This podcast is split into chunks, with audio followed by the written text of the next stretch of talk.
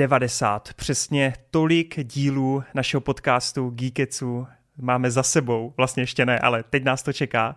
Je to tahle jubilní číslovka, jubilní epizoda a zrovna to tak hezky vyšlo, protože si naše oblíbená čtveřice poví o těch nejlepších filmech roku 2023 a tím i krásně uzavřeme ten minulý filmový rok. Kluci, já vás tady moc vítám, doufám, že si to dneska užijeme, že to bude pětihodinový speciál a že jste všichni plní energie. Tak vítám tady samozřejmě Vejda, čau Vejde. Ahoj, zdravíčko. Nebudu se tě na nic ptát a rovnou přivítám i Hrotio. Nazdar. Nazdar. Taky se tě na nic neptám. Nazdar, Marty. Čus lidi. Tak a teď se vás všech zeptám, jak se těšíte? Na to se ti nikdo neptal. Skvěle. Ale já se chci zeptat na něco uh-huh. a tebe, že ano. před několika epizodama si začal říkat ke každý číslovce Geeketsu zajímavý fakt a nějak si na to zapomněl, už tak deset dílů podle mě. Takže jaká je zajímavost k 90. Hm? Eh, přiznám se, že nejsem připraven na tuhle prekérku, ale slibuju, že do příště, pokud jeden jediný uživatel na YouTubeku, jeden jediný mi stačí, to je pro mě jako zájemce, eh, pokud někdo napíše, že má zájem o návrat téhle rubriky, tak to tam napište. Ale dneska nás to čeká i bez zajímavosti opravdu hodně. My jsme tentokrát tu naši topku pojmuli dost odlišně, než eh, jsme dělali v minulých letech a bude to i pro nás eh, dost zajímavá zkušenost, protože my jsme si rozhodli, my jsme se rozhodli za celý Geekets, že to budeme všechno dávat dohromady, nebudeme to dělat na základě svých osobních topek a postupně z toho vy krystalizovala díky bodům a kam jsme jednotlivé filmy umístnili e, nějaká ta topka, nějaký ten žebříček. A co je vtipný, tak my to umístění těch filmů neznáme. My nevíme doteďka, nejenom co je na prvním místě, ale co je na desátém místě. Bude to pro nás fakt překvápko a Marťas se toho tak vždycky bude uh, šikovně chopit a vždycky nám teda odprezentuje, co to bylo. Uh, jsem dost napnutý, dost zvědavý a ten důvod, proč jsme to takhle my vymysleli nebo změnili, je to, ať tady furt nepřeskakujeme z jednoho místa na druhý. O osobní topky taky nepřijdete, my se k ním potom ještě uh, po tom prvním místě, uh, my se k ním vyjádříme, ale takhle pro nás to asi bude lepší a doufáme, že i pro posluchače a pro diváky to bude taky takový příjemnější, ať neskáčeme z jednoho místa na druhé. Takže jo, je třeba ještě něco dodávat, kucí? Za mě ne, jenom řeknu, že jsem se moc těšil na tohle epizodu, jsem pak zvědavý. jo, no, jsem taky zvědavý. Možná ještě zmínit ostatní členy, že tam nejsou součástí toho? Je, pra, je pravdou, že teda jsme tu ve čtyřech, ten důvod je takový, že naše čtverka je taková pravidelná, vy už jste na nás asi nejvíc zvyklí, ale zároveň, že i my čtyři jsme jediní, kdo se účastnili toho nějakého bodování téhle topky za Geekets, protože ostatní, ne, že by vyloženě nechtěli, ale třeba v rámci Adyho, Conryho nebo Roba, tak tam došlo k tomu, že bohužel neviděli úplně všechny filmy nebo tu většinu a nepřišlo jim úplně vhodný jako z toho něco vybírat. Co se týče Irči, tam má teď bohužel trošku jiné povinnosti skrz uh, školu školu a osobní život, takže Geekets musel jít stranou. My to samozřejmě odpouštíme, ale od příště doufáme, že, že to napraví. Takže tak. Ale já potom ještě v závěru, závěru klidně můžu říct nějaký ty osobní preference od, od minimálně kluků, protože je znám. Tak jo, já si myslím, že na úvod toho bylo dost toho protahování, už se cítím jako Martin Scorsese a pojďme radši na desáté místo, které je... To je docela vtipné, uh, protože na desátém místě vypadá to, že se umístili hned čtyři filmy.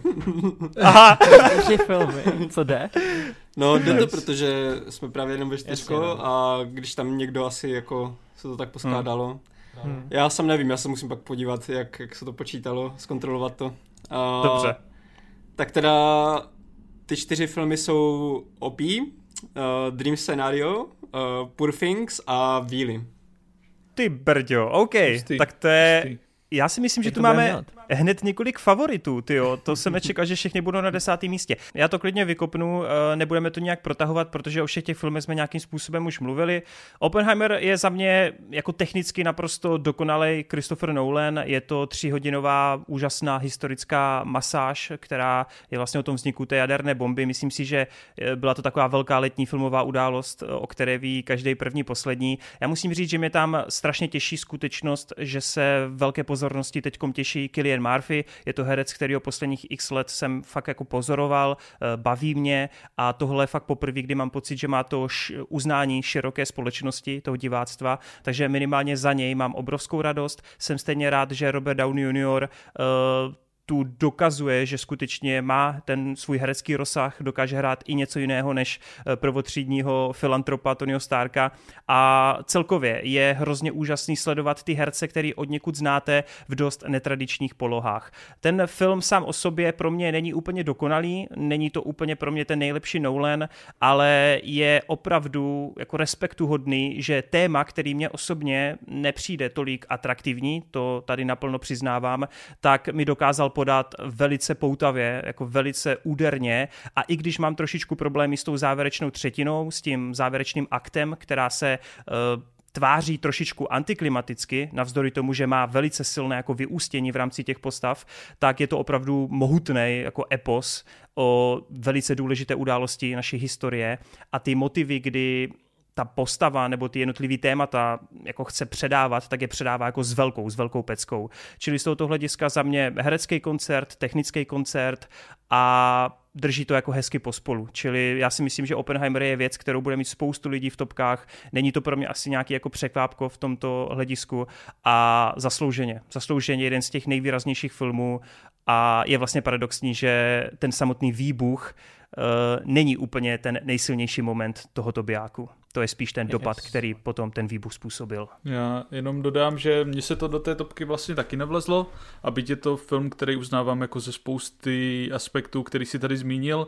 tak vlastně právě ten aspekt, který, díky kterému je to vlastně tak jako divácky přívětivý, díky kterému to spousta lidí tak moc miluje, tak je právě ten aspekt, který pro mě tomu zabránil to se to dostat do té mé osobní topky a já naopak mám spíš problém s víc s tou první hodinou cca, která na mě působí až fakt jako klipovým dojmem, kdy fakt tam se střídá záběr co 3-4 vteřiny, 5 vteřin, strašně to skáče a víc než jako koherentní příběh tam jsem tam to na mě působí takovým klipovým dojmem, který mě osobně nesedí a mám radši, když ten film může dýchat.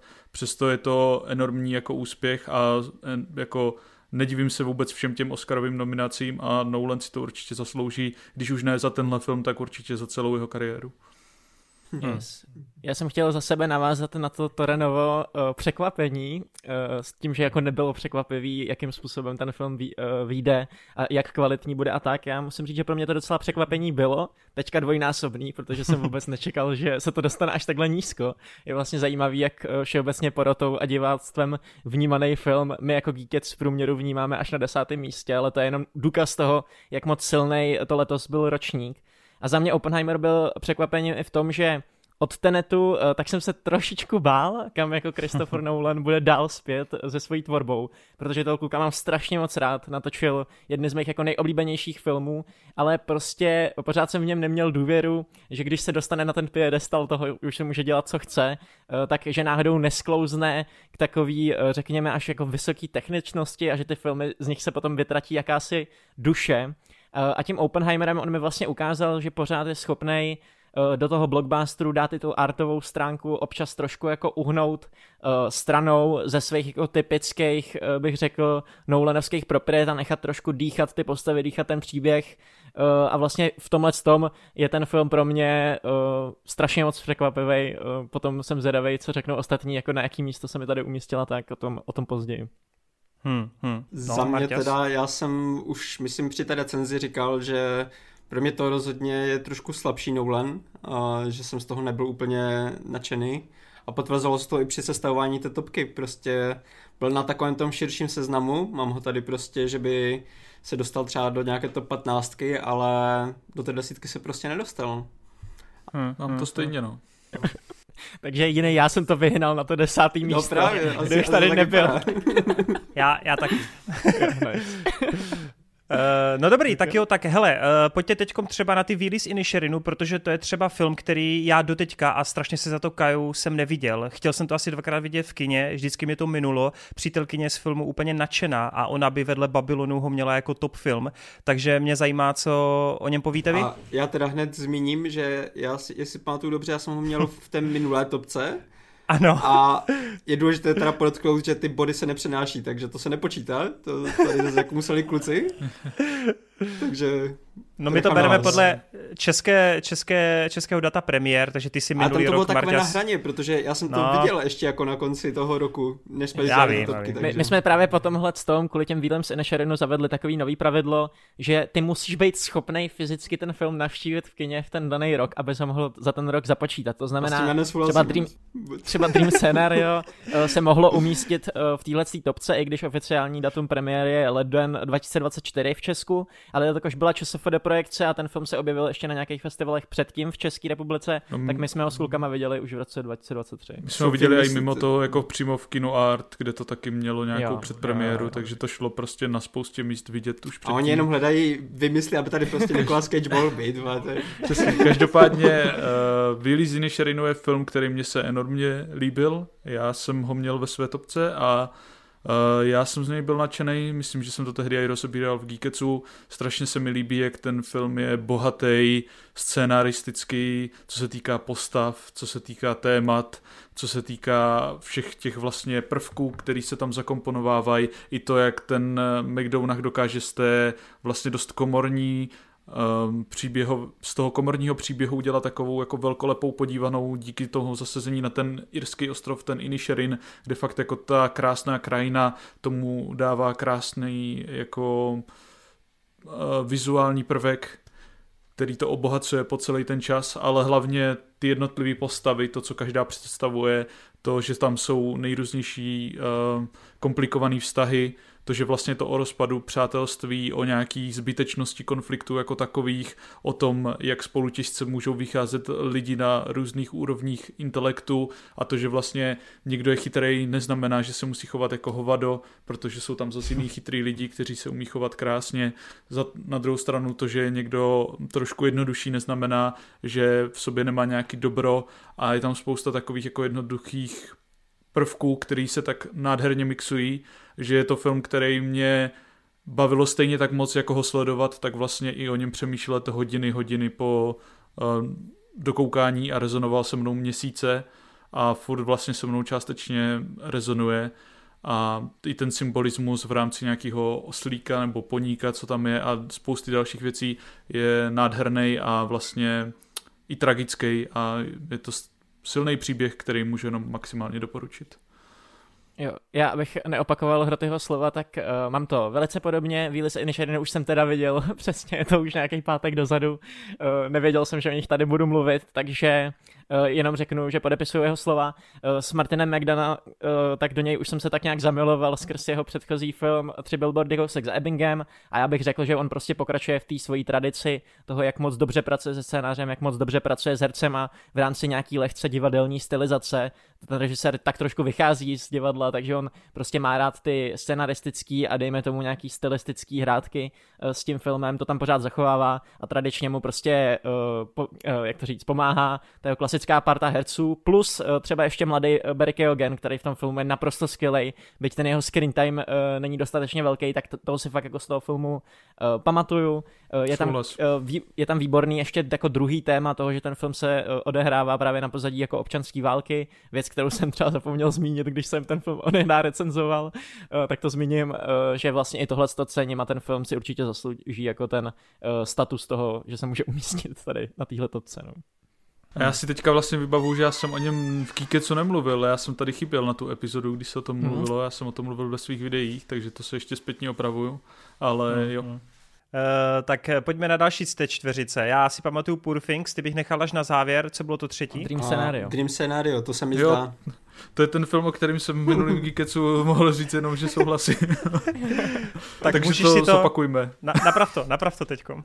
uh, OK, Dream Scenario je úžasná snová kombinace Nika Cage a studia A24, kde vznikl dost unikátní koncept a příběh o tom, že se Nick Cage, nebo respektive jeho postava učitele, strašně jako obyčejného typka ve středním věku začne objevovat ve snech všech lidí, nebo ne úplně všech, ale velké části lidí na planetě Zemi a on se kvůli tomu stane vlastně superhvězdou přes noc, bez toho aniž by jakkoliv uh, přičinil tomu svýmu úspěchu. A je to vlastně tady taková alegorie, metafora na rychlou slávu, která existuje díky internetu, kdy vlastně kdokoliv se může stát během ta- takhle přes noc lusknutím prstu slavnej, jen protože je součástí mýmu nebo se objeví na nějakém vtipném videu, TikToku, čemkoliv.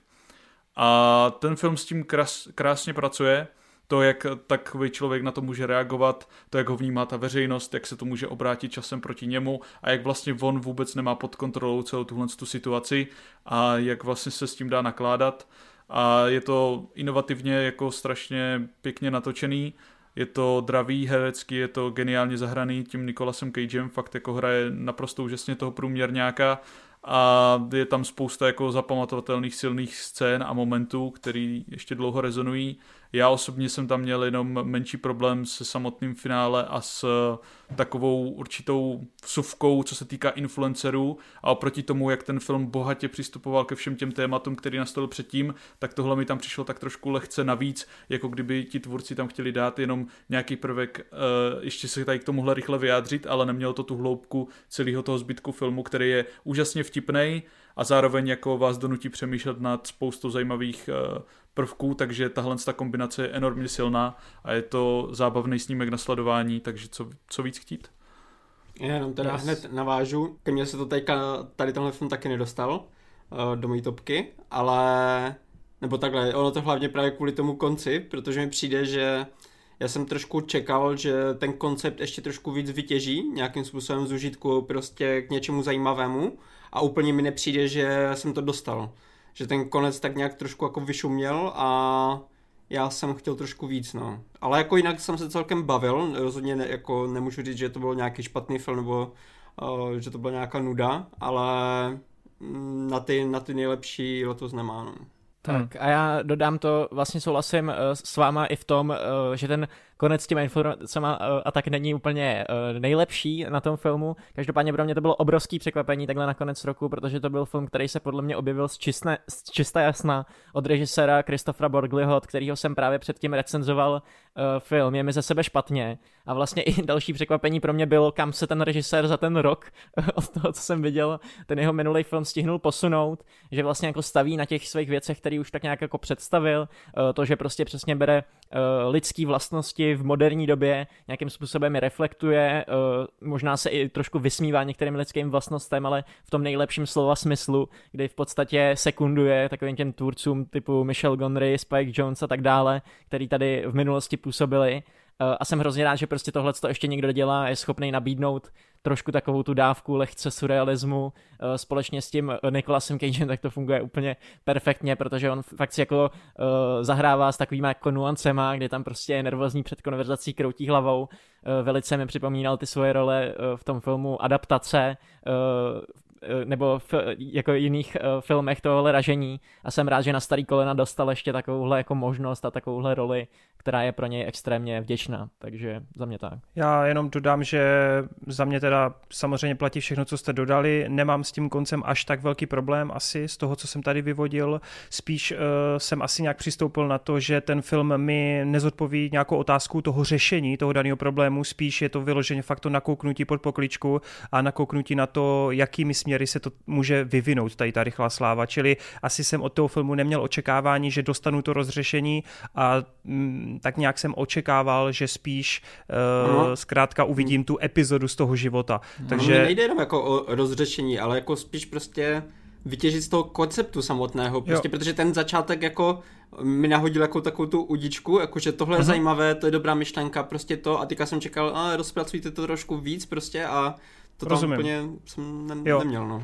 Jo, jo, asi chápu, že když právě jsi trošku nalákaný a oni jsou dost šikovní, že ti dávají trochu pocit, že to půjde mnoha i trošku závažnějšími směry a pak to trošku uhne tady z té rovnice a více to přiblíží k tomu klasickému dramatu, kdy on řeší něco v rámci své rodiny. Ale já jako člověk, který teda se jako asi může považovat z části za nějakého toho influencera, tak jsem si fakt jako užíval tady tu 90-minutovou eh, prohlídku, exibice toho, co se stane, když lidi tě úplně nepřijímají za normálního člověka mají od tebe jako různý očekávání. Čili to, jak se to dokáže zvrhnout a jak ty to nemáš pod tou kontrolou, to mi přišlo jako fakt super, super koncept a jako jen houšť, no. Cage si to hmm. užíval a A24 prostě dodalo zase velice, velice unikátní a osobitý projekt a já prostě miluju čím dál tím víc. Uh, ještě bych dodal to, že já jsem se vlastně tomu konci uh, až tak mě neubírá na tom hodnocení, protože na mě ten konec hodně působil emočně, což je věc třeba tady, kterou někdo jako moc nezmínil, ale vlastně na konci, jak se tam uh, nějakým způsobem uh, ukazuje vztah s jeho ženou a tak dále, musím říct, že na mě fungoval ten film i v těchto těch momentech. To takže možná chtěl... i proto se na to dívám tak. To jsem chtěl taky zmínit, že vlastně ten konec, nebo ten film víc než potom, aby prahnul po takovým tom typickým třeba víc ne úplně Nolanovským, ale takým tom stylu, kdy hlavně jako těží z toho konceptu a ten že než na dřeň, tak se to vlastně potom soustředí hlavně na tu postavu a na tu jeho osobní linku, na jeho osobní rozřešení, což uh, se mi taky jako do velké míry líbilo a v tomhle na mě ten konec fungoval. Líbí se mi, jak Nicolas Cage je první film, který, ke kterému se tady všichni museli dodatečně ještě vyjádřit. Tak silný ten film je. OK, pojďme teď na něco, co bohužel valná většina geekeců nebo na, z naší čtveřice neviděla. Mě to hrozně mrzí, že jsem to neviděl a hlavně to bude mrzet i Marka Řeháčka, našeho věrného posluchače a diváka. Omlouváme se Marku, ale doplníme si to. Nicméně, uh, Poor Things? Já se zeptám, viděl to tady někdo kromě mě? Já jsem, takže dát, tohle, ty jsi to já jsem na to včera lákal Torena, ať jdeme do kina a on Já jsem byl odmítl. unavený. A já jenom chci říct, Vejt to musel no. mít sakra vysoko, aby se to dostalo na desátý mm. místo. já, vám, já, já vám to chci říct, že kdyby jsme to viděli všichni, tak ten film je pravděpodobně na prvním nebo druhém místě v tomhle tom žebříčku. To, že je na desátém, to je prostě úplně jako, nechápu, jak se to mohlo stát. Jako musím říct, že to vypadá docela vtipně v té pyramidě.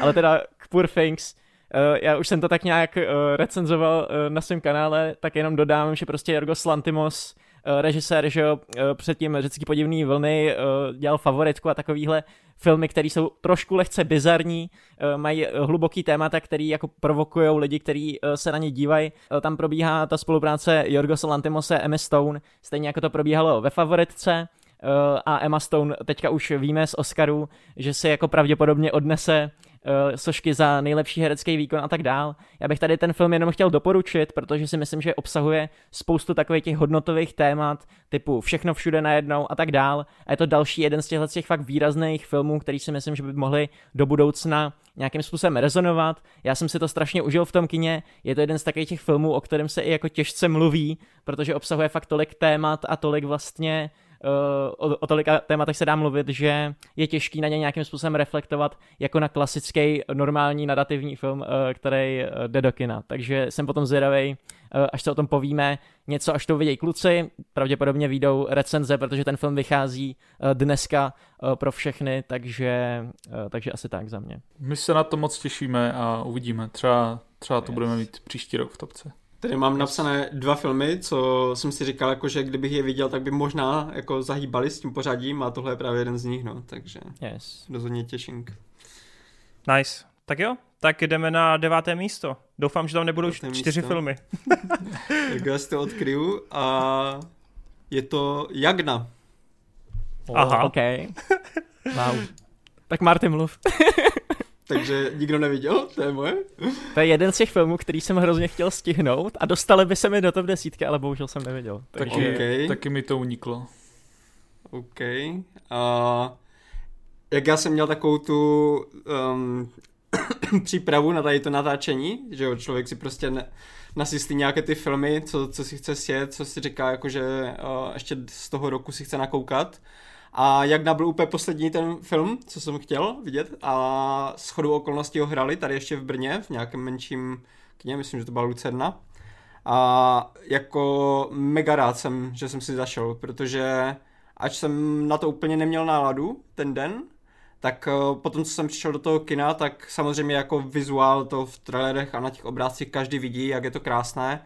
Je to teda polský film, který dělají tvůrci Uh, to se jmenovalo nějak uh, s Vincentem nebo něco takového. S láskou, jo, s láskou Vincent. S, s láskou Vincent, kdy, uh, pokud si dobře pamatuju, tak oni vzali uh, obrazy Vincenta van Gogha a nějakým způsobem je rozhýbali, udělali z nich film. Já jsem to teda neviděl, ale jako dost se o tom mluvilo ten, tenkrát.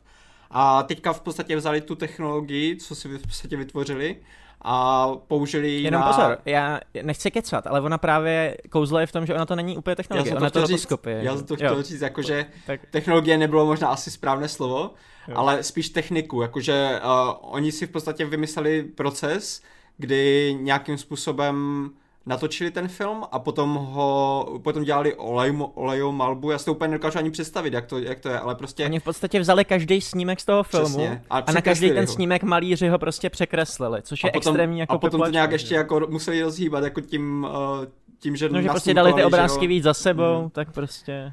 Jako musela s tím být neskutečná práce, protože většina tady těch filmů, co uh, už dělají něco podobného, jako třeba vždycky přijde na mysl ten uh, scanner Darkly, tak tam vlastně to dělali podobně, akorát ten počítač to dělal, tu, ten uh, překreslování na, na takovou tu stylizovanou grafiku. Zatímco tady fakt to museli dělat ručně lidi, takže to muselo být neskutečně moc práce na celovečerní film. A hmm. teda adaptovali knížku, která vyhrála Nobelovku, pokud se nepletu. Je to román, který je rozdělen do čtyř, eh, do čtyř dílů. Je to jaro, podzim, eh, zima a léto, takže máte vlastně čtyři, čtyři roční období.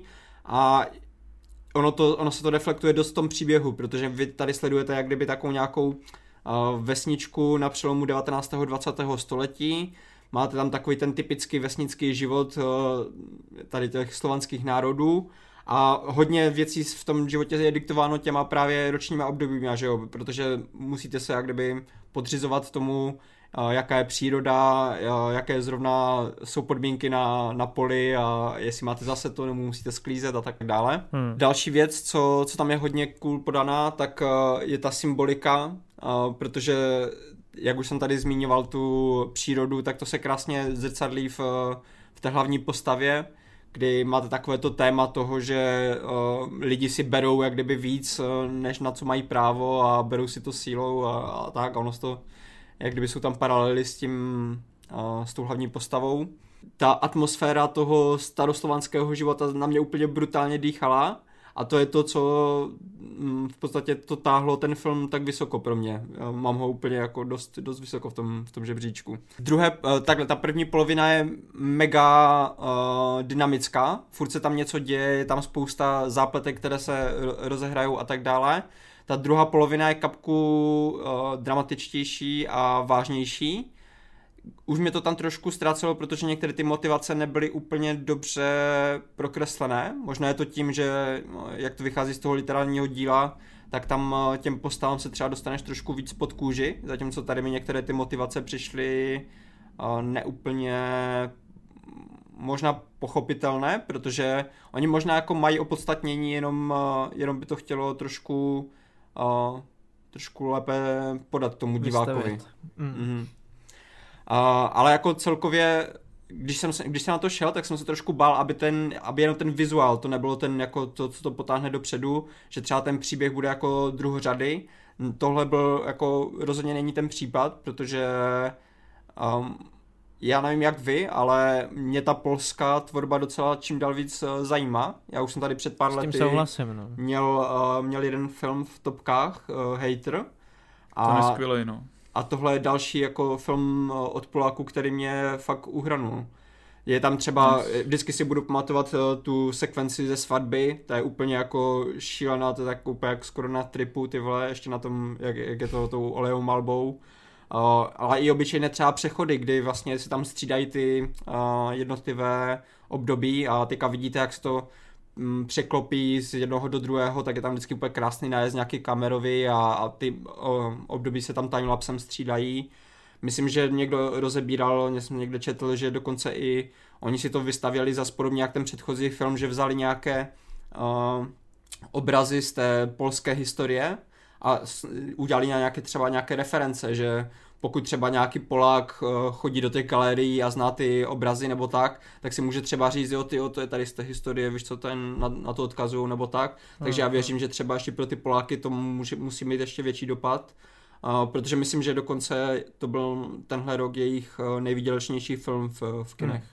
Což asi není úplně překvapení, no. Byl, byl, jaký jsem četl, no. Mě jenom teda podepisu, hodně, no. jenom pro mě, mě fakt strašně těší, že teda to netáhnou jenom přes tu formu, no, přes ten audiovizuál. No. Já jsem se totiž, já jsem pak viděl trailer a já jsem se toho hrozně bál, že to bude přesně ten typ toho artového líbivého filmu, který se bude snažit být hrozně tak jako myšlenkově a emoční mm-hmm. a mhm. jsem rád, že teda to drží pospolu i Ej, příběhově, pro no. mě, pro mě to úplně mega jako ten uh, vizuál pomáhal v tom, že uh, oni takové ty obyčejné slovanské zvyky, jako co tady známe, že třeba ta svatba, ona není nějak něčím až tak výjimečná, jako kromě toho, jak je to nasnímané a jak je to dynamické, ale Uh, že ty prostě ty zvyky nebo tak, i, i třeba na poli, když, si, když tam někdo povídá, je tam nějaký záběr prostě na oblohu nebo tak, tak mi to vždycky přidávalo na té takové až skoro mytičnosti nebo epičnosti, že prostě hmm. i přesto, že to jsou celkem obyčejné obrázky, tak uh, tím podáním najednou máš úplně pocit, že fakt jako sleduješ nějaký epický hmm. příběh, který je trošku větší než jenom ta vesnička nějaká zapadla v Polsku, víš co.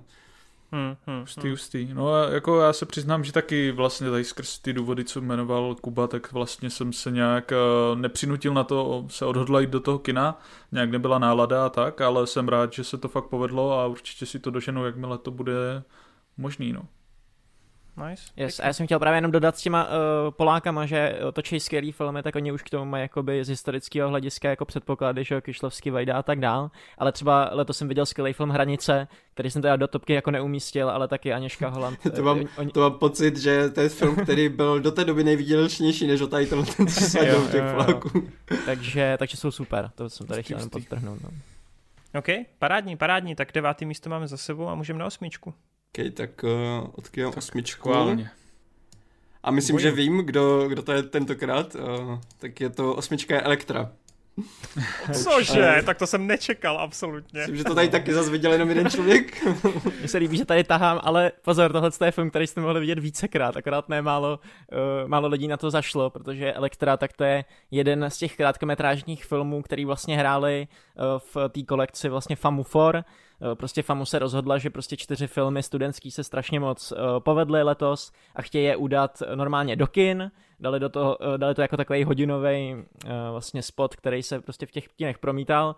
No a Elektra, tak to je film od režisérky Dary Kaševy, která byla nominovaná na Oscara za její předchozí film Daughter, který byl vlastně Eh, výpovědí eh, o nějakých otcovských eh, stazích otce a dcery a ona k tomu používala takovou jako specifickou stop motion animaci, která vlastně byla tak jako říznutá s ruční kamerou a tak, což jako stylisticky hrozně dobře fungovalo. Možná proto tak ten film bodoval v zahraničí a právě jí vysloužil i tu nominaci.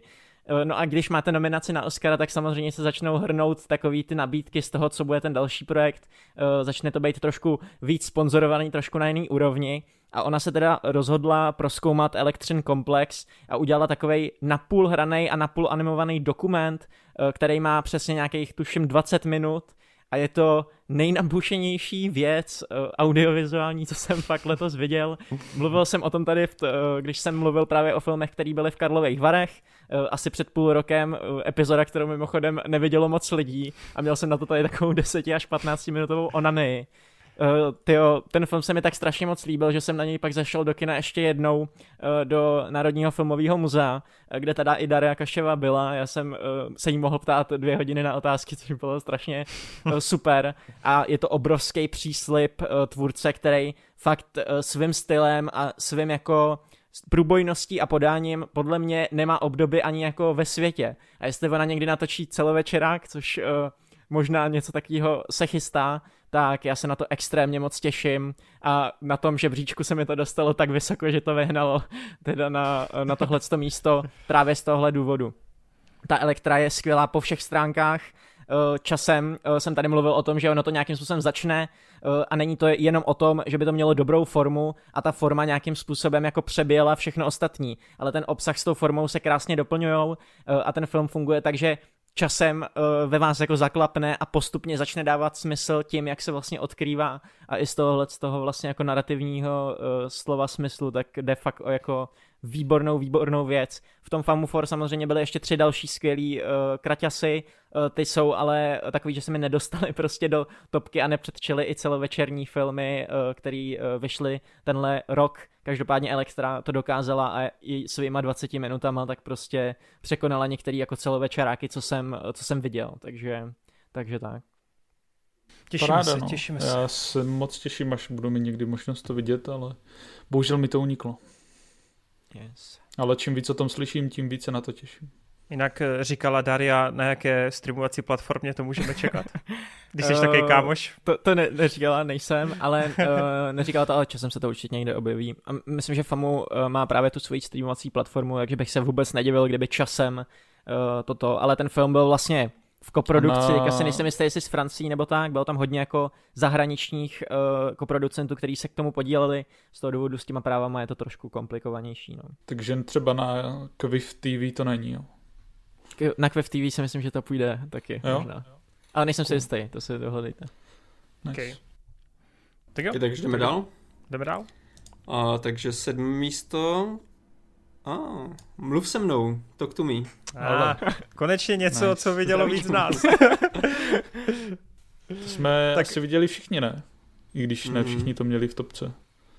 Je to tak? Hele, tak já si to rychle chopím, protože já mám pocit, že když byla ta epizoda, ve které to kluci probírali, tak já byl jediný, kdo to v té době neviděl. A vlastně kromě nějakých svých vlastních videek, kde jsem to probíral, tak jsem neměl možnost v Geekitsu o tom popovídat.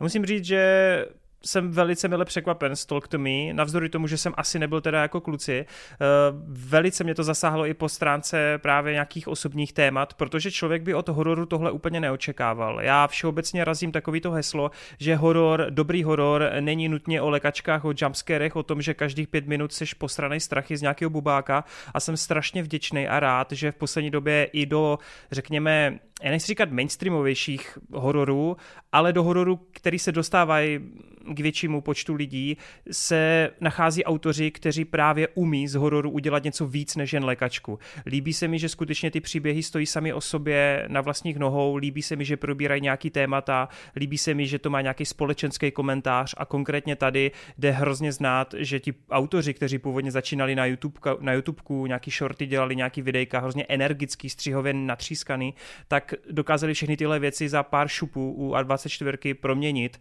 ve velice osobitý autorský projekt, který dokáže opravdu strhnout tím napětím, dokáže vás vyděsit tou naturálností až nějakou animálností, kdy se tam fakt jako lámou kosti a podobně, ale do toho vám fakt předkládá velice reálné postavy s reálnými problémy, s reálným pozadím.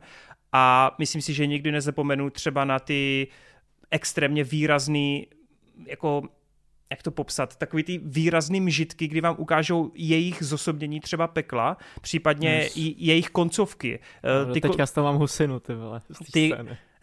ty koncovky, nebo ta koncovka toho Talk to Me mi přijde jako nesmírně silná. Já fakt jako mám pocit, že v roce 2023 jsme měli spoustu skvělých filmů, které měli výborný konce, fakt jako ikonicky finiši, finiše, ale Talk to Me se může směle mezi ně zařadit, protože ono to není nějak objemný. Já si myslím, že člověku, který tak nějak drží tempo s tím příběhem a drží jako nějak krok a zná ty kličky scenaristicky, tak ví, kam to směřuje a co i asi bude ta finální scéna, ale je to stejně hrozně úderný a ten moment uh, toho úchopu, ten moment toho e, zaciklení je prostě strašně nádherný a uspokojující.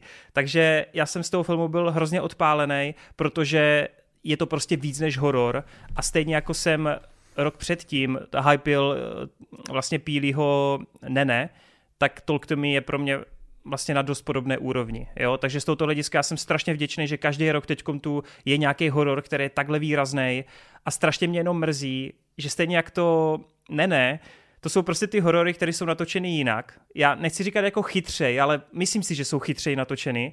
A prostě mě hrozně mrzí, že taková ta fanouškovská základna těch obyčejných hororů, co chodí na ty sestry a na nějaký jeptišky, já nevím co, tak uh, to je to stejný, já vím, ale oni jsou reálně, on je ještě, ona je sestra, je, pak je jeptiška, víš co. Jo, že prostě sestry a jeptišky a, a kněze a papežové vymítače. tak tady ty lidi ti řeknou, samozřejmě, že ti řeknou, že Talk to me je hrozná nuda, že jo, protože se tam vlastně strašně dlouho nic neděje, ale je to strašná pecka, je to randál, je to energický a miluju ten film, takže a, a by the way... Tyjo, jak jsi říkal to, že se tam dlouho nic neděje, to bych řekl, že zrovna to Talk má fakt jako tempo. Že... Ty, ale já, já mám hodně komentářů pod svou vlastní topkou, která říká právě opak, že to já bylo se, hrozně nudný. Já že to bylo hrozně jako, nudný. Že, když si to vezmeš, eh, třeba pro mě osobně to úplně perfektně funguje, protože ten koncept je do, dotažený a využitý na maximum, ne právě jako toho, třeba to se mi zdá, kde mi to přišlo mm-hmm. trošku jako nevyužité, něco tady je to úplně na 100% pro mě, jako ten koncept eh, snad ani nešel už jako víc eh, využít, než, než to využili. A právě proto... Ukážou ve druhém díle. Jak a, jsem to chtěl říct. A, a právě proto mi jako uh, ani zas tak nevadí to, že když si to vezmeš, kolik tam v podstatě nějakých akčnějších scén nebo tak, tak to není až zas tak moc. Jenomže on celkově to není ani moc dlouhý film, takže mně to přijde jo. úplně jako perfektně rozvržené kdy oni vždycky se tapnou nějaké, strašně se mi líbí ty, ty hrátky s těmi pravidlama, že oni ti prostě řeknou ty pravidla a pak ty si z toho musíš odvozovat nějaké jako konsekvence, jako nějaké dopady, co to má na ty postavy a na ten děj. A hlavně v té finální sekvenci, jakože když se jde do toho finále, tak tam se mi strašně líbilo, že pro mě osobně to fungovalo na tom, že já jsem si furt říkal jako, jaká je ta skutečnost, jestli jí tam hmm. prostě se snaží nějací ti demoni nebo někdo prostě podělat, aby ona schválně udělala něco, co by neměla dělat, nebo jestli naopak prostě ona už jenom šílí a, a jenom prostě to povede k nějaký jako nepěkným událostem. A tady tahle ta hra s těma pravidlama a, a s tím vyzněním to za mě strašně táhla. A důvod, proč se mi to došlo, dostalo do, do žebříčku, je to, že jakmile prostě to zaklaplo, že samozřejmě jako no to asi není úplně těžké pochopit, uh, kam to bude směřovat, to, to finále, ale jakmile to prostě zaklaplo, tak uh, je tam ještě takový jako delší doba, jak kdyby než to samotné té postavě dojde, co se vlastně děje, a celou dobu, úplně celou dobu, jak tady zmínil ten mraz po, po zádech, to nebylo prostě, jak, jak se říká, že ti přeběhne mraz po zádech. Já jsem normálně úplně od, do, do té doby, než tam začaly titulky, jsem měl úplně takovou, takový nepříjemný pocit na těch zádech, že tohle jsem strašně dlouho nezažil nějakého filmu a proto si to tady ten horor rozhodně zaslouží být, být v těch topkách. Jo. Yes. Já jsem chtěl říct, že naprosto souhlasím. Já jsem na tom, no já jsem se odvážil jít sám do kina na horor, protože jsem si přesně říkal, to já u těch moderních hororů už se vůbec jako nebojím ničeho. Eh, slovy klasika bych řekl, já jsem se dosral, prostě. Eh, duo z kanálu Raka Raka jako bývalí youtubeři, co dokázali v podstatě jako vyprodukovat, mě hrozně překvapilo, jak ten scénář je na jejich věk jako vyspělej, že fakt jako by má nějakou výpovědní hodnotu. Postavy mi tam přišly skvělý, přišlo mi, že prostě to přesně odpovídá uh, takový tý uh, dnešní generaci, uh, nějakým jako uh, zkušenosti s drogama a tak. Fakt mi to v některých uh, věcech připomínalo hrozně moc třeba Trainspotting od Dannyho Boyla. A to myslím jak scénaristicky, tak ale i tou formou, která je strašně moc nabušená. Hraje se tam právě s různýma hrátkama a vy už jste tady řekli takový to peklo, to až jako Hieron, Hieronymus Bosch prostě stavěný tak to, to bylo tak strašně silný, že tam, je, to zapíše, tam no. si myslím, že tomu, jak ty říkáš, že to je takový trochu komentář té nějaké společnosti moderní a těch jako uh, závisláků, nebo jak chceš vlastně, hrozně snadno padáš do nějakých že jo, seancí nebo do nějakých pokusů únik od, od reality. Tam si myslím, že ono je to hlavně dáno tím, že oni sami jsou vlastně ještě docela dost mladí a oni sami podle mě do toho strašně obtiskávají svoje vlastní zkušenosti tady z Jasně. toho období, že jo. Čili pro, tvůrci, že jo. No. Jelikož je to pro ně jako takhle čerství, tak si myslím, že díky tomu to dokážu předat tak živě. Ale necháme samozřejmě mluvit ještě ještě Hrotio. jo, já jsem tady taky. Ne, jo, já jsem dřív neměl strašně rád hororový žánr, ale každý rok ho miluju víc a víc a Talk to Me je jeden přesně z těch filmů, proč tomu tak je.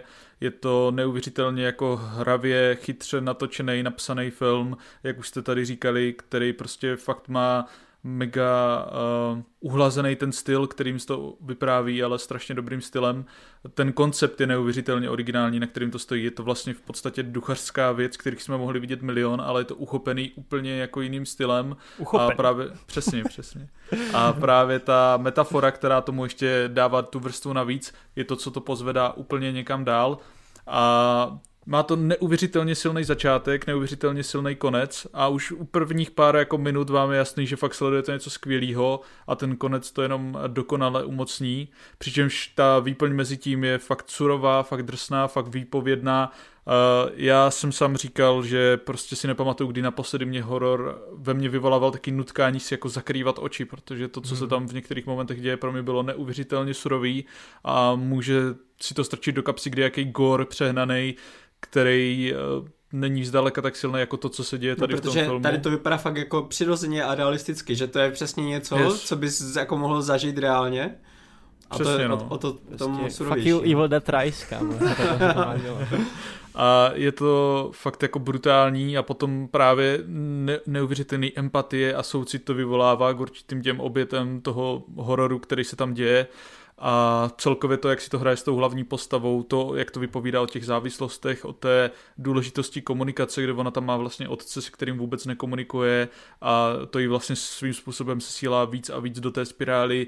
To samé jako ve finále, kdy ona místo toho, aby ten problém nějak řešila komunikací se svými přáteli a dalšími lidmi, tak vlastně se rozhodne to vzít do vlastních rukou, ale to jí taky prostě sune třeba, zase hůř a hůř. To je třeba věc, co mi strašně chybí u většiny tady těch hororů, já nevím, když si třeba vzpomenu na ten X, co jsem probíral uh, před nějakým rokem, uh, že tady ta postava hlavní, eh, tam se furt dalo nějak, jako něco zjišťovat o ní, prostě, že v začátku mm. ti dají nějaký jako základní konflikt a ty si řekneš, OK, tak já prostě vím, jak funguje ta postava a to, ale postupně trošku jako zjišťuješ, že tam jsou ty motivace trošku jako hlubší, že to není úplně tak, jak si třeba začátku myslel, nebo tak, odkrýváš prostě to, co se jí stalo, že jo, a pak ten v to finále přímo jako souvisí s tím, co se jí celou dobu dělo, že tam chápeš no, jako, proč teda dělala to, co dělá a, a i třeba v začátku, když si třeba říkal, že to je nepochopitelné, proč se tak mm. chová, že je trošku kráva nebo tak, Určitě. tak potom to dává úplně smysl, že jo. A jsou tam strašně silný jako i ty vztahové nuance, kdy tam není vyloženě jako milostný trouhelník, ale jsou tam prostě nějaký uh, docela komplikovanější vztahy mezi těma postavama, který to celý uživují, oživují a je, je, to prostě neskutečně parádní film a kdokoliv, kdo jako nemá nějak přívětivý vztah k hororům, tak určitě doporučuji. Prostě ty vole takhle bohatý film a lidi ti řeknou, že to je prostě nudný. Já to fakt nechápu. Já Ale mám fakt problém se na to napojit, tyjo, tady na, na ty názory. Jako Ale když občas. tam nikdo nelítá prostě a nerozpadá se tam barák, tak je to nuda, no. Ach jo, no to je jedno. A by the way, ještě než půjdeme dál, nebojíte se trochu toho sequelu? Já jsem ani nevěděl, že bude nějaký. Hele, je mi to upřímně jedno. Jakože, když se to natočí, bude to stejně skvělý, budu rád, když se to natočí a nebude to stejně skvělý, tak furt máš ten originál. A... Já s víceméně souhlasím ty tvůrci zatím mi neukázali film, který by mě zklamal, a, takže mám důvod jim nevěřit, že se to nepovede znova. Jasný, OK. Tak jo. No každopádně určitě si to doplňte, pokud vás to někoho minulo, co nás posloucháte a sledujete. Tak kde můžeme jít dál? OK, takže šesté místo. Uh, ready? Jo. Uh, jsou to zabijáci. Oh. OK, OK, OK. No tak jo, kluci. Tak si to vemte.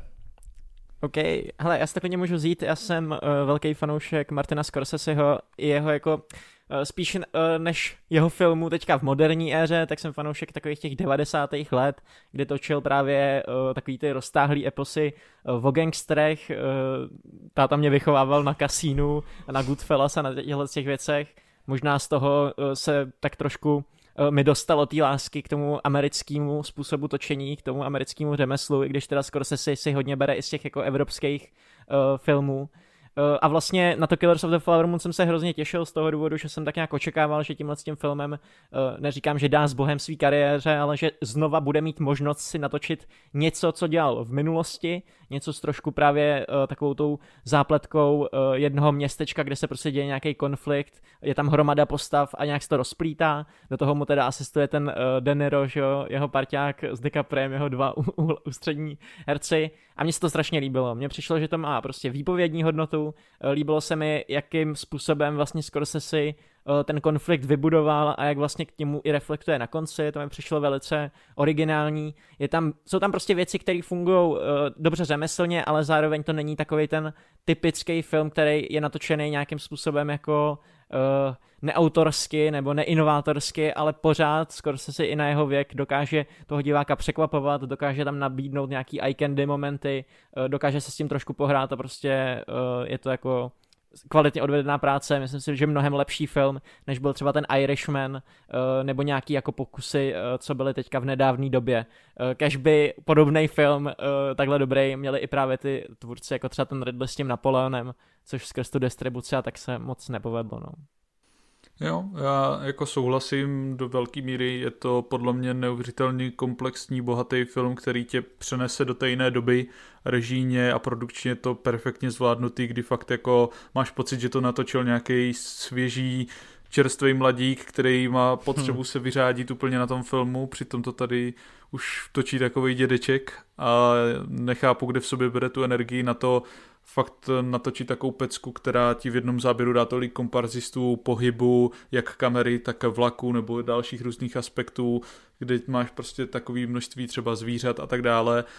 Ti herc, herci si to dávají neuvěřitelně a je to strašně fakt silný téma o určité té nenávisti, který může dost uh, být odrazující tím, že fakt jako ten Scorsese tě se snaží jako diváka v tom udusit, ale zároveň jako to ukázat takovým až jako neceremoniálním, nezvratovým stylem, kdy vlastně ty celou dobu tak nějak víš, co se tam děje, ale to je právě na tom zpětně to nejvíc šokující, že vlastně ty se dostaneš do toho světa a společně s těma postavama, který sleduješ, ty věci, které se tam dějou, se pro tebe stanou jakousi normou, něčím normálním, co je tam běžný a co se neřeší. A přitom je to takové jako surový zvěrstvo, který uh, je fakt největším aktem té nějaké nenávisti a je to fakt až šílený, jak vlastně mohli vnímat ty lidi takhle navzájem, se kterými žili a ke kterým se chovali v jednu chvíli jako s úsměvem, ale přitom za zády v ruce drželi nůž.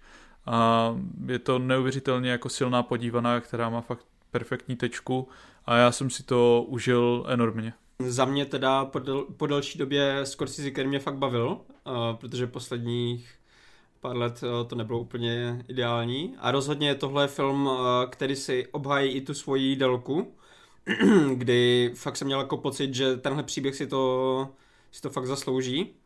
Uh, víceméně všechno, co, co se mi líbilo, tak tady už kluci tak nějak trošku jako nakousli. No, nemůžu až moc jako tady nic eh, říct proti, že by tam bylo něco vyloženě špatně nebo tak. Akorát po dokoukání, když jsem přemýšlel nad těma tématama, že vlastně tématem je tak trošku to, že jak lidi využívají cizí neštěstí k vlastnímu prospěchu, tak jestli tady není jak trošku taková narrativní di- disonance, že skoro si dělá tak trošku to, to samé, jako že ten příběh totiž není jako moc o, o těch osadžích jako takových, ale spíš jako o těch bílých lidech, kteří to, to zneužívají. A to bych takhle neřekl, že to je jakoby, jak se to řekl, ty jsi to dobře pojmenoval. Narrativní disonance? Narrativní disonance, tak to bych neřekl, že tím způsobuje jenom. Uh, já nevím, já jsem právě takový pocit trošku, trošku měl, protože uh, ten film se hodně zabývá tím samotným násilím a, a tím, uh, co jim vlastně... Třeba na rozdíl od těch Goodfellas, tak, tak mně přijde, že... No ani v tom Goodfellas, tak mně vlastně přijde, že on to tam sice ukazuje, ale neglorifikuje to. Jako jo, můžeš třeba říct, on tohle téma má hodně ve svých filmech, že jo, Vox Wall Street a tak dál taky. Ukazuje prostě lidi, kteří se nějakým způsobem špatně chovají, ale vždycky na konci uh, taky to prostě doběhne. A tady tou tečkou tak jasně se proti tomu vymezil. Podle mě není od věci ukázat to z toho opačného pohledu, Eh, protože díky tomu právě ty jsi schopný, eh, Hroty tady říkal přesně takový to, že ty si vlastně zvykneš na to a pak tě ten film v poslední době uzemní a vlastně stejně jako to DiCaprio vysvětluje té svojí ženě, co se všechno dělo, tak i tak je tobě vysvětlováno, že tohle to prostě není dobře, nemá se to dít a bylo to obrovský zvěrstvo v minulosti, eh, o kterém se tady teďka bavíme, no, takže tak. Já říkám, já jsem si to jako dost užíval, jenom potom zpětně, když jsem nad tím přemýšlel, tak uh, místo toho, aby to ještě seplo, aby to, protože ty nejlepší filmy, když na ně zpětně přemýšlím, tak jsou ještě o to lepší a jako obohacuje to ten, ten zážitek, zatímco tady z toho filmu jsem byl trošku nadšenější po tom samotném dokoukání, než když se mi to trošku ještě rozleželo v to hlavě. Jo, okay. A tohle je tak nějak jako jediný důvod, na který jsem prostě přišel, proč mi to tak úplně nesedlo. Ale jinak říkám, já mám taky docela vysoko v tom žebříčku, možná taky dokonce na, na tom samém místě, jak je to tady v tom oficiálním Geekets žebříčku. Takže jako nemůžu říct, že bych si to neužil. To je vtipný, tak, protože ale... já taky myslím si, že jo. jo? Já mám taky takhle podobně. tak já... To jsem teda překvapený, vole, Je to ospravedlněné prostě to místo, tak, no. Abych vám to zkazil, tak mě se tam nedostal. Ale já teda upřímně, já asi trochu jakoby chápu, odkud vytrvané, co se týče Marťa se, jako neříkám, že to skoro se si nějakým způsobem takhle zamýšlel. Já, já my jsme tady probírali tehdy s Irčou v té epizodě, já měl právě trochu problém se napojit na to všeobecné utrpení tříhodinový, protože já jsem nedokázal z pozice diváka úplně jakoby vnímat, proč ti, proč ti Osedžové vlastně nejsou moc jako aktivní v rámci toho konfliktu. A vy jste mi to tady i vysvětlovali a já samozřejmě rozumím, že v té dané době, za těch daných okolností v tom kontextu, Oni mu by, věřili, no, by to nebylo takhle snadný, plus tam samozřejmě ano, byla ta důvěra, já tomu rozumím. Ale v momentě, kdy se děje jako tolik jednotlivých náhod a všechno tak nějak spolu jako řetězíce a souvisí, nevím, přišlo mi to z pozice diváka prostě trošku trošku jako blbě uvěřitelný. Já neříkám, že to je nějaký problém toho filmu, ale já jsem se díky tomu nedokázal vlastně na tu jejich stranu já jsem si tak trochu říkal, kdybyste trošku se snažili víc, možná by se tomu mohlo rychleji zabránit. Jo, ale vlastně, tak takhle to máš většinou s těma konfliktama. Rozumím, ty, ale... Titaniku se dalo taky zabránit. Jako... Ale mě, já vím, já vím, ale tady mně přijde, že to měli před očima prostě všechno. A já, já chápu, že to je hlavní pojita hmm. toho filmu, že, tě, že ty v tom seš, ty, ty, to ne, ty máš ty klapky a ty to nevnímáš. Ale z pozice diváka jsem se na to prostě nedokázal bohužel naladit a to topění se v té tříhodinové depresi a to, jak tě to jako máchá v tom, já jsem to jako prožíval, ale nebylo to nikdy na tak vysoké úrovni prostě pro mě. Plus, plus uh, souhlasím s váma s tím koncem, všichni víme, jaký konec tady myslíme, to je prostě výborná tečka, fakt úžasná a skvělá a díky tomu ten film, podobně jako u jiných filmů, ale Babylon a spol, se ta tečka stane fakt podle mě památná i v historii nějaké filmografie, ale to, co jí třeba to, co bylo před ní, třeba těch 40 minut těsně před DiCapriovou výpovědí, tak tam musím říct, že mě film bohužel trochu ztrácel, jo, ale takže to jenom, abych odůvodnil, proč třeba hmm. já ho neměl, já ho neměl takhle vysoko, no souhlasím jakoby s tvým pocitem, nebo jako akce, akceptuju ho, jenom mě tam možná, já jsem tohle to neměl kvůli tomu, kvůli, kvůli té dílce. Mě to právě mm-hmm. ospravedlnila ta dílka, protože ty to fakt sleduješ jako, máš pocit, že ten film jako fakt ti probere několik jako desetiletí a jo. jako máš ten pocit, když na to koukáš, takže to je pro tebe je úplně přirozený, protože to je úplně jasný, že ten Deniro se tam jako infiltroval roky a prostě jako roky je nějakým způsobem zpracovával. Víš co, teďka jak tam měli ty různé svatby a tak, tak mě bylo úplně jasný, že oni jsou tak hluboko zakořeněný, že ty osedžové prostě nemají absolutně jako tušení, Plus co tam děje. No. ten film jako podle mě krásně jako vizuálně a tak jako nenuceně tam komunikuje, mi přijde tomu divákovi jako trošku to odřízlost, že vlastně ty jsi tam v té komunitě, která je jako nějakým způsobem uzavřená a vlastně do velký míry tam tím oknem ven, to tím pojítkem jsou právě ti běloši, kteří si to tam jako obstarávají. A vlastně hmm. oni se starají o to, aby byli takovým stylem odřízlí, jde to tam třeba strašně pěkně vidět u té postavy té Lily Gladstone, která tam jde za těma doktorama, kteří jsou tam ti dva běloši. A vlastně Hmm. Ona hmm. jí nezbývá nic jiného, než jí vlastně důvěr, dověřovat a úplně nemá moc co s tím jiného dělat. A jako určitě tam mohli to trošku líp prodat podle mě tu dobovou uzavřenost té komunity, Přičemž jako jsou tam dle mě nějaký prvky, kde se to řeší, že si tam najmou nějakého soukromého detektiva, kdy oni se to snaží někam řešit a vlastně tomu vlastně jdou až do toho Washingtonu, že jo, za tím prezidentem si promluvit, až vlastně ten výbuch, ta úplně enormní, extrémní věc, kdy oni si až moc dovolí a tím to vlastně až moc dojebou a až moc překročí tu hranici, tak až v tu chvíli se to muselo řešit, že jo. Což mě vlastně na tom přijde právě to ještě umocňující. Ale jo, rozumím, jo. odkud vycházíš. Já zase, aby jsme si tady tak trošku podrželi péra, tak já zase rozumím vašim argumentům, jo, jenom, jenom uh, mám to prostě bohužel trošku jinak, ale je to strašně silný film a souhlasím i s tím, že mě osobně teda sedl daleko víc než ten Irčan, plus tady chci ještě hmm. zmínit jednu pro mě extrémně silnou scénu, na kterou pravděpodobně, pravděpodobně budu dlouho vzpomínat a to je sekvence, kdy Scorsese si úplně nádherně vlastně vyobrazuje skrz to vizuálno uh, odchod uh, určitého člena té indiánské rodiny, no. která vlastně se paralelně děje s tím, jak to vnímají ty lidi, který za sebou zanechává. To byla naprosto výborně jako skonstruovaná, natočená, jako zahraná, emocionálně silná sekvence a vedle toho konce, té tečky, tak pro mě extrémně jako silný moment. Tam, je tam strašně silný ten jeden střih, že? Ano, tam ano. Působivý. Přesně. Je, jak, je to taky jako do prázdna, takový to, taková ta srážka s tou realitou, jak to je prostě bam. Takže tak. A by the way, vy jste měli předtím uh, takovou anketu, uh, komu vadil Leuf Rohlík. Musím ano, říct, ano. že mě byl jako celkem ukradený, nebylo to ani něco, co by podle mě obohacovalo ten výkon, protože místama to bylo trošku nepřirozené, uh, hmm. ale zase mi vyloženě nevadilo, takže jako jo, asi jo. OK. Jasný, jasný. No tak Oscara za to nominaci nemá, tak víme, kde je pravda. Musím říct, že když se to tady probírali v tom Geeketsu, protože jsem tady nebyl na tu epizodu, tak jsem fakt nad tím rohlíkem řešil tak moc, že jsem si normálně fakt jako načítal uh, metod acting a prostě jako Jamesa Deana, všechno, kde, kde se to jako mohlo vzít, o co se ten DiCaprio se naší tímhle s tím a možná na to udělám nějaký jako specifický video. myslím, Já mám teď... tam bylo jednoduché akorát to, nebo jako to, pointa bylo to, že on měl hrát postavu, která nebyla až tak jako inteligentní, bystrá, a on se snažil tady to tím prostě podat. Asi jo, no, ale jasný. já teď mám rozkliklý, jak si o tom povídám, mám rozkliklý teď plagát na ČSFD a ten rohlík na mě čumí celou dobu. na plagátu, hlavní, hlavní role rohlík. Ano. Ne, ale jako zandal si to pěkně, o tom žádná. Jo, tak jo, určitě. Eh, Killers máme za sebou, jsem rád, že se to tady umístilo, fajné.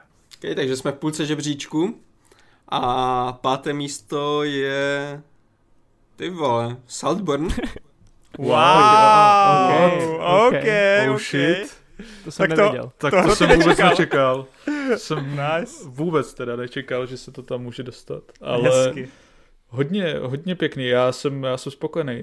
Pro mě je to jeden jako z vizuálně i konceptuálně nejzajímavějších filmů roku, který dropnul tady před koncem na Prime. Je to od režisérky, která vlastně předtím dělala film Nadějná mladá žena, který já už jsem kdysi dva roky zpátky dával do své topky a přijde mi to, že je to režisérka, která mm, vždycky si vybere nějaký příběh a strašně dokáže ten svůj styl perfektně transformovat pro to, co se snaží odvyprávět. Třeba u té nadějné mladé ženy je to takovej moderní, ale zajímavě pojatý revenge film o ne úplně rape revenge film, kterých jako vznikalo jednu dobu hodně v osmdesátkách a tak dále, ale něco na ten styl a má to takový popový, má to, je to tak popově natočený, je tam hodně jako zremixovaná nějaká Britney Spears a tak a vyjadřuje se to silně tady k těm tématům a ten Saltburn tady eh, zase volí úplně má scénář a příběh úplně o jiným tématu a ten styl se proto transformuje. Tady je to víc o nějaké Eh, fetišizaci, sexualizace a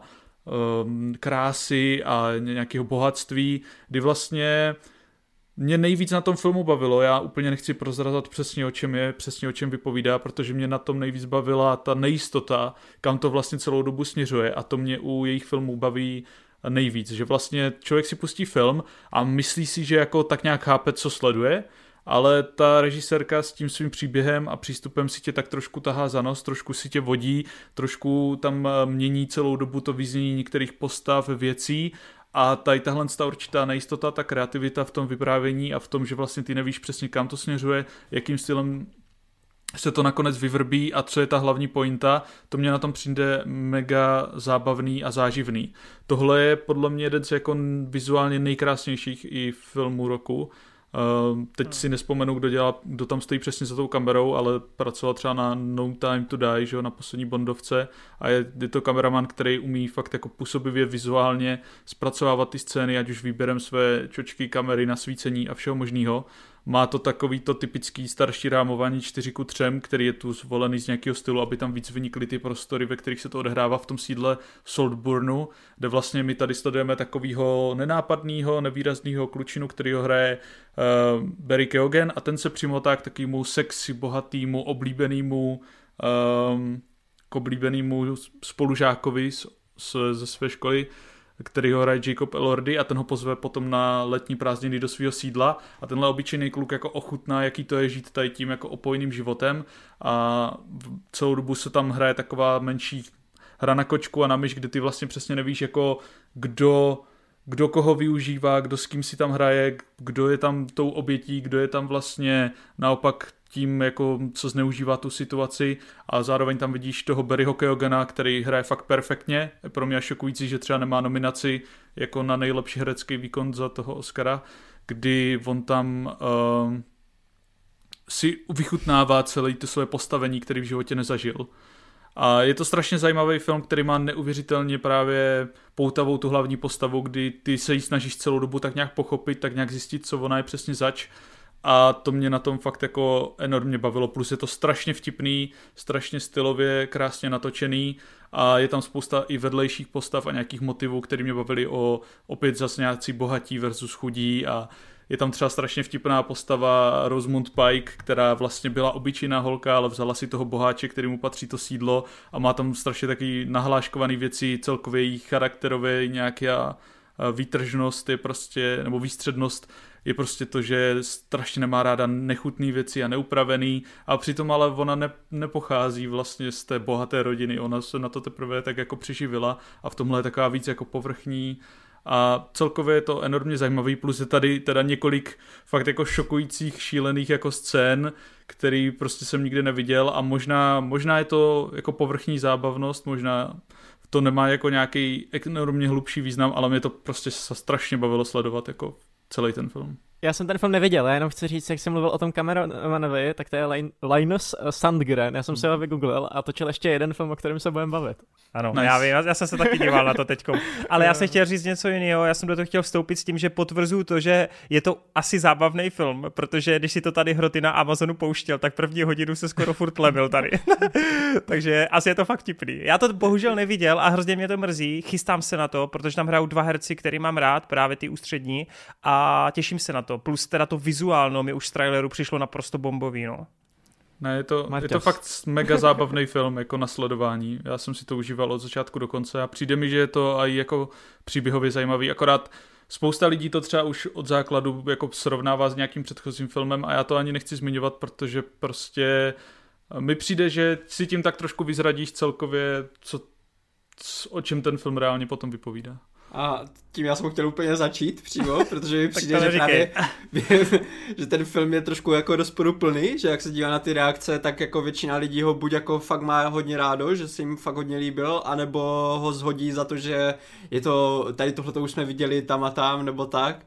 Já jsem ten film, který vždycky jako všichni, já to tady teďka taky nebudu jako říkat, aby to někomu nepokazilo, ale ten film, se kterým to srovnávají všichni, já jsem ho viděl ale viděl jsem ho tak dávno, že prostě já si pamatuju jenom nějaké základní zvraty, nějak jako o čem to bylo, ale ten film na mě neměl nějaký větší dopad. A teďka, když jsem to dostal v podstatě na novo, jako uh, tu základní kostru, tak mi to vůbec nevadilo a strašně jsem si to užíval, protože právě vizuálně mi to přišlo asi jako jeden z, uh, kromě když nepočítám jako nějaké filmy v, v těch úplně top 3 mojí, tak uh, vizuálně je to asi jeden z nejpěknějších minimálně live action filmů, co jsem viděl letos. Protože ono se tam jako neděje nic extra jako zvláštního, že by tam byla nějaká jako opulentní akce, nebo ně, nějaké jako kamerové nájezdy, které byste neviděli někde jinde nebo tak, ale tady prostě stačí jednoduchá, pořádně promakaná kompozice a ty barvy jsou úplně tak vibrantní prostě, že yes. uh, ono se v, v jednu chvíli jste v nějakém uh, settingu, kde je to všechno třeba do nějakých bledých barev a najednou potom jste venku a je tam všechno úplně to září těma barvama, všude jsou nějaké kitky, které jsou úplně jako kontrastní, že máte tam žlutou do toho červenou a prostě takové ty přechody, tam je úplně furt. A já, já musím ještě vypíchnout třeba potom i jak střihově s tím obrazem je to občas zmáknutý, že tam je třeba fakt jedna úplně mega památná scéna se s červenýma závěsama, mm. která je strašně jako silná s tím jako kontextem a podtextem, který to má a co se tam děje a to, jak vizuálně to ještě působí a jak tam všichni ti herci působí, to je jako enormně silná a záživná scénka, kterou si jako budu hodně dlouho pamatovat a která se mnou jako bude rezonovat, takže mm-hmm. po té vizuální a technické stránce je to fakt jako úplně vymazlený a tip-top. Já no. jsem právě taky úplně z toho podobně nadšený, protože uh, je fakt, že ta hloubka, kterou to jako evokuje, tak tam úplně není v tom filmu. Jako neříkám, že je, ale na druhou stranu si myslím, že hodně lidí, co to kritizuje, tak nad tím vůbec jako nestrávili žádný čas nad tím přemýšlením, protože Uh, některé věci tam fakt jsou promyšlené, třeba symbolika nebo nějaký foreshadowing, co tam je. Moje třeba osobní fa- takový favorite je s tím kamenem, jak tam házeli yes. do, do té vody a ty prostě vidíš, že se tam něco stane s tím kamenem, co to prostě implikuje do, do toho. Uh, je tam nějaká symbolika, kdy třeba na party on tam, ta hlavní postava toho Olího tam nosí parohy prostě, které tam mají trošku nějaký jako význam hlubší, než jenom prostě je to nějaký kostým na, na té party. To samé s tím uh, uh, adoptovaným synem na té party. Jsou tady jako věci, které yes. mají tu hloubku. Jenom, Bludiště, jenom to chce, přesně. Jenom to chce trošku jako zapřemýšlet a dát tomu filmu trošku ten, tu pozornost. Takže hmm pro mě osobně je to úplně taková, i, i kdyby to třeba byla variace na příběh, který už jsme dřív dostali a třeba i v lepším podání, tak tohle je taková příjemná modernizace, že uh, drží to do, jako uh, krok s, s dnešní dobou a hlavně ta, jak říkal Hroty, ta hlavní postava toho Olího, hmm. podání toho Berryho to strašně táhne, protože yes. on tady tohle je film, ve kterém má strašně moc různých poloh, ve kterých mm-hmm. jako se může vyhrát a vidíte ho úplně od nějakého uh, kluč, klu, klučíka, který je v podstatě ne, nemůže se prosadit v nějaké partě, neví, jak si najít cestu mezi ně, až k nějakému skoro nějakému uchylákovi, který tam dělá úplně jako šílenosti, o kterých tady trošku jako Hroty naznačoval, že tady jsou minimálně dvě, tři scény, u kterých se jako lidi budou říkat, ty to je nechutné. A v jiných filmech by to třeba bylo nevkusné, ale tady mi to úplně sedělo do té Přesně. jako postavy, že mi to prohlubovalo tu jeho až uh, psychotickou náturu, kterou jako on nechce ukazovat na, na veřejnosti, ale vidíte, že takový asi trošku je, když, když je, když je sám. Ale tam, je tam fajn jako zajímavý paralely, že třeba jako kdy on vlastně tak trošku vystrkuje ty svoje růžky, kdy jako ukazuje Přesně. co zač, tak většinou jako je to v určitých situacích, za, je to spíš v noci než přes den, víc v soukromí a tak dále a je strašně zábavný, nebo pro mě bylo strašně zábavný se snažit jako rozklíčovat tu jeho postavu, ten jeho osobnost, jako, jaký on ve skutečnosti je, co je to zač a i teď mm-hmm. mě mhm. to vlastně zpětně, když nad tím přemýšlím filmem, tak mě baví právě si rozklíčovávat tu jeho charakterizaci, což třeba u toho jiného filmu, se kterým se to srovnává, který je taky jako vynikající, tak tam třeba ta postava je jednoznačnější a možná skrz to, to spoustě lidem sedne víc, že vlastně je to víc přímočarý v té samotné výpovědi, mm-hmm. ale pro mě to byl enormně jako zábavný faktor na tom Saltburnu, nejenom se snažit tak nějak jako rozklíčovat, o čem přesně je ten film a kam přesně směřuje, ale i tu hlavní postavu se snažit pochopit, jako jestli byl takový od začátku, jestli prostě jaká, jaký jsou přesně ty jeho motivace, který tam dělá, protože jsou tam, je tam spousta vodítek, které jsou na jednu stranu jednoznačný, ale ne úplně tak moc.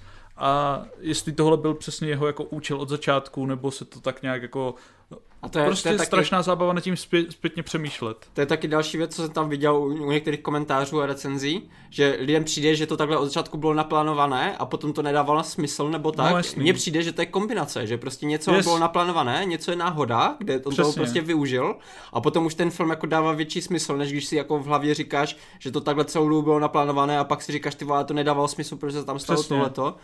Yes. Je, jako určitě tam byly nějaké jako věci, které on ta postava plánovala no. a nějaký se jako vyústili z toho prostě, jak ten příběh a děj mm. se rozehrával. A ta dynamika mezi všema těma různýma postavama Právě, je tam no. opět strašně zábavná. Protože ty postavy, jak já jsem tady říkal, že ten film je barvitý, to není jenom jako po stránce vizuální, ale mi se strašně líbilo, jak má ty uh, charakteristiky těch, těch postav úplně podané, protože tady každá postava má úplně jako brutálně rozlišný charakter, tady nejsou dvě postavy, které by byly stejné. A i když mají málo prostoru, tak ty si dokážeš prostě, nebo ten film ospravedlní, proč to ta postava je, že třeba tam je ta postava toho, matem, eh, toho šprta, toho matematika, yes. ne? Jak je tam úplně ta jedna výtečná scéna, u které jako pochopíš, jak, jak ta postava je v podstatě ujetá nějakým způsobem nebo tak. A tohle se dá říct o každé postavě, kterou ti tam ten film představí, že ona má nějakou svoji jako core specifikaci mm. a ta postava fakt taková je jako do, do svého nitra.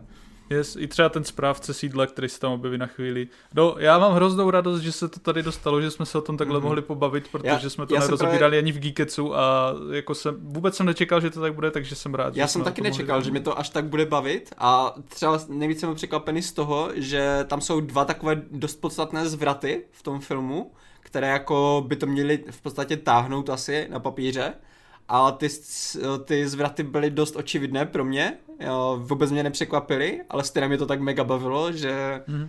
že se mi to takhle dostalo dost vysoko no, v, té, v té topce. Bavíte se o tom jenom 20 minut, podejte se.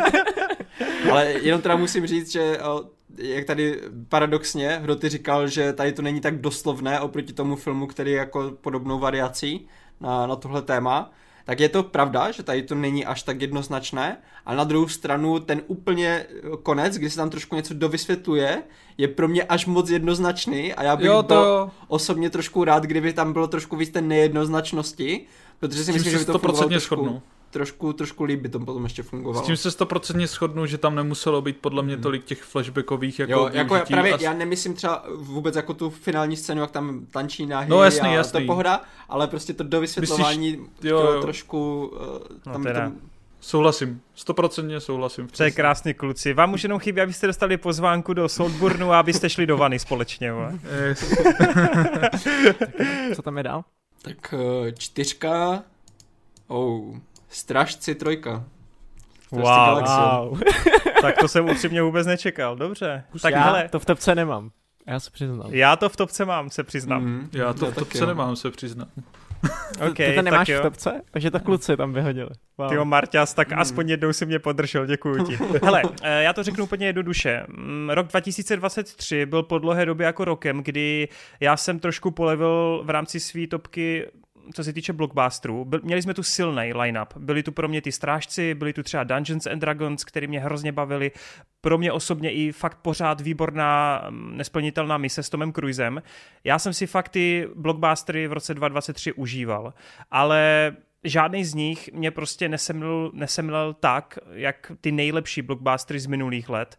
A konkrétně Strážci 3 možná jsou pro mě trochu v té pozici, že jim nadržuju, protože pro mě je to svým způsobem taky taková pomyslná rozlučka s tím samotným brandem a s tou značkou, protože já mám toho Jamesa Gana neskutečně rád. Bavili jsme se o tom tady milionkrát i v rámci Suicide Squad, že on svým postavám jednoduše rozumí. On ty postavy má rád, eh, vytipuje si vždycky postavy, které nejsou přímočary, které mají nějakou hloubku, které mají, nějakou, mají obě dvě strany té mince.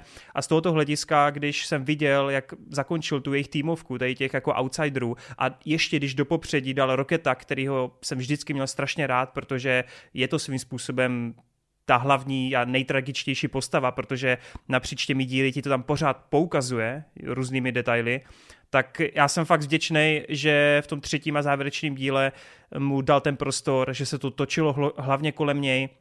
A já si myslím, že to není žádný spoiler a už jsem to taky už někde říkal, pro mě není scenaristický majstrštyk, když zabíš oblíbené postavy. Pro mě je scenaristický majstrštyk, když nezabiješ postavy, a stejně to v tobě vyvolává neuvěřitelné emoce. Čili pro mě je vlastně Gun v tomhle úplně jako extra třída, protože aniž by se nutně jako aby nutně sklouzával k tomu, že by ze mě dojil ty emoce skrz tady ty věci, tak on to dal jako na úplnou jinou rovinu a i když tam jsem tam třeba s, ně, s nějakýma věcma, postavama bejtil, a je to možná trochu jako levná vějíčka, tak já jsem prostě strašně vděčný, jak to zakončil a že dokázal navzdory tomu silnému a až jako temnému tématu odejít s hlavou styčenou a fakt mě jako strašně bavit. Ten film je hrozně jako nadějný, je hrozně zábavný. Slyšel jsem spoustu nářku, že prostřední část v tom vězení je prostě úlet, skrz barvy, skrz šílenost.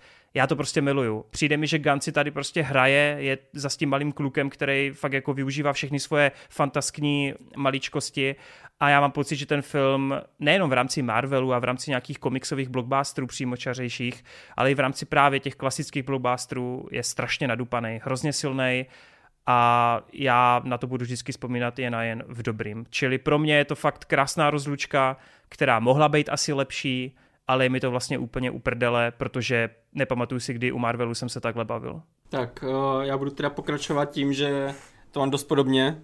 James Gunn patří mezi moje oblíbence, rozhodně co se týče komiksového žánru, tak uh, mezi ty nejvýraznější. Uh, bavily mě jeho filmy vždycky, tyjo, už od Slimáka a všechny ty podivnosti. Uh, šlo to vidět už i na scénáři, co psal pro Zaka Snydera. Uh, ten jeho úsvit uh, fakt tá, táhly ty scenaristické myšlenky a nápady a originalita a kreativita, které Zack Snyder potom... Uh... Scooby-Doo filmy. Já právě když jsem začal mluvit o té scenaristice, tak jsem si úplně říkal, jasně, skupinu. no a musím říct, že uh, už se mi líbil jakože jednička, strážci, to se asi všichni shodujou, že v té, minimálně v té době prostě z toho byli všichni nadšení. Uh, u dvojky vím, že jsem v menšině, ale já patřím mezi lidi, kteří si užili i dvojku. A, dvojku. Taky jsem a si trojka uh, pro mě je ještě trošku lepší než, než ty předchozí díly. Že to zase trošku posunul, uh, všechny ty věci seply krásně, jsou tady věci, které on si v podstatě buduje celé tři filmy, které se tady vyplatily až po těch x letech točení. a, a nemyslím jenom ten vtípek s tou rukou, ale je tady víc takových payoffů.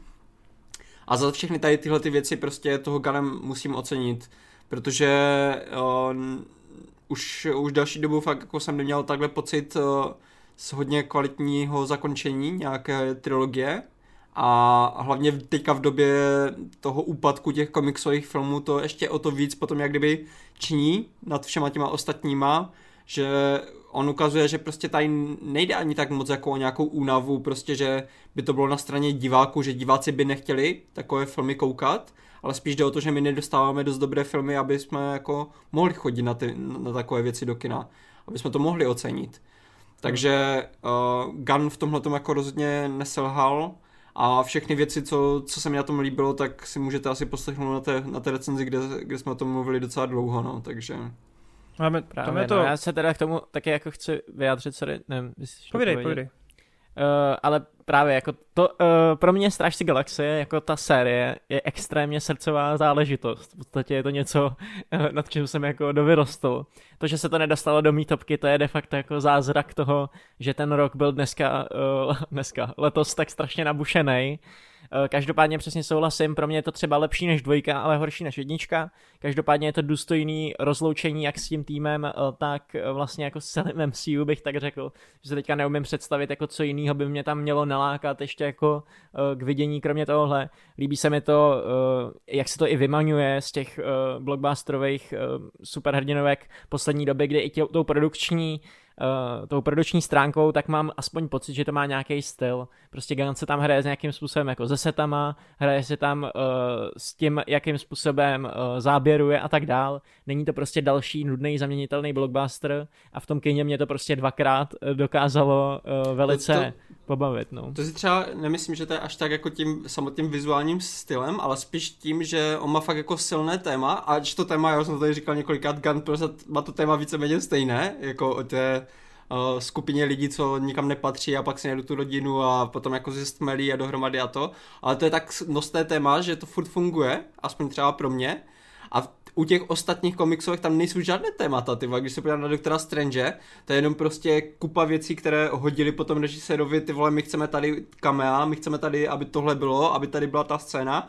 A on to potom jako nějak eh, splácal dohromady, že i když je to kvalitní režisér, který má uh, nějaký osobitý styl a ten styl tam jde vidět, jako já jsem tam viděl sama Raimiho v tom filmu, ale prostě tím, že to byl takový myšmaš, bez toho tématu, které by to drželo pohromadě, tak tam to nefungovalo, tam se to rozpadalo. A tady v tomhle tom si myslím, že naopak ten gun je hodně jo. silný, protože v tom, no. v tom konci, kdy všechny ty témata sepnou a jdete do toho finále, toho vyvrcholení, tak ještě když máte třeba rádi zvířata, tak tady ten film vás úplně zničí možně, jakože.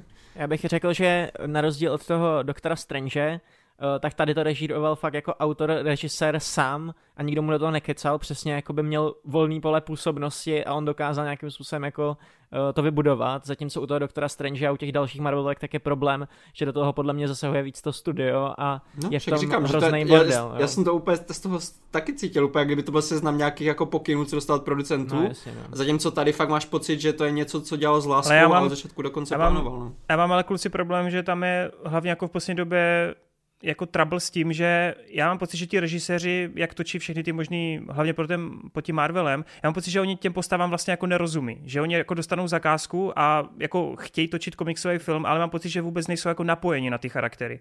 A konkrétně právě u těch strážců, to je podle mě ta největší síla, že jo, ty jsi to tady už načnul.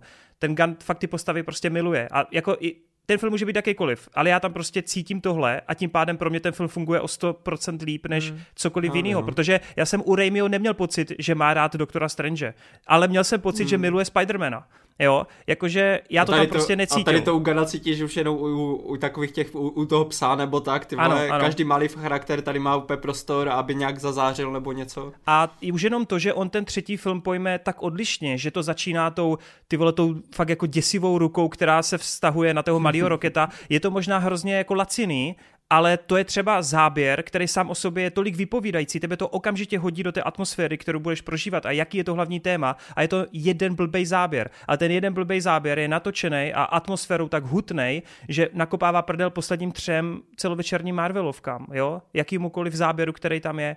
A když ještě vezmu to, že on dokáže se opravdu fakt vymanit, jak ty jsi tady naznačil. Třeba to, jak dopadne ten vztah toho Petra a Gamory, to je tak strašně vyspělý, že někdy prostě je je potřeba jít dál. Nemůžeš lpět, lpět na něčem, co je v té minulosti. mega nadšený, že prostě ma, většina filmů to bere prostě, že máš jenom dva, dva konce u takových ano. věcí, že prostě buď nebudou spolu, nebo budou spolu, ale se strašně líbí, že prostě on našel třetí cestu a je to úplně přirozené a, a krásné, ty vole. A... a je to strašně silný a nevím, já fakt ten film prostě v tomhle ohledu můžu jen a jen chválit, jo, a, a je, máš tam jednu z nejlepších jednozáběrovek v rámci Marvelu, mm. jo, teď to je, ty vole, tam je tolik nápadů v té jedné scéně, to je úplně neuvěřitelný. A každá z těch postav dostane svůj spotlight. A to je taky úžasný, že je to týmovka, ale každý z nich tam je důležitý. Jo? Je to prostě nějaký základní pilíř toho filmu a i Drax, který může působit jako vtipná komická vložka, tam má dokončení svého arku v rámci toho rodičovství. Jo, kde jaký tvůrce by na tohle našel čas už v takhle zahlcujícím filmu já to prostě miluju. Fakt jsem strašně rád, že jsi to tam dal i ty a že se o tom tady ještě můžeme dodatečně pobavit, protože říká Mission Impossible, Dungeons, boží, ale tady, tady to prostě u mě fakt převálcovali ti strážci v rámci blockbusteru. Souhlas. Hroty k tomu chce něco říct, nebo jenom... Já, já tady nechci kazit tu krásnou atmosféru. Klidně uskáš, to nevadí. Ne, řekni, tak že to byla sračka, řekni to.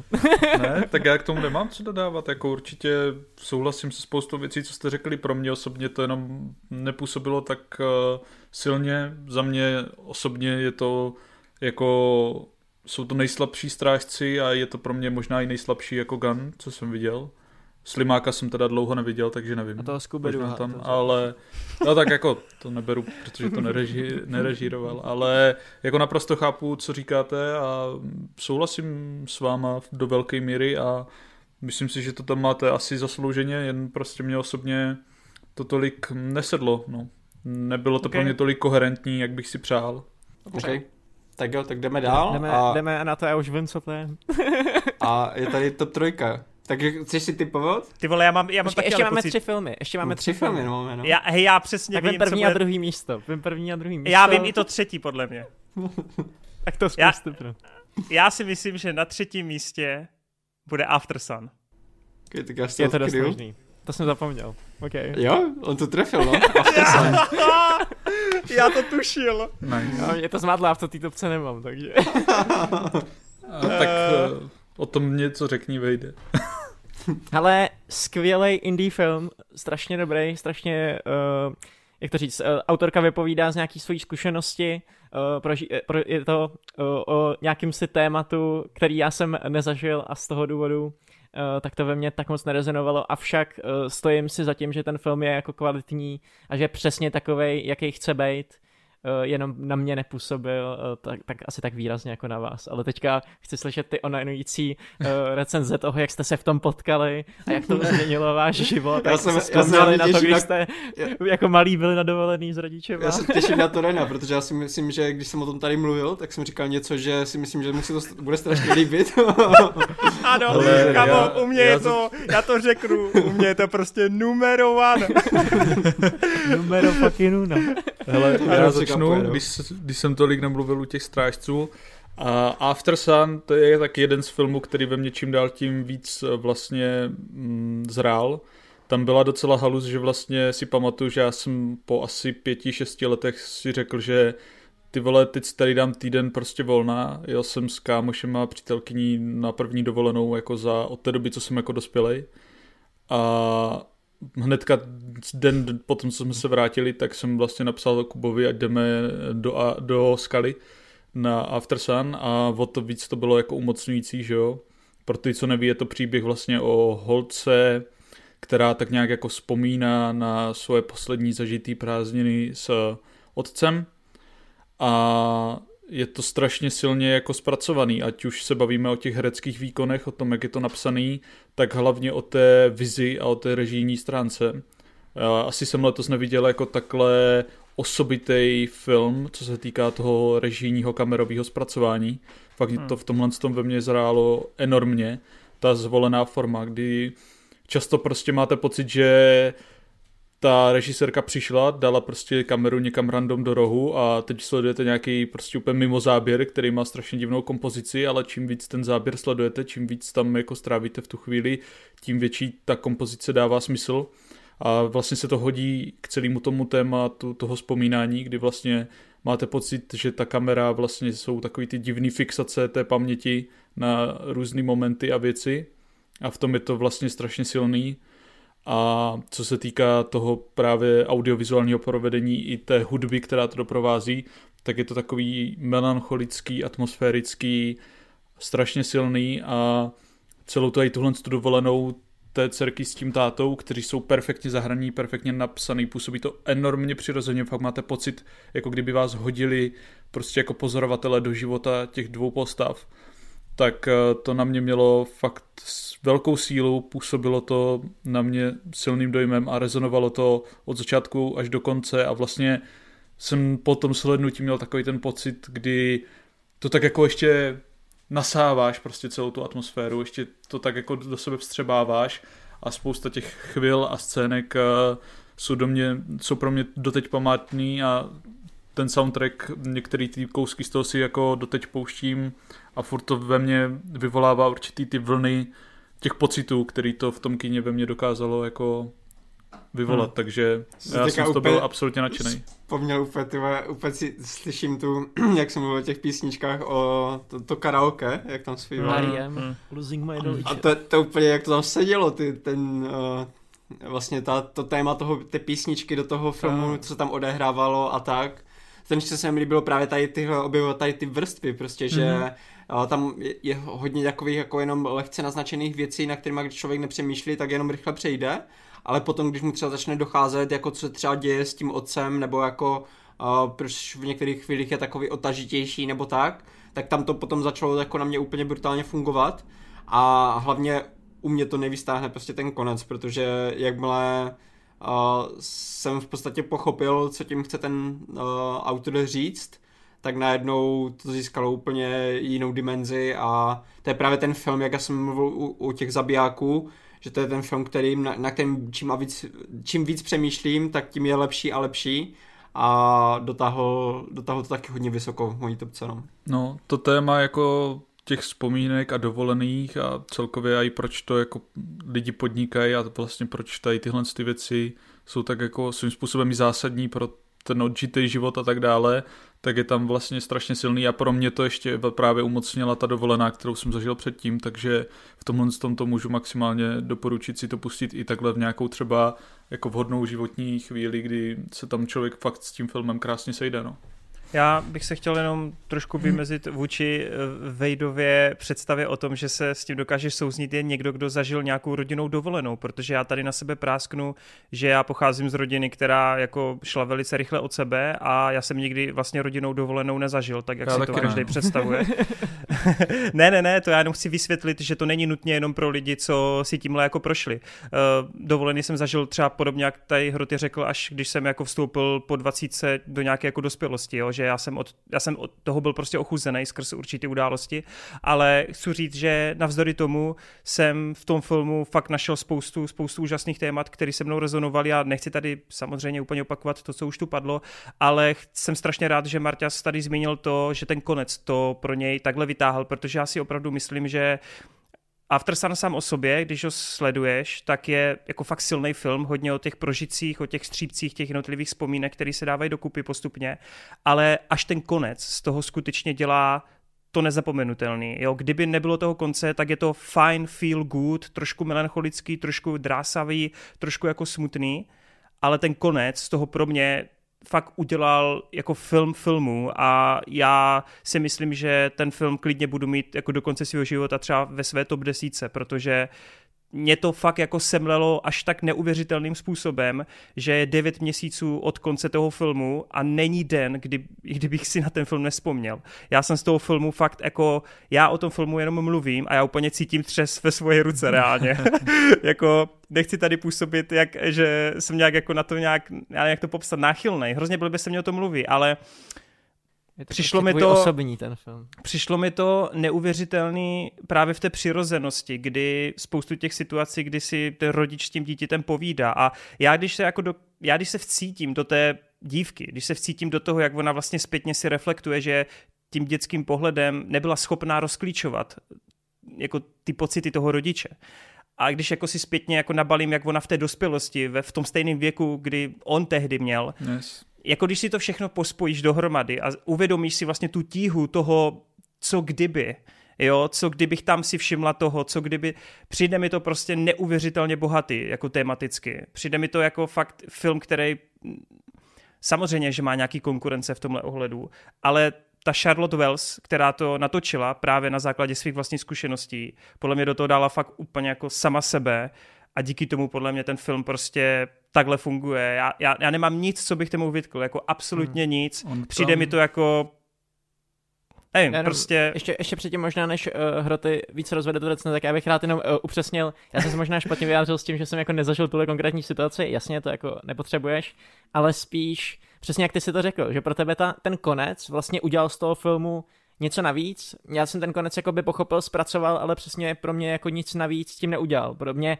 přesně jako když jsem skončil, tak jsem měl pocit, jo, tohle je přesně bych to zařadil do takových těch jako dobrých uh, dramat, uh, přesně A24, jo, od uh, nějaký režisérky, která se tady točí jako svůj spověď. Něco jako bylo třeba v tomhle roce i Past Lives, něco uh-huh. jako byl další film, který mě se do topky dostal a prostě těch filmů podobného typu je hrozně moc a já mám pocit, že vždycky to, jak moc daleko se ti dostane v tom, jak se ti moc líbí a jak tě zaujme, tak záleží čistě na tvůj jako životní zkušenosti a čistě s tím, jestli s tím filmem dokážeš nějakým způsobem jako vybrovat. A já prostě vybruju na trošku jiný úrovni. Ale já ti rozumím, film. ale třeba viděl jsem i ty Past Lives, taky se mi jako hodně líbily, jo. taky to u mě se plodí díky konci. Ale já, já, já, bych fakt, já si fakt nemyslím, že ten After Sun, že najdeš jako klony toho filmu.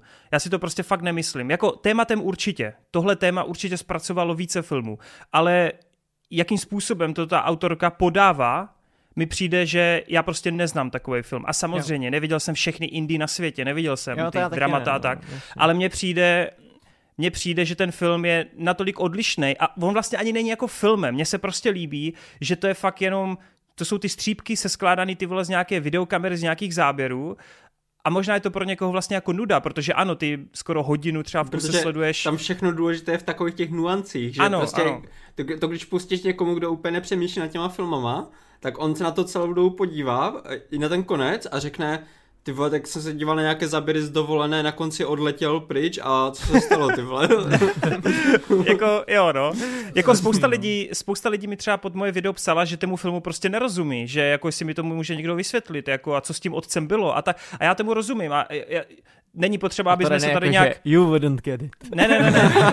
ona, ona není potřeba, abychom se nad tím nějak povyšovali, že my to chápeme a druzí ne. Naprosto v pohodě. Prostě pokud jsou sleduješ filmy z různých důvodů, sleduješ i filmy proto, aby se prostě bavil, abys nezapínal hlavu a to je úplně v pořádku. Já jim proto i koukám na takový ty brakovitý věci. Ale říkám, tenhle film, podobně jak Hroty si to spolu s tou dovolenou, já to mám spojený skrz nějaké svoje rodinné věci, přijde mi to prostě fakt strašně jako silný, autentický a já opravdu, opravdu neznám film, který se mnou tohle udělal. Jako fakt neznám. Prostě je to pro mě, je to pro mě fakt to zjevení, který se podle mě stane, takový to zjevení, který jsem viděl v rámci třeba Pána prstenů, ale to je zjevení úplně na jiné úrovni. To je takový to typický filmový, typický blockbusterový, jo, ne, to je takový to, to se jedno za deset let stane, ale tohle a, Ano, a a tohle se stalo s tím After Sun já a já jsem z toho, jako fakt já jsem z toho, já, já, já doteďka to vlastně nechápu, ale je to neuvěřitelný zážitek a hrozně bych je. to přál jako komukoliv, aby si s jakýmkoliv filmem tohle prožil, hmm. protože to napojení je úplně jako neuvěřitelný. Vole. Hlavně Takže, fakt jako boží. mně přijde, že s každým týdnem, co jako toho zhlídnutí uplynulo, tak to ve mně jako víc tak jako kvete a víc to se mnou jako rezonuje a vlastně po tom, co jsem to zhlídl, tak jsem byl jakože, hele, možná se mi to do té topky dostane, ale asi spíš někde níž, ale ve výsledku jsem to uvístil někde výš a samotného mě to překvapilo, že to ve mně tak jako uzrálo.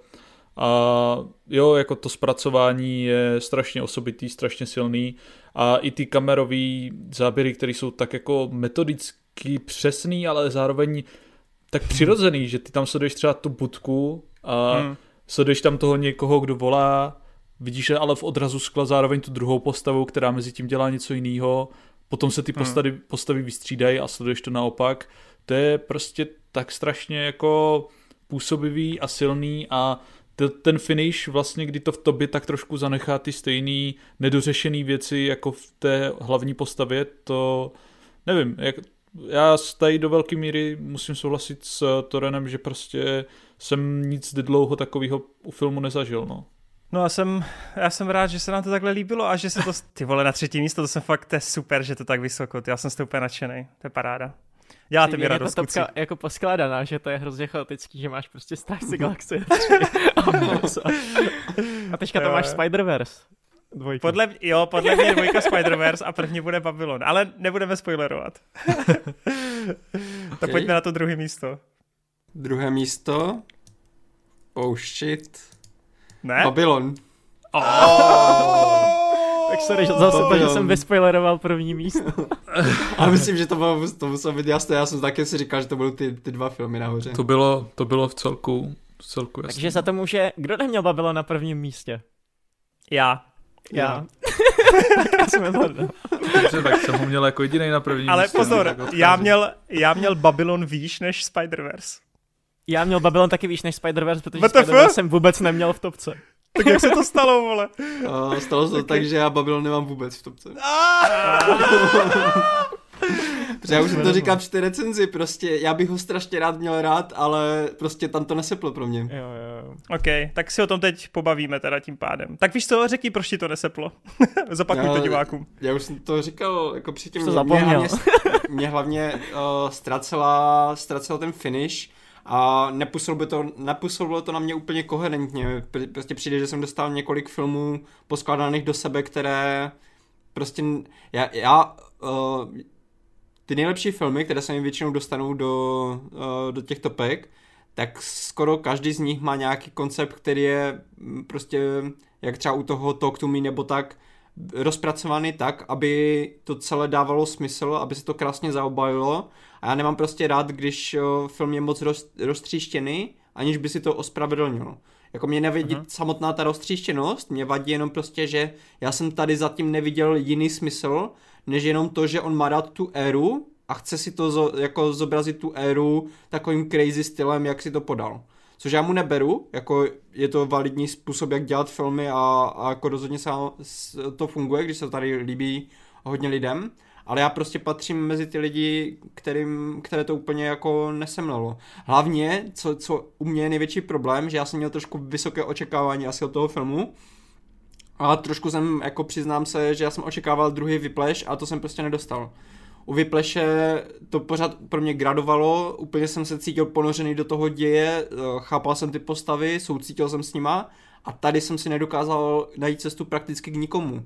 Já jsem se na to díval, mě to jako pobavilo v některých scénách, ne, jako rozhodně jsem se nenudil u toho filmu, ale nepronikl jsem do toho. Neměl jsem tam úplně to napojení na, ani na témata, ani na ty postavy, Mhm. Takže pro mě je to jenom takové to pozlátko, pozlátko, které se třpití, ale není tam, není tam ta hloubka, no. Hele, já vím, že kluci tady zbylí dva o tom budou vyprávět trošku další dobu, tak já si to v rychlosti teď jenom převezmu. Uh, pro mě je to taková jako enigma, ty vole, ten, ten Babylon, protože, nebo spíš taky jako paradox bych řekl, protože u mě je strašně známo, že já taky, přesně, já se potřebuji napojit na ty postavy, abych, abych ten film měl hodně rád. A zrovna u Babylonu je, je to strašně zvláštní, a, ale já souhlasím s tím, co tu padlo, že já jsem se na ty postavy taky nedokázal úplně, úplně naladit, ale tyjo, navzdory tomu se mi stalo to, že ten film mě úplně jako ohlušil, úplně mě jako uzemnil, úplně mě srazil a jako tou svou velikostí, ty vole, tím svým drivem, tím tempem, tím rytmusem, mě to fakt úplně jako nenechávalo ani na vteřinu vydechnout. A já jsem byl fakt jako úplně odpálený tímhle, jo? že asi tam vyhrává ta audiovizuální stránka, plus mně se strašně právě líbí to, že on si přesně zadaptoval to svoje období nějaký toho filmu, té velké změny toho filmu a ty jednotlivé jako dopady na ty starší tváře toho starého Hollywoodu a jak je to ovlivňuje, tak to mi přišlo jako strašně silný téma, jo? když tam vidíš právě, jak se to pod jejich očima prostě celý jako mění za pochodu a líbí se mi, jak najednou ty postavy se stávají takovým tím, tím odrazem toho starého, co ale v tom moderním světě nemůže přežít, pokud se nepřizpůsobíš. A to se mi fakt na tom strašně líbí, tady ta myšlenka, jo. On ten Brad Pitt to tam úplně nejkrásněji znázorňuje, ta jeho postava je vlastně jako pilíř celého tohoto tématu a zatímco ty ostatní tam už jako tam se rozpracovávají jiné věci.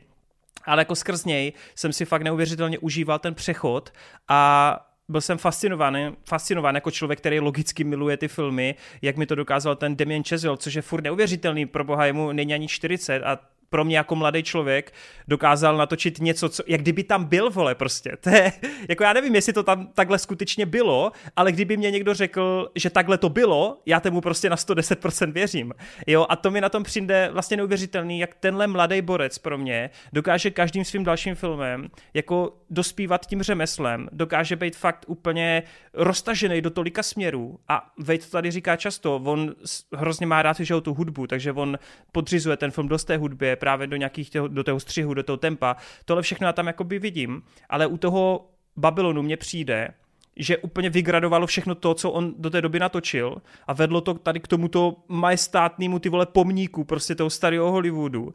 A je to strašný banger. Já si myslím, že na ten film se bude za 20 let úplně jako vzpomínat. Myslím si, že ten film je fakt jako nádherná podsta která ano, možná nemá ty postavy jako nějak, že si do nich okamžitě jako vtělíš a zamiluješ, ale přijde mi, že to ani nebylo jako účelem. Přijde mi, že tenhle film prostě se snaží úplně o něco jiného a mě to z tohoto hlediska zkrátka sedlo skrz to pozadí. Plus teda já do teďka, já, já prostě nerozumím, jak to natočil. Fakt já, mě, mě dělá problém chápat, jak mohl něco takového natočit. A teď se nebavím o tom rozpočtu nebo tak. Já, já to já to, já to prostě fakt nechápu. Já nechápu, jak dokázal třeba ten úvodní večírek prostě udělat tak, jak ho udělal. Jako kolik lidí tam je, kolik lidí dělá to, co dělá, jak to funguje, jak to nestříhá, jak je to prostě jednozáběrovka. Já tomu nerozumím. Já, mně přijde, že ten člověk musí být fakt jako políben bohem, filmovým bohem. A nebo, nebo fetovat na sloním jako hřbetu, jo, jako může být. Ale chci tady fakt zdůraznit, že Damien Chazelle na ten svůj věk já, já si myslím, že neexistuje jako v tomhle věku jako lepší režisér. Prostě si to nemyslím. Přijde mi, že ten člověk předběhl úplně jako svou dobu. Přijde mi, že úplně fakt je úplně jinde ty vole. Pojďme jako to říct na rovinu. Talentem. Danny Villeneuve a Damien Chazelle jsou nejvíc talentovaný režiséři teďka aktuálně v Hollywoodu, co jsou. A nikde jiný. Jako, tak Denis už, je, Denis už je trošku starší, ne? Mám pocit, jo, Danny. to je, ale jakože oni jsou podle mě kvalitativně tak to strašně na to úrovni. Fakt no, jako... já už vám to předám, nebojte. Jenom jsem chtěl zdůraznit, že na mě ty postavy taky jako nefungovaly, ale stejně mě to tak neuvěřitelně semlelo. A je to asi ten film, ten, ten typ filmu, kdy si víc pamatuju jednotlivý úseky, než že bych jako si rád dal celý ten film jako celek. Jo, spíš na mě fungují ty jednotlivé sekvence ale jako když si na ty sekvence vzpomenu a když jsem si tady ani skrz ty svoje vlastní topky pak pouštěl nějaký věci a skrz střih a to, ty vole, tak to je, to je úplně jinde, jako fakt, jak to vypadá, jak tam máš to filmový zrno, jak je to strašně sexy, tyjo, to je, ten film je boží, fakt je boží. No to, je, to je přesně takhle by to i řekl já, tyjo. Některé ty scény úplně paráda, ale jako celý film bych si nedal. No. Hele, já, já, já ten film já si nemyslím, že teď, kdyby mě někdo řekl, zítra si znovu pustím Babylon, asi, asi bych neměl úplně chuť, jo, to já uznávám ale nic to nemění na tom, že... Ale nic to... Nic to uh, pro mě to jako nic nemění na Bych tom... Bych se pustil hnedka teď, já vole, tak moc, já tak moc čekám, až to vyjde na nic, to, nic to podle mě nemění na tom, že ten film si podle mě jako zaslouží jako veškerý žebříčky, veškerý ohlas a, a, a chci, aby ten film prostě se dostal k co nejvíce lidem. Takže jsem fakt jako rád, že je takhle vysoko a zaslouží si to. Není to žádný úlet, není to žádná honipéřina, je to prostě kurva dobrý film. Hmm. Hele, já se tady musím celou dobu úplně usmívat a tetelit, protože jako tom eh, filmu se tady baví a rozpomínají se mi ty nejrůznější momenty a scény.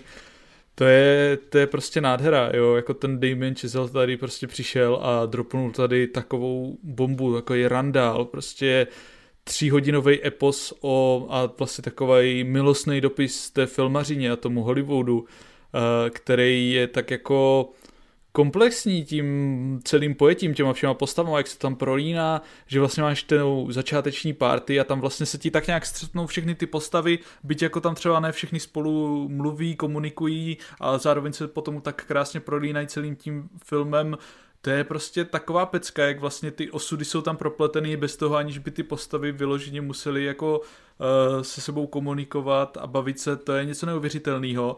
A jak jsi tady říkal, to prostě, jak je to natočený, to je absolutně božský. Já, já to doteď nechápu.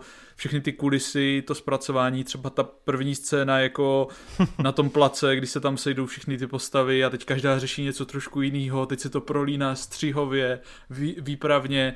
To je fakt jako takový ďábelský počin, který je úplně radost sledovat. A já třeba jako byť souhlasím, že třeba ne všechny ty postavy jsou takový, že se s něma zžiješ, tak ale jako je chápeš, promlouvají k tobě nějakým stylem a třeba ten hlavní menu, ten, který prostě jako má vášeň k tomu Hollywoodu, k těm filmům a chce být jejich součástí, to pro mě je takový jako takový ty dvířka do toho světa toho Babylonu. Je to taková postava, se kterou tam jako vlastně to můžu prožívat od začátku až do konce, jak tam vlastně pozoruje ty různé osobnosti a hvězdy, jak jako vznikají a on je, je jenom rád, že vlastně je rád a je součást toho celého.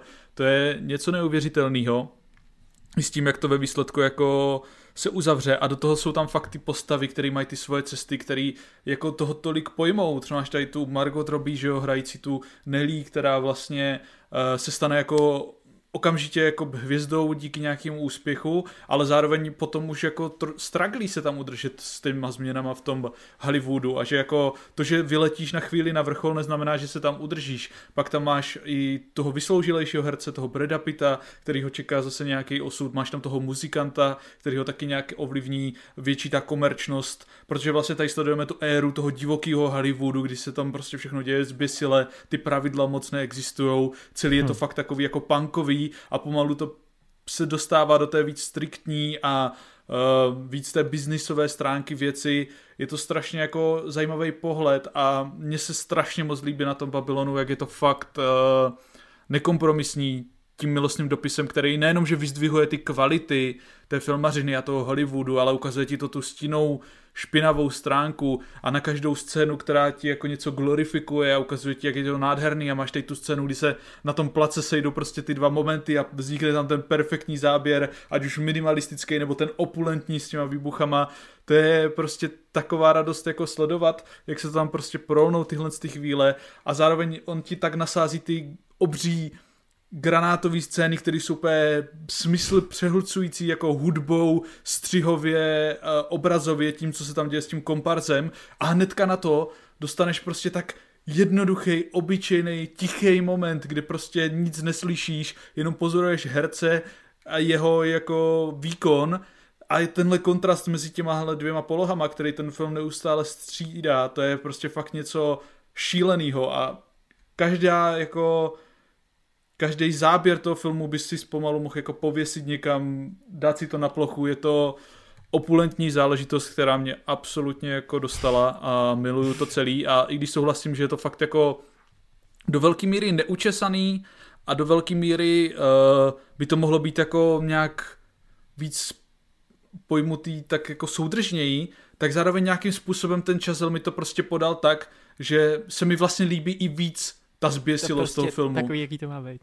Přesně, jakože já si uvědomuji, že třeba tam máš tu celý ten segment s tím McGuirem, který je strašně jako ujetý, divný a vlastně můj jako analytický mozek, který se na ten scénář a na ten film dívá z nějakého pohledu, si říká, hele, tohle by tam takhle nemuselo být, mohlo by to být buď kratší, nebo méně divný, nebo to, ale já když jsem viděl ten film, a řekl jsem si tyhle ty věci, tak zároveň ale jsem absolutně miloval to, jak ti tady tuhle tu hnusnou tady tu hnusnou stínou stránku, která je úplně zarytá někde pod až jako pod půdou toho Hollywoodu, někde prostě, kde to nikdo nechce, abys to viděl, jak ti on tady odprezentuje v tom filmu a jak vlastně to je ten silný temný zlom před tím vyvrcholením, tak vlastně to pro mě dává dokonalý smysl a jsem rád, že je to takhle neučesaný, že je to tak sví a vlastně o to víc se mně osobně ještě ten film líbí. No. Jako on tam nedělal žádné ústupky a to je právě to, co si myslím, že na tom jako hodně lidí cení. No. Jo, jak máš plynule navázat na tak dokonalou řeč, prostě. Hro, ty to řekl wow. naprosto všechno. Děkuju. A všechno řekl taky Damien Chazelle v tomhle tom filmu. Protože mně prostě přijde, jak uh, kluci říkají, že uh, tam pro ně nebylo uh, třeba tak moc osobně styčný téma, který, se kterým by se mohli uh, tak nějak stotožnit. Jasně, ale pro mě taky ne. Já jako taky to nejsou nejvíc postavy, ke kterým jsem tenhle ten letos uh, inklinoval. Není to film, který mě rozbrečel nebo by nějakým způsobem fakt jako emocionálně zdrtil. Uh, to vůbec, ale když se mi prostě řekne, jaký film byl letos jako ten, ten nejvíc film, jo, tím vlastním způsobem, tak ty vole, ten Babylon, to je prostě, to tě jasně jako první ustane na meso. Uh, jak řekl to den o After Sun, že neuplyne den, kdyby se nepřemýšlel nad tímhle filmem. Tyhle neuplyne den, kdy já si nepustím ani soundtrack z tohohle filmu, jo. Tam je tolik moc věcí na tak jako strašně vysoký úrovni, ale o tom už jsme se tady uh, bavili, uh, jako by byste tady rozebírali tu stylistickou stránku, fakt není potřeba, abych k tomu něco přidával, ale líbilo se mi v Hrotyho řeči, když začal mluvit o tom dokonalém záběru, který oni tam teda natočej a mě hnedka v hlavě ten dokonalý záběr, jako bys tam nemyslel, přesně víš, o čem mluvíš a přesně yes. víš ten záběr. A je yes. fakt neuvěřitelný, to jak říkal Toren, já ani sám jako filmař nechápu, že se tam sešlo v tom filmu tolik momentů, který jako byly natočený a jsou jako zachycený na té kameře a jsou tam, ať už je to prostě uh, přesně ty party a tak, tak i takový to, jak prostě tam Margot Robbie vychází uh, na ten dvůr a tak jsou tak jako jo, ty vole, já z toho mám je... takovou jako po, pomývou atmosféru, že prostě pro mě ten Babylon, ať, ačkoliv je to jako o filmu, je to prostě o tomhle tématu, tak pro mě zachycuje nějakým způsobem fakt jako celý život, jako by těma emocema, že je hrozně jako živelný.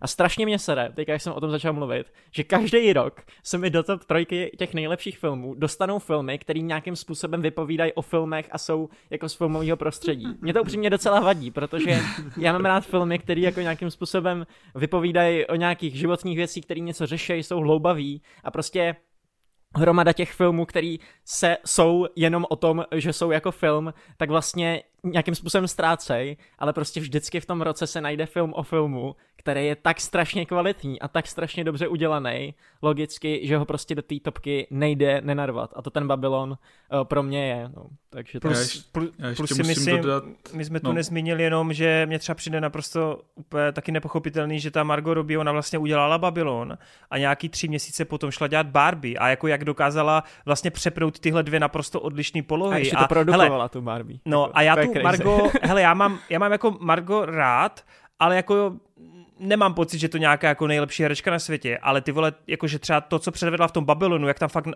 na, na ty jednotlivý tejky tam hraje a i když zkouší poprvé ten zvuk, to mě přišlo yes. úplně jako, že já bych jí dal za to Oscara, vole. Prostě to mě přišlo úplně, co chceš víc, vole. jo, to, to mě přišlo no. úplně masakr. Tak jenom já to tady ještě zmíníme, ty výkony, no. Já souhlasím, že jako Margot robí, byť je to samozřejmě krásná ženská, tak jako nikdy jsem k ní neměl takový silný adorace jako spousta jiných lidí, nikdy jsem ji tolik neobdivoval, ale za ten poslední rok skrz ten Babylon a tu Barbie se mi vyšvihla hodně vysoko, jako mezi talentovaný, oblíbený herečky, který fakt mě zajímá, co dál vyvede s tou svojí kariérou, jaký další filmy přinese. A ještě jsem chtěl dodat, že vlastně to finále eh, toho Babylonu, to pro mě bylo tak jako katarzický, tak jako nepopsatelný v tom kinosále to vidět. Že vlastně jako... Že se bylo součástí té velké historie a všechno Přesně. spělo do toho jednoho momentu. A... Přesně, to bylo tak jako jedinečný. James Cameron ten... natáčí toho avatara. Já jsem, já jsem právě čekal na to a já jsem doufal, že to nikdo neřekne, protože já jsem chtěl ukončit ten segment tím, že důvod, proč se to Martinovi nelíbí, všichni známe. Vole. Jo, no, těch pár sekund to úplně zničilo. Je to z 0,0005% avatar. A to se Ale fakt jako ten, ten moment v tom kinosále, když jsem tam seděl a nasával jsem to a vnímal jsem to, to byl tak jako jedinečný filmový zážitek, který budu jako nasávat a který, kdybych ten film viděl doma, tak mě to v životě nedá ty stejné emoce a tu stejnou energii jako v tom kině. To bylo prostě něco neuvěřitelného a fakt jako doteď vzpomínám na ty silné emoce, co to ve mně vyvolalo a tam právě přišel pro mě největší střed s tou postavou toho Mannyho a celý to do mě jako dokonale seplo a ten Damien Chazelle prostě ty konce umí úplně vynikající, že třeba když se podívám na La La Land, úplně vynikající film, kde mám trošku problém s tím prostředkem, ale ten konec je tak dokonalý, že on ti pozvedne celý to dílo fakt jako ještě výš, tak mně přijde, že každý jeho film, co konec, vole, no. to je prostě tam ti to všechno tak sepne a dává smysl, že prostě puf. Hele, já to stejný vlastně jsem si teď úplně vzpomněl, že já to takhle měl, a to je asi hádám jeho nejméně oblíbený film, u toho Firstmana, a já se tam pamatuju taky na ten závěr, kdy on tam jako na tom měsíci je a má tam vlastně, má tam Aha, tak já to nebudu říkat, OK. Uh, je tam určitá věc uh, napojená skrz jeho dceru a ty vole ten moment, jako mě taky přijde, že z toho filmu dělá něco, že na to vždycky budu vzpomínat, jo, že vlastně mě to nikdy nenapadlo, že on ty konce má takhle jako ty vole, jakože fakt takhle silný. Plus teda, jak, jak jsem tady naznačoval už během jiných filmů, jak jsme tady probírali, celkově na rok 2023 ty konce specificky filmový, jsou hrozně silný, ty vole, jakože fakt jsem z toho úplně nadšený, no, fakt, fakt paráda, protože znáte to Renovu nemoc, že jo, konce bývají nejhorší. a Právě. rok 2023 mi úplně ukázal fakáče. Proto, proto si rok 2023 řekl, že buď ti kurva doručím silný konec, anebo radši ten film neukončím a rozdělím ho na dvě půlky. Ne, já si fakt myslím, oh! že prostě... See what you did there. Ale ne, já si fakt myslím, že uh, ty američtí producenti koukají na Geekets a přesně si jenom píšou poznámky a vlastně dělají to, co aha, aha, takže Torrent má furt problém. Dobře, rok 2023 bude rokem tak, dobrých je. filmových konců. Ty konce si fakt ohlídáme a tak mu nasereme, vole, do huby. Já jsem strašně zvědavý, co řeknete na ty Poor Things, jako, až to uvidíte. Taky to má nice. silný konec? To má silný úplně všechno. Hlavně desetiminutovou nahou Emu Stone. Hele, pojďme na ten oslý mustek, protože když už ho tady Hroty tak krásně vykopnul, tak ho vystřelil a počkej, teď se stane úplný zvrat a na prvním místě bude Flash, vole. Čekám na to. To se právě, to se právě furt čekal, jako já jsem potom ještě doufám teda v, ve Vadeovi osobní topky, ale já jsem tady během recenzí slyšel něco o nejlepším filmu ever v skoro, tak uh, mm, doufám, že tam bude někde.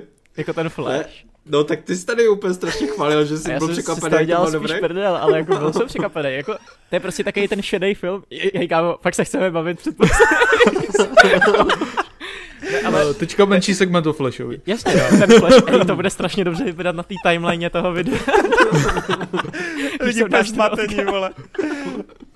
Ne, ale to, ne. ten Flash, to je pro mě něco jak Nicolas Cage, jako ta osobnost rozpolcená. Ano, ano, že ano. Někdo, někdo ti řekne prostě, Nicolas Cage je nejhorší herec, někdo ti řekne, Nicolas Cage je úplně nejlepší herec na světě. Tak já jsem spíš v tom, jako, že to je nejlepší herec na světě, ale zároveň úplně chápu takový to rozpětí a to, že on je úplně mimo jakoby zaznamenatelný tabulky a proto ho nikam jako šoupeš, ale vlastně tím nevypovídáš tu hodnotu, co to ve skutečnosti je. A to pro mě je ten Flash, protože to je reálně, já jsem se asi nebavil u žádného filmu minulý rok, tak moc jako u toho Flashe, když jsem se prostě fakt smál na celý kino. Úplně jsem z toho byl nadšený, když jsme odešli, ale je to taková chujovina, že prostě... Jo, jo. To jsou, to, jsou to špagety, vole. Je to špagety, prostě Flash špagety. jako já jsem se taky smál, ale většinou tomu, jak je špatný ten film, ne jako to, takže... Ale já souhlasím, já souhlasím, ale upřímně s Vejdem, já jsem úplně bez strandy tomu filmu dal eh, slabší čtyři hvězdy na ČSFD, protože ten film, ten film je pro mě jako esence zábavnosti, ty vole, a je to, je to fakt superhrdinská vyhulená komedie na tripu, ty jo, vole, jo. a i když se mi tam nelíbí CGI a nelíbí se mi, vole, vlastně scénář, od druhé půlky jde ten film úplně do prdele a vlastně popře sám sebe a to hlavní téma, kámo, tak je mi to uprdele, protože ty bolonské špagety, ty vole, jsou prostě chutný hrozný, vole. A ten Nicolas Cage tam a, je taky, vole. A, a podle mě, všechno, prostě. A podle mě to má úplně nejlepší vysvětlení multiverza v historii všech Ever. multiverzů, vole. Podle mě jako Flash je jeden z nejzajímavějších superhrdinských filmů za dlouhou dobu a já ho já si ho taky parádně užil, můžu říct, já, já jsem ho do té měl dát, ty Já taky, ho tam vole. dát všichni. Víte co, měníme to, dáváme ho na první místo a Flash je první film. tak jo, tak to uzavřeme tak pojďme na to. Ne, tak uh, reálně je tam ten Spidey, no. Wow, tak, to jsem wow. nečekal. Napříč... To je nuda, ty vole, o tom Spidey prostě víš, že je dobrý, ale o tom hmm. Flashovi... ne, hele, uh, jste, jste, jste, no vlastně Marťas jediný, vlastně ten Babylon neto, ale mě to třeba překvapuje, že na prvním místě. Já jsem si myslel, že tam bude ten Babylon, abych se přiznal. Museli jste ale... mít fakt hodně vysoko, protože já ho v ono... nemám vůbec. Spider Protože reálně hmm. je to o, jeden, o jeden bod je to o jeden, o jeden jediný bod. O jeden bod, hustý, no. hustý. To je hustý. No, uh, jako takhle. Já si pamatuju, že když jsem vylezl z kina, tak vlastně ve mně furt se bujelo takový to... Jednička byla lepší, skrz to, že jako je kompaktnější, je uzavřenější a ta dvojka mě vlastně srala tou otevřeností. Dokonce jsem se o tom bavil i s lidmi na Discordu, vlastně jsem přemýšlel, jestli by existovala nějaká varianta, jak ten film jako líp ukončit, když už teda musí být otevřený. A i když jsem se snažil furt jako přijít na to, jak to udělat jako pro mě asi líp, tak jsem vlastně na konci zjistil, že ten film to nepotřebuje dělat líp. Že ten film vlastně skončil jako přesně tak, jak skončit asi měl a vlastně zpětně jsem ho ještě víc docenil. Já totiž si fakt pamatuju, že jsem odešel z kina, byl jsem úplně jako odpálený vizuální stránkou, tím osobním příběhem, vlastně se mi to strašně líbilo, byl to neskutečný zážitek, ale furt tam ve mně byl takový ten červíček, no ta jednička prostě byla lepší. Já jsem nedokázal z hlavy dostat tu jedničku a furt jsem to s tím srovnával. Ale zpětně, když jsem vlastně přemýšlel nad těma tématama, nad tím Milesem, který tam čelí fakt jako mnohem vyspělejší volbě, kdy se tam probírají ty jednotlivé vztahy a jak se vlastně vracíme do takových těch komiksových eventů, kdy se řeší ta mytologie kolem Spidermana, kdy to vlastně nabourává nějaký status quo v rámci toho, co tady ten pavoučí hrdina má být a co má za úkol a co ho dělá vlastně Spidermanem, tak mně přijde, že oni dokázali s tím Milesem fakt nejenom reflektovat jako všechny ty spidermanský klasický témata a motivy, ale dokázali je úplně aktualizovat na úroveň, kterou třeba Peter Parker v moderních iteracích prostě nikdy neměl. A to mně přijde jako největší jako jako poklona, nebo největší asi jako plus, že ten film po, osu, po 60 letech, co Spider-Man jako postava existuje, fakt dokázal udělat něco, co tady doposud nebylo. Dokázal se na ten lore Spider-Mana podívat úplně jinýma očima a já jsem z toho vlastně doteďka dost jako odpálený, jak odvážný ten film je. On se asi může jevit na první dobrou dost přímočaře, protože je to typická cesta hrdinství, plus nějaký živou proměny, ale jako ten film je fakt mnohem, mnohem silnější a mnohem lepší, než si lidi myslí upřímně. Jako lidi si myslí, že je dobrý, ale mám pocit, že si to všichni užívají na takové té klasické úrovni, že to je prostě, pořád se tam něco děje, vypadá to dobře, je to Zatím cool a to ten elitář a chápeš. Ne, ne, ne, ne, ne, ale myslím si... to víno ještě. ale myslím si, že fakt ten film... Já si upřímně fakt třeba myslím, že, že za nějakých 15-20 let se o tom filmu bude mluvit jako fakt úplně na stejné úrovni, jako třeba o Raimiho dvojce. Úplně v klidu. To se Takže... to si taky nemyslím. Uvidíme, protože, uvidíme. Protože tam, tam fakt jako chybí to, ta druhá část, hmm. myslím si, že jako až to vyjde ta druhá část, tak se tak o celé bude, té trilogii bude mluvit. Tak jako... se bude mluvit o celé trilogii, nebo se bude mluvit o tom třetím dílu, jak je dokonalý, jak využil všechny ty setupy, ale hmm. ta na tu dvojku, která to setupuje, si až tak moc lidí nespomene, si myslím. Souhlasím, tohle jsou dvě věže prostě. Hmm. A já si to ale, nemyslím. Ale jako... to si taky nemyslím. Já si myslím, že budete překvapeni, že trojka vlastně bude stejně dobrá Pojďme a že jako sásku. celek... Hele, hele, klidně, já se s váma vsadím. jo, budu čekat 20 let, vole. ne, hele, hele, jakože... Já si já... fakt nemyslím, že to jsou dvě věže, prostě to tady právě chci vymezit. To... Myslím si, že to je Imperium vrací úder, bez prdele, vole. Hmm. Podle mě to není ani jedno, podle mě je to Spider-Verse část 2, ale uh, já jako souhlasím, že jsem taky měl dost takhle rozporuplný pocity vlastně z toho kina, že jsem to byl odvařený po všech jako, o, po, jako stránkách, ale nemohl jsem se přinutit k tomu, abych to vlastně Uh, abych tam měl to stejné uspokojení jako u té jedničky a já ho furt nemám a nebude tam prostě dokud nevíde ten třetí díl a dokud se to neuzavře, tak tady bude prostě nade mnou vyset takový trošku, že mi něco chybí.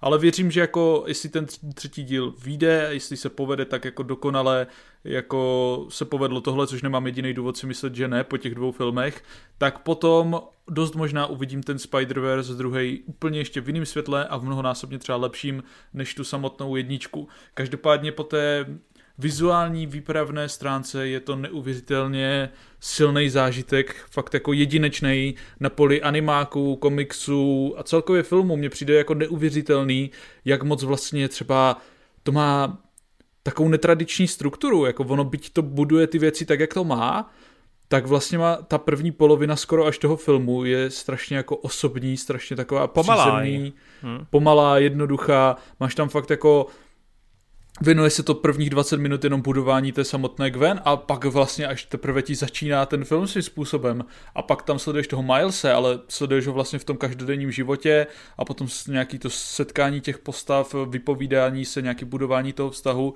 Vlastně je to strašně netradičně skonstruovaný film, který ale i tak funguje naprosto na jedničku a pozvedává to prostě ten úžasný scénář, vizuál, ta výpravnost, to porozumění těch postav, ta jasná vize toho, co chceš odvyprávět, co chceš sdělit.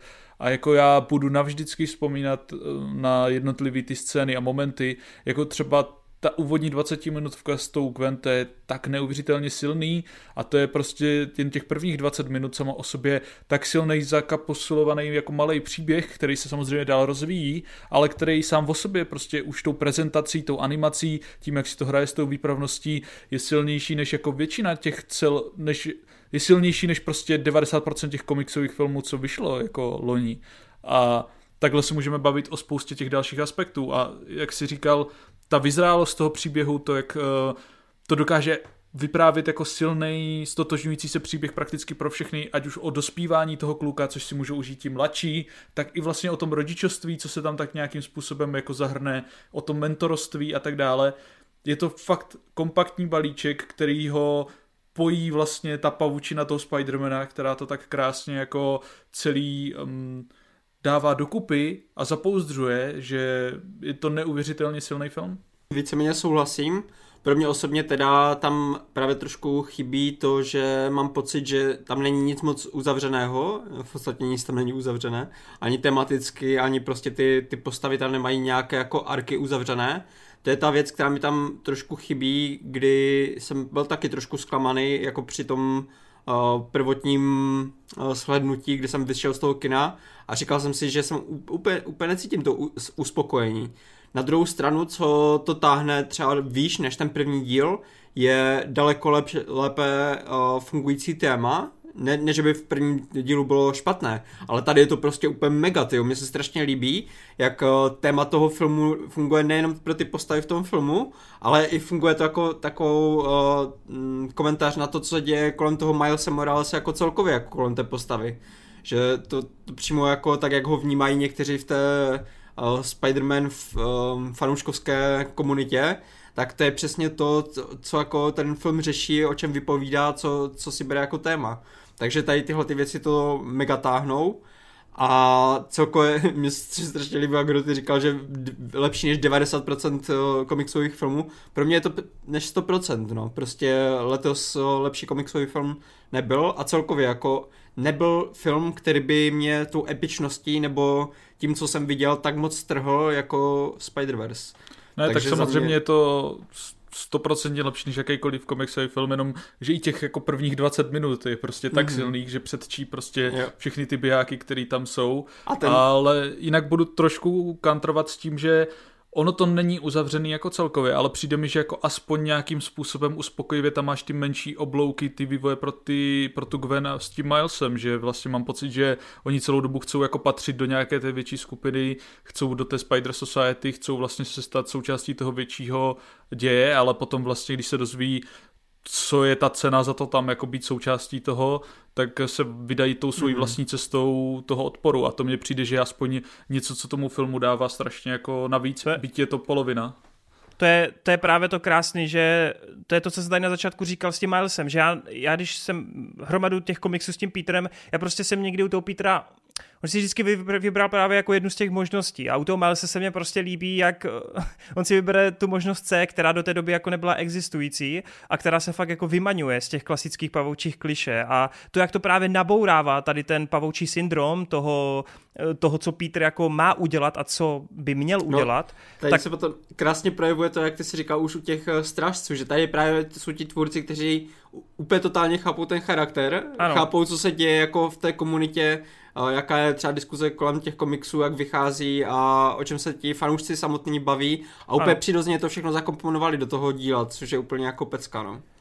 A za to teda obrovský respekt, jo, protože když si jako, mně se prostě na tom líbí, že já když si odmyslím ten, jako, no to nejde si odmyslet, ale ten peckovní audiovizuální styl, tak jako podle mě to prostě já nechci tady říkat, že ten animák je nějaký, jako, nějaký žánr specifický nebo něco, ale to je prostě film, který úplně jako bourá pro mě jako nějaký ty hranice úplně všeho možného a je to pro mě prostě film. Je to, prostě, je to prostě fakt film. Já v tom jako ani nevidím vlastně ten animák, jo, což já miluji animáky, ale pořád chápu, že veřejnost je vnímá odlišně oproti hraným filmům a tohle je prostě pro mě film, který je jenom film, jo, a to mně přijde, že taky jsem jako u těch animáků. Třeba když koukám na Pixary, já ty Pixary miluju, myslím si, že jsou pro všechny, ale furt je to pro mě jako ten animovaný film.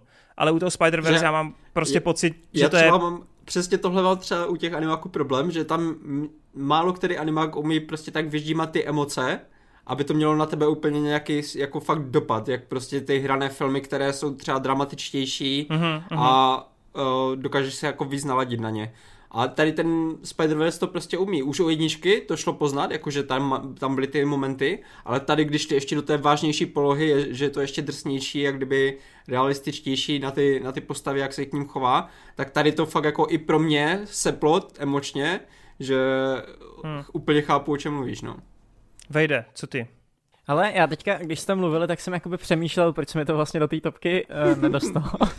já, já přesně vím, je to komiksovka. tak povídej. Ne, ne, ne, jako není to schválně, ale že bych jako nechtěl tam mít komiksovku a tak. Uh, takhle, mluvili jsme tady o tom už předtím, o tom prvním díle, měli jsme to v duelu, vlastně vyhrálo to celý ten jeden duel. Já si myslím, že já jsem tam řekl takovou tu důležitou myšlenku toho, že si fakt myslím, že Miles je extrémně kultovní postava, která navazuje na tu mladou generaci, úplně rozumí těm problémům, který vlastně jako, uh, jako stvárňuje, že jo a to, to se mi na tom filmu strašně moc líbí, jak na té jedničce, tak na té dvojce. Vlastně, co mě extrémně překvapilo na té dvojce, bylo, že já jsem fakt nečekal, že tu kvalitu ty jedničky dokážou zachovat. Já jsem se prostě trošičku někde bál, že to bude horší, ale ono ne, fakt to jede jakoby v té stejně neli nabitější jako notě, jako ta jednička. Souhlas. Eh, i co se týče jako eh, té animace, která je tady víc fluidnější a mě teda mnohem víc jako okula hodivý.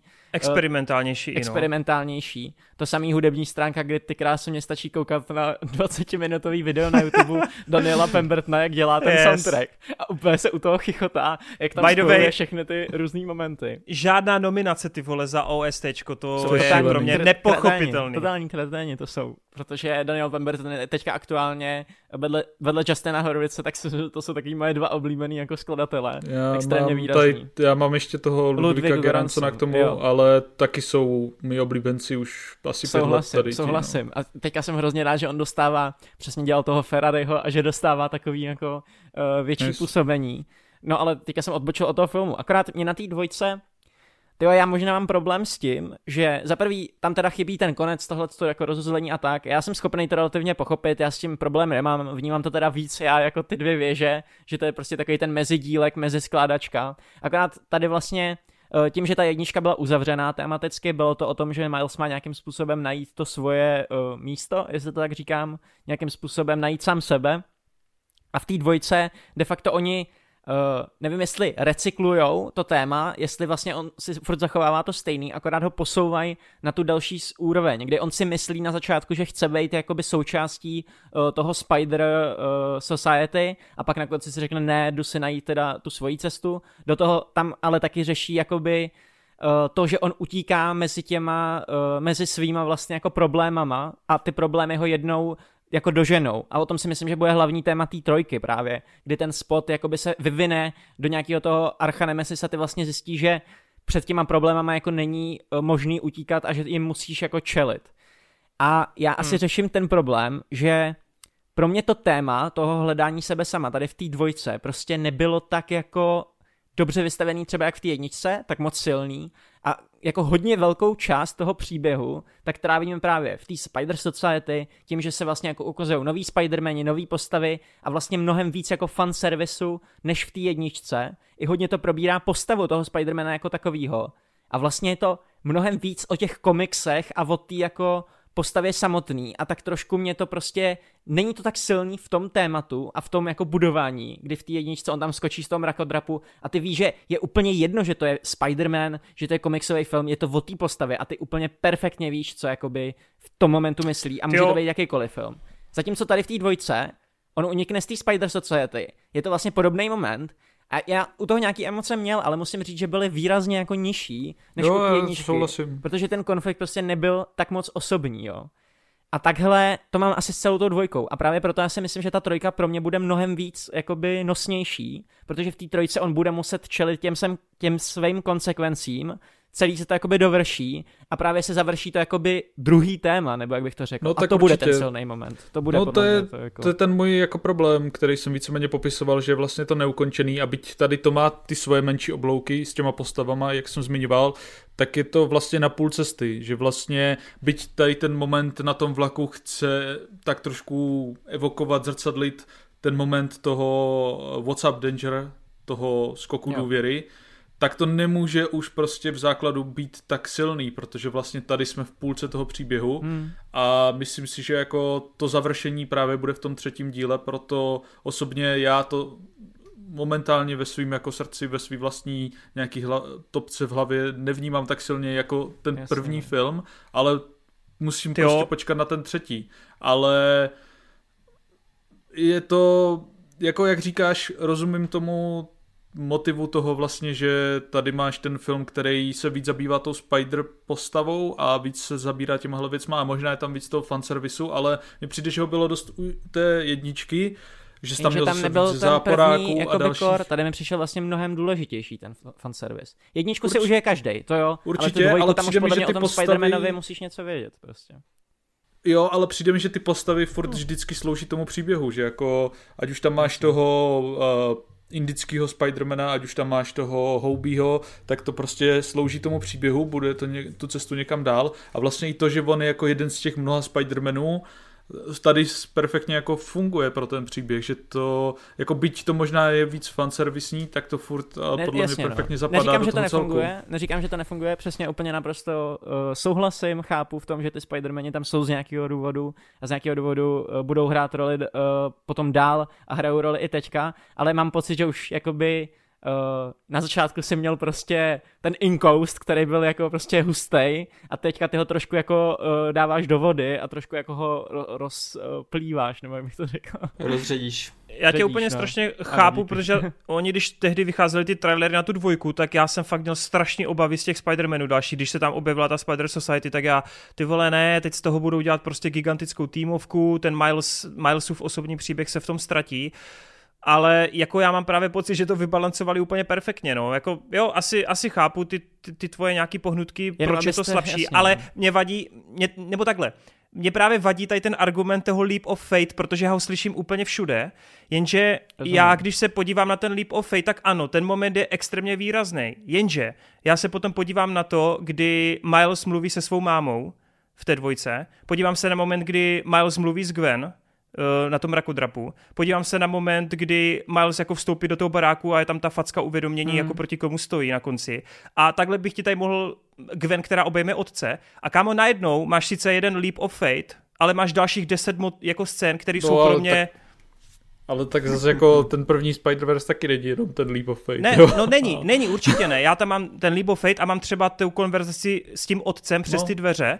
No jo, ale pak mám, kámo, tu scénu s tím otcem, jak spolu jako vibujou u té střechy a já vlastně u toho cítím úplně podobné emoce. Naprosto Ale chápu. to je přesně to, to, co rozebírám, že tady tyhle momenty jsou taky strašně osobitý, památný a budujou skvěle ty postavy, krásně s nimi pracují dál, ale je to pro mě furt ten setup já furt čekám na ten payoff. Já furt čekám, pro mě to jako nastavení toho, co Ale pro mě je payoff, pro mě je hlavní téma té dvojky to, že Miles si prostě musí vybrat tu cestu a podle mě si na konci jasně vybere. Čili pro no mě to toto uzavření má. Jako já nechápu, proč by to nemělo působit jako díky tomu.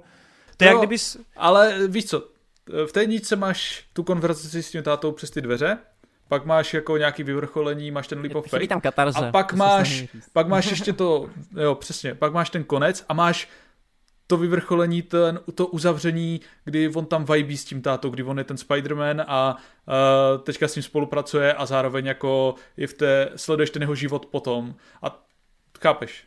Jo, jo, jo. Mě jenom eh, trošku mrzí to ten leap of fate, který slyším všude, to je, já jo, jsem se vůči tomu chtěl trochu vymazit, protože ano, ten, to je džin v láhvi zachycený, to nezopakuješ, jo, to nezopakuješ, ale není problém, že to nezopakuješ, jako... Rozumím.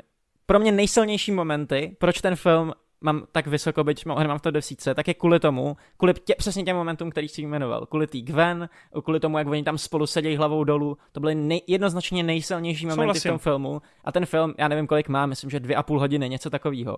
Ten film ze dvou hodin obsahuje jenom tyhle ty dobrý momenty a ze dvou hodin je naprosto fakt jako bezchybný přesně v tomhle tom. Ale pak máš tu půl hodinu, kterou prostě oni zabírají těma věcma, které už pro mě nebyly tak jako důležitý na rozdíl od jedničce, která je prostě celá dobrá. Jo? No ale a fakt si měl takový pocit třeba ani v jedničce, kdy se objevila třeba ta anime, jakože Penny. Jo, jenže ona jako... tam je na čistýho času v celém tom filmu čtyři minuty, šest minut. Jo, zatímco tady tím trávíš mnohem díl, tam trávíš mnohem díl toho, tomu proskoumávání tohle. A já, já jako, teďka, teďka mě napadl tenhle jsem proti argument, jo, ale vlastně když nad tím zpětně jako dohledávám, tak to je možná proč jako já na tu dvojku až tak moc nespomínám, vzpomínám na jednotlivý ty uh, momenty, vzpomínám na jednotlivý ty záběry, ale že bych měl nějaký jako ucelený pocit a řekl si, jo, ty vole, ta Spider-Verse dvojka, to byl fakt jako super film, to tam prostě, to tam prostě nemám. Jasný. No.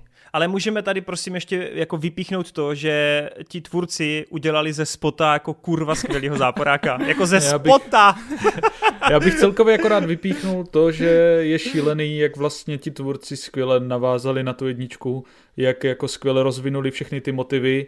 A přesně jak se tady říká, zmiňoval i Wade, že jako to téma může působit, že jako možná se trošku recykluje, mně to přijde, že jako vlastně se navazuje, rozvíjí se dál, Organicky jde víc je, no. do hloubky, jde víc jako víc se snaží vypovědět na to stejný téma. A je to strašně přirozený pokračování, kdy vlastně to působí, jako kdyby ta trilogie byla v plánu už od začátku a prostě tak, jak ta dvojka navazuje, tak máš pocit, že nikdy nebyl jenom jeden Spider-Verse, vždycky to měla být trilogie. Takhle to na mě působí skrz to pokračování, jak vlastně dokonale rozvíjí všechno to, co ta jednička nastolila a já se nemůžu dočkat té trojky, tam, která to uzavře. Tam by the way je prostě pro mě úplně šokující, já jsem s tím nikdy nepočítal, když jsem fakt vstupoval do kina, jako ten zvrat, který ti změní tu situaci z té jedničky, nebo ten origin, že jo, jako jako je to strašně, ono to dává smysl v rámci těch multiverzů, který se tam řeší, ale jako já, dokud se to tam, ne, jako byly tam nějaký náznaky toho, ale hrozně dlouhou dobu vlastně jsem na to nedokázal přijít a přišlo mi to jako úplně jako výborný. Počkej, a přitom... Až zahraješ Spider-Man na dvojku a úplně si u jednoho momentu řekneš Vejde, teď je, teď je ten okamžik, kdy tady si pohodím ego a řeknu, že mám načtených stovky komiksů ze Spider-Manem. Mě to nemůže asi tolik překvapit. ale nejenom, jenom chci říct, že jako je to cool a je to odvážný, protože to mění prostě tu postavu, mění to jako to postavení, který má a přijde mi to jako sakra odvážný a toho Miles se to hází do fakt jako nepěkné situace prostě. A z likeable postavy se tu dělá postava, která fakt se potřebuje najít. A mně to přišlo prostě fakt v tomhle ohledu perfektní. A pro mě to téma se fakt jako uzavřelo v rámci té dvojky. Jasně, že vždycky, ale já to mám s každým dílem nějaké série. Vždycky může být něco dál, vždycky tam je prostě nějaký další dobrodružství. Ale mně přijde, že ta dvojka měla hlavní téma, že Miles někam chtěl teda patřit, ale vybral si tu jinou cestu. A Tyjo, on si ho vybral na konci. Toren si totiž letos vyléčil tu Torenovou nemoc, ty vole, a on to tam prostě Ale... Ne, sorry, sorry. Ho vylečili ty filmy letos, no. to vylečili. Prostě. Byli prostě strašně dobrý, no. no. Tak teď už nevidí ten Spider-Verse. Je taky strašně krásný na tom druhém Spider-Verse, že vlastně jak je ta nemoc těch multiverse teďka, tak podobně jako loni všechno všude najednou byl jedinečný příběh k kterému prostě potřebuješ to multiverzum, abys odvyprávěl takový příběh, tak stejně to cítím vlastně u těch Spider-Verzů obou dvou, že vlastně ten multiverz je tak základní pro ten příběh, který vypráví, že vlastně bez něj to svým způsobem vůbec nejde a je to krásný kontrast tady proti všem těm vlastně i proti tomu Flashovi, i proti Doktoru Strangeovi. A byť jako No Way Home je do velké míry taky specifický příběh na to, tak si myslím, že tam by se klidně to obešlo i bez toho multiverza a je to spíš jen taková atrakce s tím, co tady je to fakt ta kostra a ta páteř toho příběhu. Já bych se hádal a řekl bych, že ve Flashově je taky dost signifikantní. jako Ezra Miller na dvakrát, jako, no, No, tak tam, to jediný, co by, cestování časem na to Jediný, co, co by bylo ještě lepší, je Ezra Miller třikrát, že jo, ale tak bohužel, no. Hele, Marta, chceš ještě něco dodat uh, ke Spider-Verse? Já jsem si celk k tomu moc neřekl, ale já úplně nemám potřebu, protože mm, jsme si myslím dost vymluvili už i v té původní recenzi, takže jestli někdo chce uh, pořádně uh, nějaké sousto jakože recenzovat tady tohle, ten, tenhle film, tak uh, si puste rozhodně ten uh, předchozí, ty předchozí díly, kdy jsme to rozebírali. Uh, za mě já musím říct, že ať jsem byl z toho nadšený, uh, víceméně, tak není to bezchybné, a celkově prostě letos to u mě, protože tohle je u mě uh, number one, tak uh, mám trošku pocit, uh, vy tady furt chválíte, jak byl silný ten rok nebo tak. Já mám prostě pro mě tenhle filmový rok tak nějak uh, hodně dobrých nadprůměrných filmů, ale chybí mi tam úplně nějaký, ze kterého bych byl jako úplně odvařený, nadšený. Ani ten Spider-Verse to nedokázal pro mě že u, u předchozích roků uh, Duna nebo Všechno všude najednou. To jsou filmy, já jsem vyšel z kina, nebo prostě viděl jsem je a okamžitě jsem věděl, že tohle je můj jako number one, že v podstatě ani nemůže existovat nic, co by mě jako víc nadchlo. Okamžitě jsem to věděl a letos to tak nebylo. Letos jsem v podstatě fakt jako došel k celé té topce takovou nějakou vy, vy, vyřazovací metodou, kdy ty filmy jsou fakt dobré, bavily mě, ale já bych z hlavy nedokázal říct jako co bylo to ta jednička, co mě nejvíc jako dostalo, nebo tak, mě tam chyběl ten top trošku.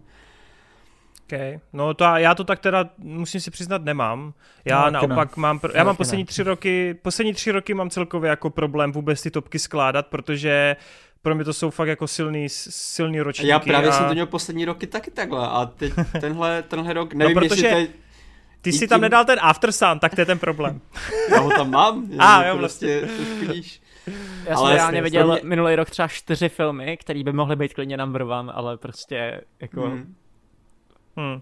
Protože ne, já to jako... tam fakt, fakt nemám, prostě netrefili mě ty témata, nebo prostě hmm. něco, něco tam chybělo, ale uh, když se podívám jako na minulý rok, tak rozhodně pro mě je víc videoherní, kde videohry mě daleko víc dostávaly než, než ty filmy.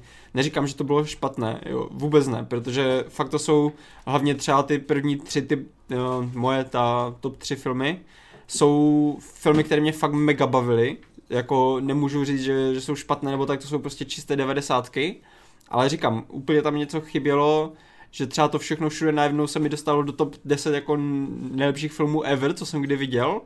A to něco takového prostě letos... Ale neboj, za, je, za dva měsíce... Nemůžeš mít nejlepší film ever. za, dva měsíce, za dva měsíce dostaneš eh, druhou Dunu, tak si to vynahradíš. A hlavně ještě dneska všechno. můžeš jít na Poor Things. A všechno všude najednou, to je prostě já vím. tak jo, tak eh, tím pádem jsme, hádám, dokončili tu naši top mm-hmm, desítku, která zároveň teda měla trošičku i jiné tituly. Hele, já jsem nakonec vlastně docela rád za ten hey. koncept, protože se tady probrali vlastně od každého ty filmy a to mě přijde hrozně super, no. Jo. jo. Mně to přišlo parádní a vlastně celkově, jak jsme tady vedli ty debaty s tím a jak to odsýpalo a jak jsme postupně odhalovali, co tam všechno je, co bylo jako překvapení, různý třeba After Sun, tak to vysoko, nebo uh, Saltburn, Saltburn. Že, že se tam vůbec říkám, dostal a tak. Kdyby jsme tam nedali ten moment překvapení, tak by to bylo prostě, to by ztratilo to kouzlo. Takže, asi jo. Asi, máš asi, pravdu. Asi ses opět rozhodl správně. Ale teďka můžeme odhalovat ještě dál ty další filmy, který naše personály. Ano. Marťas, tak na tebe padl žolík, budeš první vyvolený a pojď nám teda to... ještě, pojď nám dodatečně ještě teda říct svou vlastní osobní topku mm-hmm. a u čeho budeš chtít, tak klidně, klidně ještě něco dořekni. Tak jo, tak já teda jenom uh, ještě řeknu, to jsem trošku už nakousl, že jsou dva filmy, které si myslím, že by mohly jako zahýbat uh, pořadím, ale neviděl jsem je, bohužel jsem buď nemohl, anebo jsem nestíhal. A to je, to jsou právě ti chudáčci, Poor Things, a Godzilla Minus One, která tady běžela v kinech jenom eh, hodně krátce u nás v Brně. Já jsem tu chvíli zrovna byl nemocný, takže jsem to nestihl. A pak jediné možné, jako bylo tady ještě tak během pár týdnů pár eh, promítání, ale to bylo zrovna ve chvíli, kdy já jsem byl v práci, takže až jsem na to strašně chtěl jít do kina, tak bohužel no, to si myslím, že by se mi taky dost líbilo. Pak jsou tady věci, které původně jakože byly v takovém tom eh, širším výběru třeba to 15 filmů, ale jak, jak to tak nějak vykrystalizovalo, tak eh, nakonec vypadly. Uh, musím říct, že po dokoukání jsem byl hodně nadšený z Barbie. Tyva, fakt jako ani jsem nečekal, že mi to takhle bude bavit. A popravdě, kdyby ten film nebyl Barbie, ale kdyby to byl film o Kenovi, tak ty by byl v topce protože já mám strašně rád. Ten patriarchát prostě. Já mám strašně rád, je, to si úplně, jak si lidi stěžují. šťastný, je nominovaný na Oscara.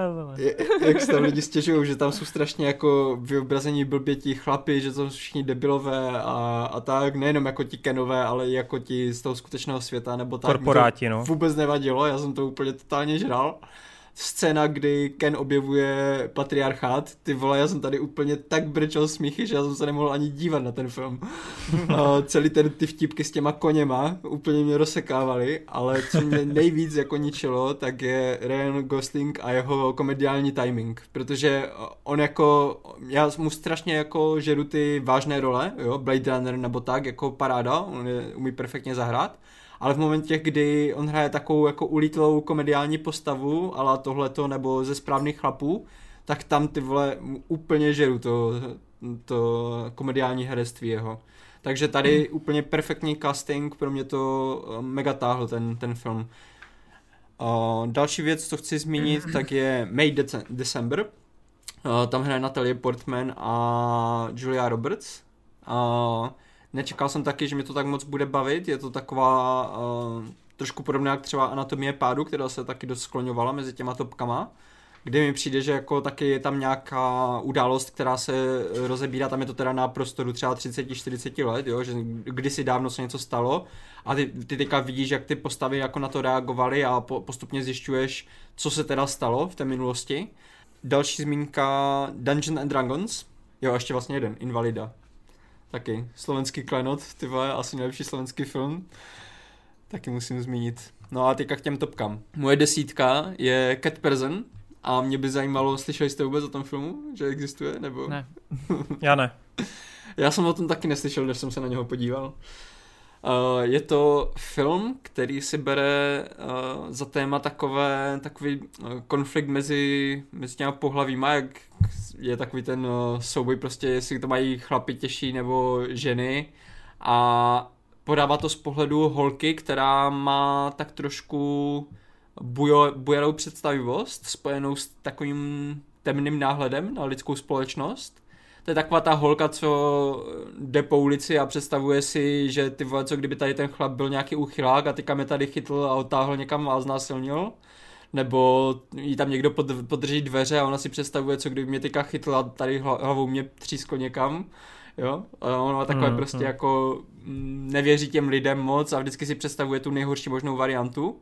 A i tohle je třeba důvod, proč nikdy nemůžu, nemohla jako najít nějaký vztah pořádný, nebo jako je sama a trošku jí to trápí. No a teďka tady ta holka, ona pracuje v eh, kině a přijde tam borec, který ji pozve na rande. A ona teďka jako sice má všechny tady tyhle ty obavy a tak, ale nechce zůstat sama, tak se jako trošku donutí do toho, aby jako šla na to rande. A teďka, jak vždycky v těch romantických komediích, nebo tak bývají vždycky podané, jako že ta post, ty postavy mají chemii mezi sebou, úplně vidí, že jim to tam funguje, jak si rozumí, jak si budou ten vztah, jdou na jedno rande, na druhé, pak se pozvou domů, tam mají ten první sex, je to ještě lepší, víš co, a i přesto, že mají nějaké jako uh, rozdíly a, a něco se tam stane, tak vždycky si najdou tu cestu k sobě, to, je, to jsou takové ty klasické komedie romantické. A tady ona vždycky na každé, myslím, že to dělala uh, ženská režisérka, ona myslím na každé kroku to vždycky jako to je dost podobné to schéma, jenom to vždycky něčím ozvláštní, že na, někde se vydá jinou cestou. Třeba ty postavy mezi sebou vůbec nemají chemii, jako, a to je schválně, že tam úplně vidíš, že oba dva jsou tak jako, oni si neumí najít cestu k tomu druhému, ale oba dva se snaží, protože nechcou zůstat sami, tak je to takové o to přirozenější, víš co, že vidíš hodně lidí, co se snaží až moc, třeba, že nechcou zůstat sami, tak se nutí do vztahu, kde, kde to úplně nefunguje, nebo není to přirozené, takže tohle to mi přišlo jako dost uh, zvláštní, že to v, v jiných filmech moc nevidíš. A posouvat to ještě o úroveň výš, že třeba jak je tady scéna právě, jak jsem popisoval, že jo, se potom rande jde domů a teďka se tam začnou líbat a, a je tam nějaká erotická scéna a tak. Tady je to mega nepříjemně podané, protože tady úplně vidíš té holce do hlavy, co se jí, to, co se jí odehrává, víš co, v, hmm. v myšlenkách. Tady je to vyloženě udělané takovým tím stylem, že ona tam vidí svo, sebe jako mimo to tělo a teďka si povídá sama ze sebou a teďka jedna, jedna její část jak kdyby to omlouvá anebo jako zdůvodňuje, proč to dělají a ta druhá furt říká jako, že to je úplně moc, že jako to posrala v podstatě a to. A tady tohle to ozvláštnění, že úplně chápeš prostě ty myšlenkové pochody, ty hlavní postavy, tak mě tady dost jako zaháčkovali. Cool. A co je nejvíc ale kouzelné na tom celém filmu, je to, že ty celou dobu, ten film si s tebou hraje a s tvýma očekáváníma, protože ty celou dobu nevíš teda, jestli ten chlap je fakt nějaký úchylák, který si jako na ní dovoluje něco víc, než by měl, anebo jestli ona je ta holka s tou bujarou představivostí a ona se to jenom jako domýšlí a ty situace jsou třeba jenom trapné nebo divné, protože ten kluk se třeba neumí chovat, ale že to nemyslí nějak zle. A teďka ten film furt jako, tak uh, vždycky ti dá nějaký, nějakou pobídku nebo něco ti ukáže, že by to třeba mohlo být takhle, potom ti ukáže, že to třeba jinak, uh, že, že to bylo jinak, že to takhle není. A ty nemůžeš úplně tomu filmu až do konce věřit, uh, co, co se tam děje. Což je rozhodně věc, která to potom povýšila na to desáté místo u mě, protože já jsem po dokoukání z toho filmu měl docela rozporuplné po, uh, pocity, ale právě ten film do, ve mně úplně dozrál a některé ty scény dost, dost patří jako k oblíbeným z toho, z toho úplného roku pro mě. Další, deváté místo, jsou Zimní prázdniny. To už je film, o který byste mohli, nice. o kterém byste to mohli slyšet. Jsem chtěl vidět, ale neměl jsem možnost. A já jsem tady říkal už před pár díly, že já vůbec nejsem na nějaké jako uh, vánoční filmy, nebo že bych si pouštěl něco na atmosféru nebo tak. Ale tenhle film to úplně perfektně trefil, že jsem ho nevyhledával, ale prostě o Vánocích přišel, tak jsem si ho pustil a fakt jsem z něho měl tu vánoční náladu.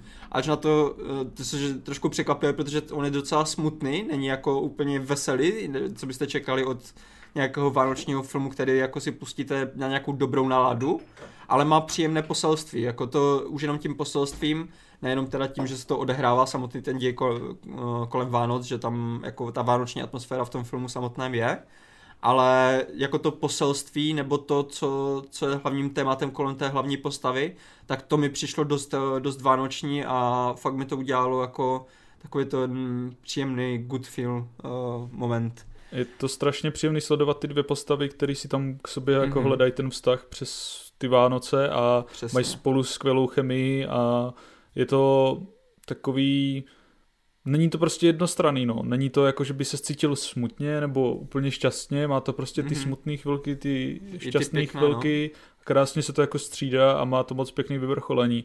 Já jsem s tím měl osobně jenom malý problém, že Vím, že spousta lidí tak moc si zamilovala ty postavy a tak moc je užívala, že říkali, že by je klidně mohli sledovat další jako půl hodinu navíc. Já osobně jsem měl pocit, že bych je možná radši sledoval půl hodiny kratší čas a víc jako užil ty jednotlivé momenty a víc to trošku jako skondenzovat. Skondenzoval, mm. ale jinak jako parádní film a měl jsem ho, zvažoval jsem ho taky no, do topky. Mm. No za mě to právě táhnou ti dva. Paul Giamatti, který hraje hlavní postavu, ten se úplně jako ztratil mm-hmm. v mhm. té postavě, že to je, on tam hraje takového profesora, takový ten typický profesor, který před, na, na konci pololetí před prázdninama ti dá ještě novou látku na nastudování, i když jsou uzavřené známky a, a všichni jsou nasraní, že vás nutí prostě dělat něco navíc nebo tak a on si to bude ještě vychutnávat, tak on tady přímo hraje takovou, takovou roli a úplně to jako sedělo uh, do toho jeho projevu hereckého. Uh, pak je tady ještě ten Klučina, který vlastně je takový protipol, který uh, tady hraje druhou hlavní roli a ti dva, jako ta chemie mezi nimi úplně fungovala perfektně. Já jsem teda za začátku původně typoval, že to je spíš jako Breakfast Club, že to bude parta vyvrhelů, kteří zůstanou někde uzavření a budou si muset najít cestu. To je jeden z mých oblíbených filmů, takže jsi mě teďka nahypoval. A právě, a právě ten film jako on takhle hodně začíná, ale pak se tam hmm. stane ještě něco, jako, co jsem úplně nečekal a najednou se to vyevolvuje, vykystalizuje to jenom v podstatě v ten uh, konflikt mezi těma dvěma postavama ale přesto ten film má i dost hloubku, jako, že co, co týče hlavně třeba té kuchařky, to mě nečekalo, že, mm-hmm. to jsem nečekal, že ten film bude mít komentář na větnamskou válku a tak, ale ono to tam nenásilně, jako to si člověk ani třeba nevšimne, ale já, který jsem to pochytil, tak mě to úplně jako dost... Taky eh, pozadí, no. Dost jako pobavilo a byl jsem rád, že, že i takové vážné téma třeba jako tam, tam dostali, no. A ta herečka té kuchařky je taky vynikající. Já jsem strašně mm. rád, že má nominaci teďka na Oscara na tu vedlejší roli a osobně doufám, že i to jako vyhraje, protože byla fakt fenomenální. Jo. A ten film má strašně skvělých několik rozhovorů mezi těma dvěma hlavníma postavama, který jako rámují celý ten film. A to je a... právě to, co mi, mi strašně líbilo na tom filmu, že tady jsou strašně přirozené všechny ty, ty rozhovory, ty dialogy jsou úplně, to ne, necítíš toho žádný scénář nebo film a, a i to, jak je to podané, ono je to tak jako obyčejně natočené, ale je to takovým staromilským způsobem, to je jak kdyby kdybych, kdybych nevěděl, že to je z minulého roku, abych řekl, že se to natočilo někdy v devadesátkách nebo tak, že to je hmm. úplně i tím vzhledem, i tím způsobem, jak je to točené, jak, jak to píše ty postavy a tak. To takový strašně staromilský film. A to je teda devítka. Osmička je tady film, o kterém jsem mluvil nedávno, tak to nebudu prodlužovat. Je to Nech svět světem. Yes. Já vím, že hodně lidí má problémy s tím, jak je to nejednoznačné nebo tak. mě to tady vůbec nevadilo, jakože te, chápu, že prostě to je pointa toho příběhu a tady pro ten film nejvíc platí takové to, i cesta je cíl, protože mě prostě strašně bavila ta cesta, eh, kdy já jsem nevěděl, co se tam děje a zjišťovat prostě a snažit se spolu s těma postavama uh, aspoň z nějakých kusích informací si poskládat ten obrázek. Tady ta hra mě hodně bavila, do toho, když tam připočítám prostě to, že mě strašně baví ten vizuální styl, nebo celkově audiovizuální styl toho, toho režiséra, a strašně doufám, že v tom bude pokračovat, že dostaneme ještě nějaké další takové filmy v tomhle uh, tohohle kalibru od něho. A za mě teda osmé místo. No. Uh, sedmička je taky film, co jsme už tady probírali, tak to je Mluv se mnou, Talk to me. Uh, šestka jsou Zabijáci do skvětlého měsíce. Pětka After Sun. Nice. Uh, čtyřka je Saltburn. To jsem původně wow. ani nečekal, že to budu mít wow. takhle vysoko, ale říkám, můj uh, tady ten seznam dost krystalizoval, že já jsem měl ty věci prostě a jak jsem tam skládal, tak jsem říkal, prostě ho, ho nemůžu dát níž, no, tak, tak ještě. A to taky film, který byl takový pro mě jako cíle cesta, že jsem si užíval vlastně mm-hmm. víc tu cestu možná než ten samotný doznění. No a moje top tři filmy, já, já si tyjo ani nevybavu, jestli se někdy stalo něco takového, ale já jsem za celý rok dal jenom třem, třem filmům pět hvězd a to jsou tady ty, tato moje top trojka. Jinak žádný film to nedotáhl takhle vysoko, no. Uh, trojka je teda Stražci galaxie pro mě. Uh, dvojka je ta Jagna, ten polský uh, malovaný obrázek. A jednička Spider-Man, no. Tak to je moje topka. Hezky, hezky. Hodně pěkný. Tak jo, tak... Uh, uh, jsem nevěděl. kdo se chce chopit dalšího? Tak uh, já navážu asi. Zmíním, že tady je několik filmů, co se mi tam jako nedostalo, který jsem tam fakt chtěl protlačit do té topky, ale fakt jsem nemohl. Já na rozdíl od Marta jsem, jsem dal asi sedmi filmům pět hvězdiček loni a to prostě pro mě byl jako neměný vrchol, takže jsem měl další tři filmy, co jsem tam nějak mohl dát a který jsem tam fakt chtěl mít.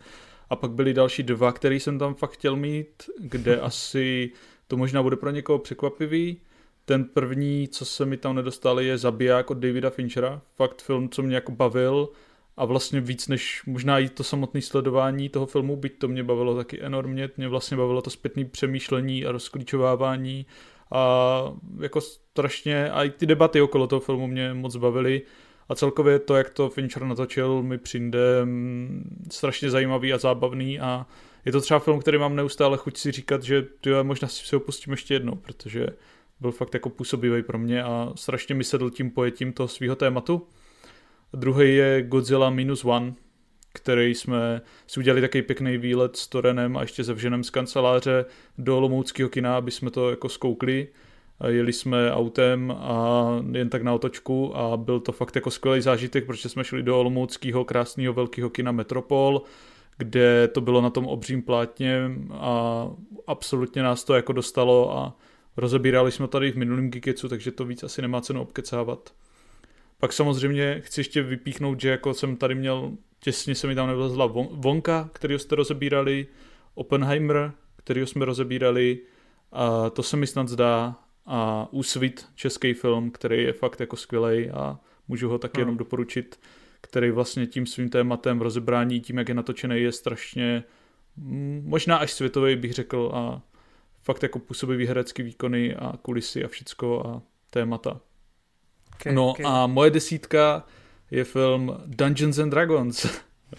Já jakožto velký fanoušek D&D, eh, který to rád hraje, často to hraje, pravidelně to hraje, tak tenhle film se mi skvěle trefil do noty tím, jak skvěle jako zpracoval celý ten koncept v tom příběhu, kdy pokud jste hráč dračího doupěte, tak tam strašně můžete vidět ty podobné situace, které jste mohli jako zažít buď jako pán jeskyně nebo hráč, ale zároveň to narvali do kompaktního příběhu, který funguje prakticky pro kohokoliv. Je to film, který jsem viděl letos tak trošku nechtěně, ale stalo se nejvíckrát v kině, že se staly vlastně ty příležitosti, kdy jsem to furt mohl vidět, takže jsem na tom byl vlastně třikrát v kině a po každý jsem si to užil a je to vlastně film, který je podle mě absolutně pro každýho, že vlastně po druhé jsem, já jsem to viděl poprvé a byl jsem z toho tak nadšený a věděl jsem, že ten film bude mít strašně finanční problémy jako uspět, což se jako stalo, takže jsem chtěl jako rozšířit to slovo a naverboval jsem nějakých 10-12 svých jako známých, ať už z Discordu svýho nebo z okolí, aby prostě jsme tady v Brně na to zašli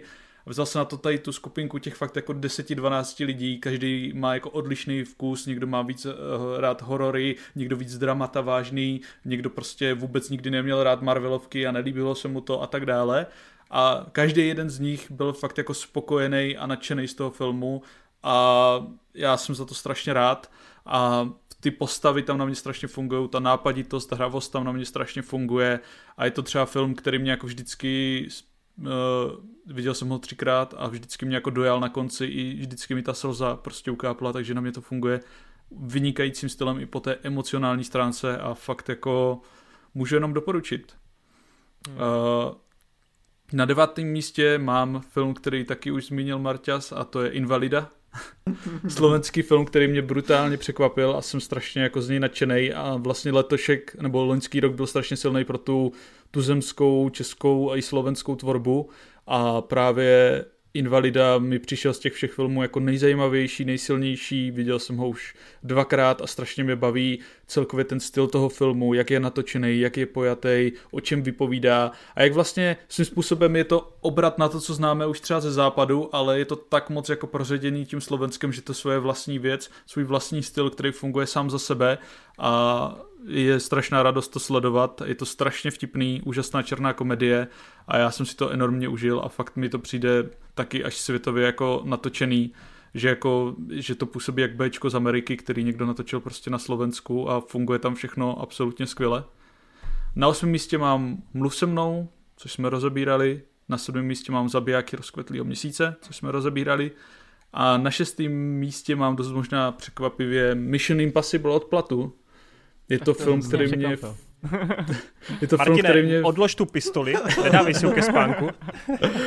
Je to, je to film... jenom sedmý díl stejné série, která se chová stále stejně. A ta série je kultovní.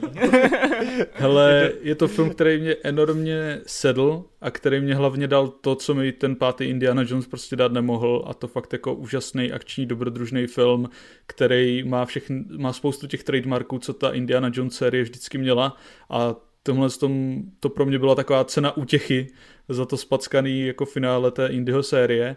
A já jsem si tady enormně užil celý to zpracování toho filmu, celý to příběhový rámování, to, jak je to vlastně, každá akční scéna je úplně jiná, má úplně jinou nápaditost, nějaká umí být víc napínavá, nějaká víc konverzační, nějaká víc prostě hravá a vtipná, kde tam máš jako paralelu na první rande, kdy tam prostě třeba ten Tom Cruise jede s tou uh, Hayley Atwell a Ehm, prostě, o, to se mi většinou nestává, tady nemůžu, prostě úplně mi nefunguje to auto a takové věci, musím si na to zvyknout a ono, jo, v pohodě, to se může stát a je to strašně hravý, nápaditý a vlastně ten McQueary mi přišel, že se tady nejvíc režijně jako vypracoval, nejvíc nějak osobitě si to natočil, nejvíc to bylo nějak jako jeho a strašně mě to bavilo sledovat, enormně jsem si to užil a byl to taky ten blockbuster toho letošního roku, který mi tady jinak chyběli. A prostě co víc k tomu dodat, no, Tom Cruise a McQuarrie je úžasná dvojka, která mě nepřestává bavit a těším se, co dál jako vymyslí spolu, co dál udělají a jak dopadne i ta druhá polovina toho příběhu. A jsem rád, že jako ze všech těch filmů, co jsou nějak jako rozdělený na ty poloviny, tohle působí nejvíc jako nějak uzavřeně a svojsky a i třeba to finále v tom vlaku bylo fakt jako skvělý až Uncharted. By the way, bylo teď oficiálně uvedeno na VOD Mission Impossible a už se z toho vytratila část první a jmenuje se to pouze Dead Reckoning. Jasný. Takže už tam dávali, dali pryč tu část první, asi si uvědomili, asi to pojmenují jinak, teda tu osmičku, no. Jasný, no, ale jako furt je to první půlka e, víceméně příběhu. No. A jenom takový fun fact jsem jo, jo, jo. No takže jako film, co mě strašně bavil a který je fakt je tam prostě to hollywoodský blockbusterový řemeslo, který v jiných těch v té konkurenci prostě strašně chybí a jsem rád, že ten Tom Cruise tady v tomhle tom to tahá nahoru. Pátý místo je Saltburn, čtvrtý místo je After Sun, třetí místo jsou z Inisherinu, druhý místo je Spider-Man a první místo je Babylon. Jak to říkal to uh, um, After Sun a Saltburn? Jak, kolikátky to máš? Pátý je Saltburn, čtvrtý je After Či to máš přesně naopak jak já? nice. Hele, uh, Vejde, klidně se toho chop teďkom. Už si dlouho nemluvil. A ty jsi taky ne. Ale dobrý, uh, chopím se toho. Takže prvně řeknu filmy, který jsem plánoval vidět a nestihl jsem je. To je May December, Holdovers, Jana, Next Svět světem, Saltburn. Uh, těch věcí je víc, ale tyhle si myslím, že by se nějakým způsobem mohly umístit vysoko. filmy, které se mi bohužel do topky nedostaly. After Sun, Elemento, Invalida, Umění jíst a milovat, francouzský film, Godzilla Minus One, Strážci galaxie, Minulý životy, Anatomie pádu, Across the Spider-Verse a jeden film, o kterém chci mluvit. A to je ty vole Alibicom 2, což je film od uh, Filipa Lašo, což je, ta, uh, což je režisér, který má vlastně uh, tu svoji skupinu herců. Mluvil jsem tady s, uh, o Super Blbovi, který byl v minulém super, roce. je super. Ty vole, a ten člověk byl schopný navázat na svůj jako nejobli, uh, vlastně nejúspěšnější film, ale bychom jednička, natočit dvojku. A já můžu říct, že mé před týdnem jsem to viděl a má, brečel jsem u toho smích. Já vůbec nechápu, nice. jak je možný, že ten člověk je konstantně tak schopný s tím svým týmem, se kterým to píše, přicházet na tak dobrý gigy a jako furt to tam ládovat. Ta dvojka je nabušená jako blázen, fakt vám to ne, jako nenechá vydechnout. Je to opodstatněný, je to, ten příběh je fakt dobrý.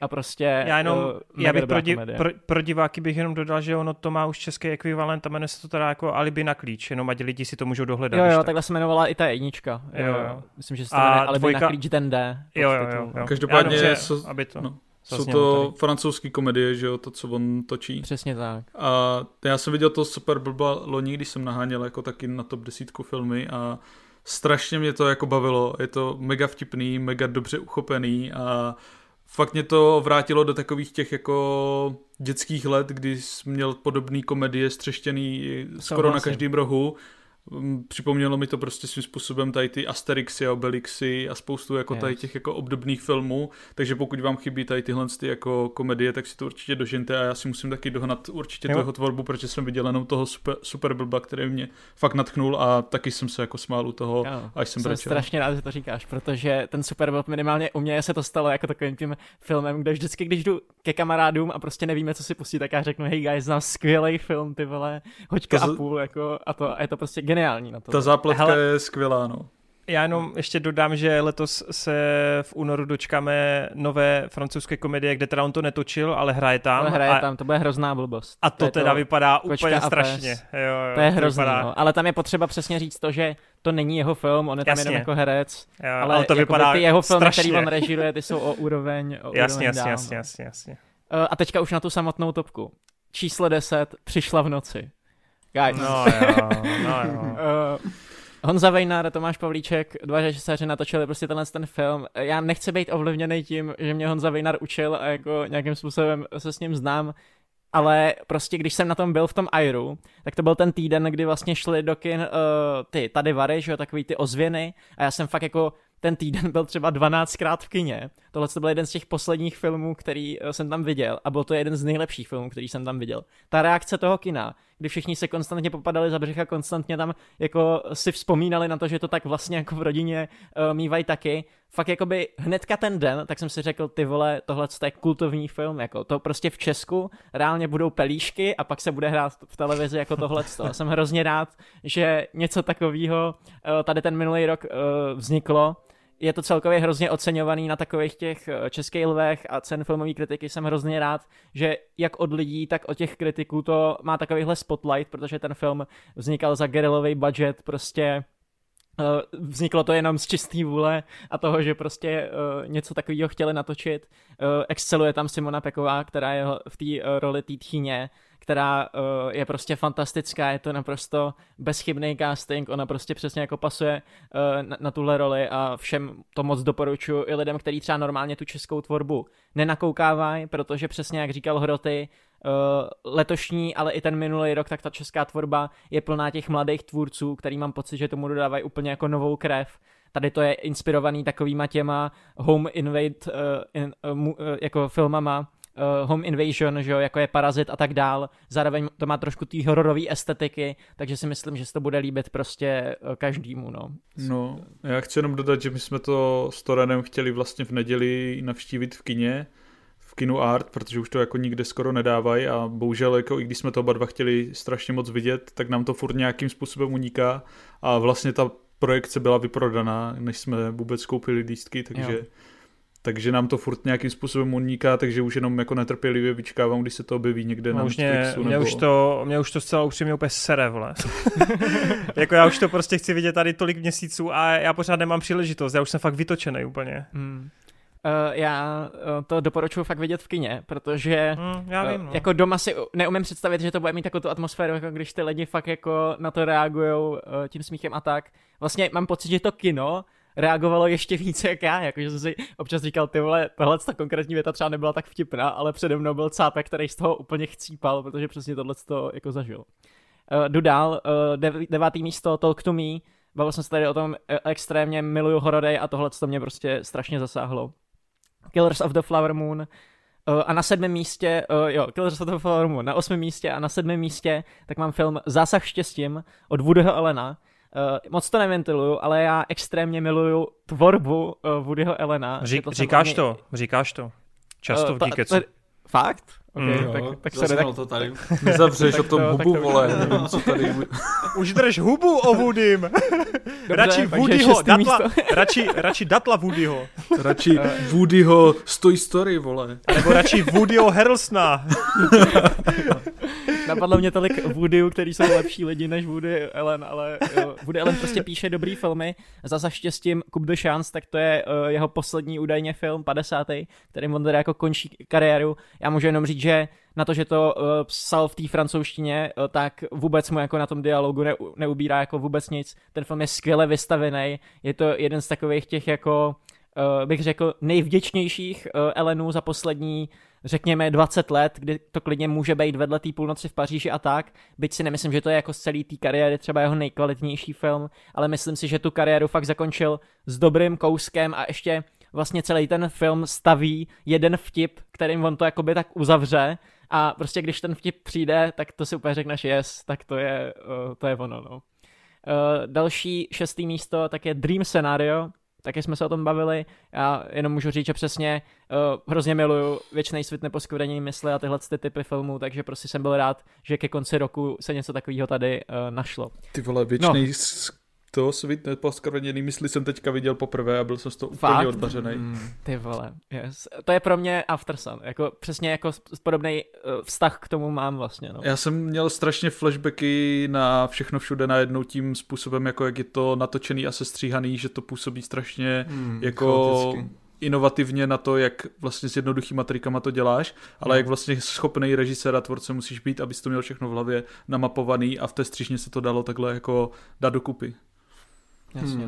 no. Já bych si taky smazal paměť a podíval bych se na to znovu.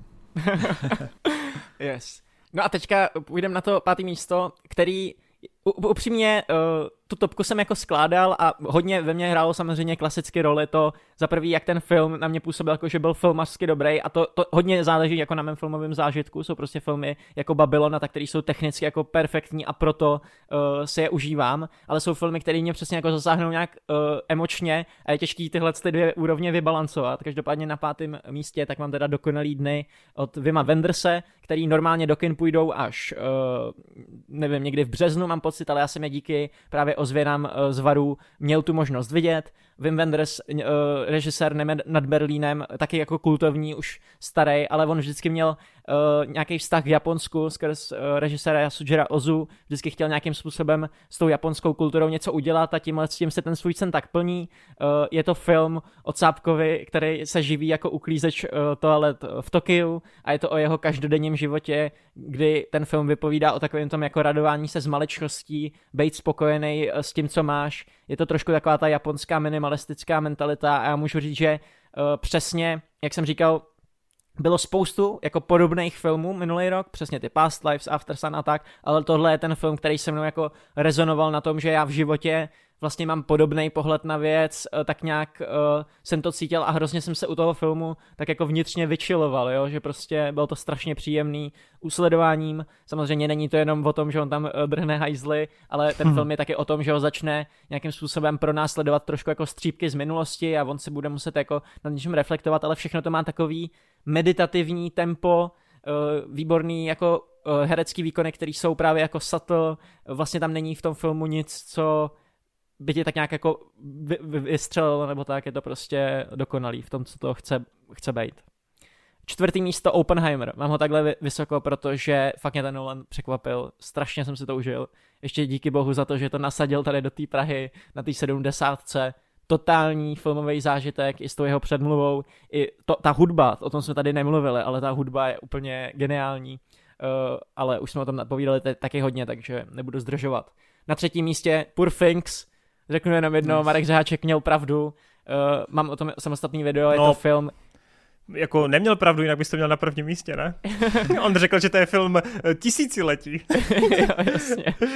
Dobře, dobře. No, tomhle roce další filmy. Každopádně fakt jako byl jsem mile překvapen tím, že to není jenom o tom stylu, ale že zároveň tam jsou i ty témata, které jsou strašně hluboké. Já jsem uh, po skončení toho filmu říkal, že přesně ty vole před pěti měsícem, abych ten film nepochopil. Jakože prostě fakt uh, se to opírá o nějaký jako věci, se kterými já se tak nějak jako, uh, ne, nechci říct totožňuji, ale se kterými se nějak potýká. Myslím si, že každý v životě se jima potýká a na rozdíl od toho všechno všude najednou, kdy uh, všechno všude najednou je o té konkrétní věci, o tom uh, vlastně jako o tom nihilismu, o tom najítí jako smysl života, řekněme, tak si představte, že podobně hluboký témata obsahuje to Poor Things, ale obsahuje jich třeba šest simultánně, který jako simultánně nějakým způsobem proskoumává a ten film je prostě geniálně jako vystavěný, tam není ani ťuk.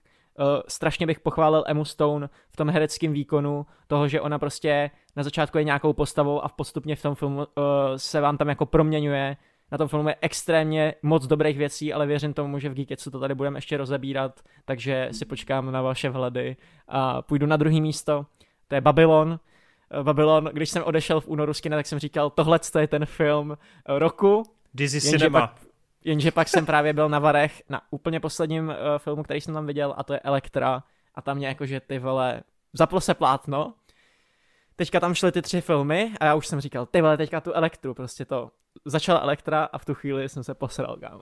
prostě fakt, ty vole, ticho, 20 minut, skončí to a jenom ty slyšíš ty výdechy těch lidí a říkáš si, kurva, ty vole, tak co tohle to co jsem to jako viděl. Ale ty to, ty to přehypováváš, já budu hrozně zklamaný. Ale možná jo, možná, jo, možná to přehypovávám, ale fakt jako doporučuju. Pokud máš vkus, tak nebudeš. Já to je taky prostě v prdeli, ten film jako, kdy to šlo tehdy, kdy jsi to viděl? V létě? V létě, ale pozor, jako tohle to přesně ta Famufor, ta šla dlouho jako v kinech. V jo, to, tomu rozumím, to ale to... mě štve, že jako teď, jak, jakmile to odešlo z těch kin, tak to teď už nemáš kde vidět prostě. No jasně, no, protože to není klasický jakoby film, to je prostě jako čtyři krátkometrážní filmy, něco jako bylo uh, kdysi uh, Perličky na dně, nebo tak jako většinou ta Famu jako dřív to dělala hodně, ale teďka už to vlastně není tak oblíbený, jenom je prostě náhoda, že ty filmy se umístily v nějakých těch mezinárodních soutěžích Hmm, a proto hmm. vlastně jako se takhle rozhodli, no ale je to velice speciální, že vůbec ty filmy takhle šly do kino. OK, uh, dobrý, tak vy jste to pojali docela, docela výživně, já si myslím, že to vezmeme jako z rychlíku, tak já jsem si na to nějak extra nepřipravoval, Vem to každopádně... Z rychlíku, to z rychlíku, stejně každopádně, to nezajímá. Každopádně ta Elektra, tak jako myslím si, že taky by mohla u mě jako zahýbat, čili vykopnu to těma titulama, který jsem neviděl a myslím si, že by se mohli klidně do té topky dostat, tak ta Elektra to asi nemá cenu tady dál rozebírat. Uh, neviděl jsem i Přišla v noci, hrozně mi to mrzí, už jsem to tady taky říkal, myslím si, že mě by to jako velmi sedlo, viděli jsme teď s Hrotým nedávno v Artu i trailer, já jsem ho dokonce mám pocit viděli poprvé a hrozně mě to jako zaujalo, už jenom z toho traileru a úplně jsem fakt v té chvíli zatáhl tu slzu a řekl jsem si, do prdeli, a to chci vidět. Takže přišla v noci. Saltburn jsem taky neviděl a úplně přesně vím, že ten film bude pro mě. Já to prostě cítím fakt? úplně, jo, fakt to cítím. Barry Kyogena úplně miluju, Jacoba mám hrozně rád v euforii, ten styl mě jenom z ukázek přijde úplně jako omamující, takže se strašně těším na Saltburn. Já jsem strašně, já jsem strašně zvědavý, jako co na to právě řeknete, až se na to podíváte, právě jak jsou na to ty polarizující jo. názory, tak jsem strašně zvědavý, no. Já, já si myslím, nechápu, že si to užiju. Že jsi to nevi, neviděl, protože jako Barry ho tady furt vychvaluješ a... Já vím, no, tak všichni ho tady vychvalujeme. Já mám pocit, že na Barry se shodnem. Nejvíc mě překvapuje, jak moc lidí o tom mluví, jo. Jakože fakt já jsem nečekal.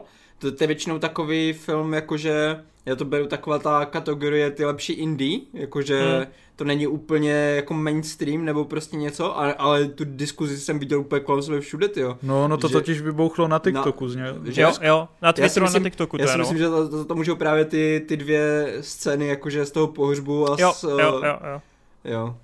Je to všude, kámo, je to všude na sockách. Ten no, pohřeb. Uh, nespoilerujte, nespoilerujte. Uh, pak tam mám teda i ty dokonalé dny, uh, ty půjdou, myslím, v březnu oficiálně do kina, takže na ty se strašně těším. Měl jsem to i ve svém výhledu vlastně letošního roku, protože to téma si myslím opět, že mě strašně sedne a mám rád i ty uh, pocitovky. No, je tam i to Holdovers, zimní prázdniny, ty u nás budou, myslím, v únoru, na ty se taky hrozně těším. A co tu nepadlo, myslím, uh, že to poprvé tady zazní, já jsem neviděl a hrozně mě to štve, ten dokument Styl uh, s Michaelem J. Foxem. Jo. To jsem měl taky a no. já se na to neuvěřitelně těším, ale nebyl jsem schopný se do teďka na to podívat. Je to, myslím, na Apple. Je to já Apple mám, TV+. Plus. Já mám dokonce Apple koupený, mm. ale furt jsem si nenašel čas. Strašně já se na to, to těším, protože ta forma mi přijde extrémně zajímavá na ten dokument a doufám, že to brzy uvidím. No. Je Takže... To skvělej... Jenom sorry, eh, já jsem úplně zapomněl, že vyšlo R s Mattem Damonem, to jsem taky úplně zapomněl a to taky jsem neviděl. Jo, No, no, no, no. Jinak ten styl je skvělý, no. Můžu jako doporučit, mně se to tam jako bohužel nedostalo, ale to, jak je, je to třeba perfektně sestříhaný, že jako Slyšel co tam jsem, no. se řeší v té současnosti a jak to prolínají s těma záběrama, jako mě překvapilo. Já jsem měl pocit, jako že si snad museli se vrátit v čase, jak v Back to the Future a natočit si ty záběry vole z té nice. doby, aby to tak jako perfektně sedělo a je, to stra- je tam strašně jako silný moment ke konci, který je takový jako jednoduchý a je, je cool. to hodně jeden z těch lepších dokumentů, co jsem viděl. Pak jenom v rychlosti filmy, které jsem viděl, ale do topky se mi nedostali, ale chci aspoň jako změnit, že se mi fakt líbily. Právě jeden z nich je ten R, o tom jsem tady mluvil. Tam to asi trochu schazuje to, že je to prostě režijně takový jako sterilnější, nejsou tam vyloženě nějaký super nápady v tom, ale samotný příběh a samotná struktura prostě herci mě hrozně bavili, e, takže tady, to, tady ta historie, že jo, z pohledu, jak, není to Nike, je to Nike, Nike ne?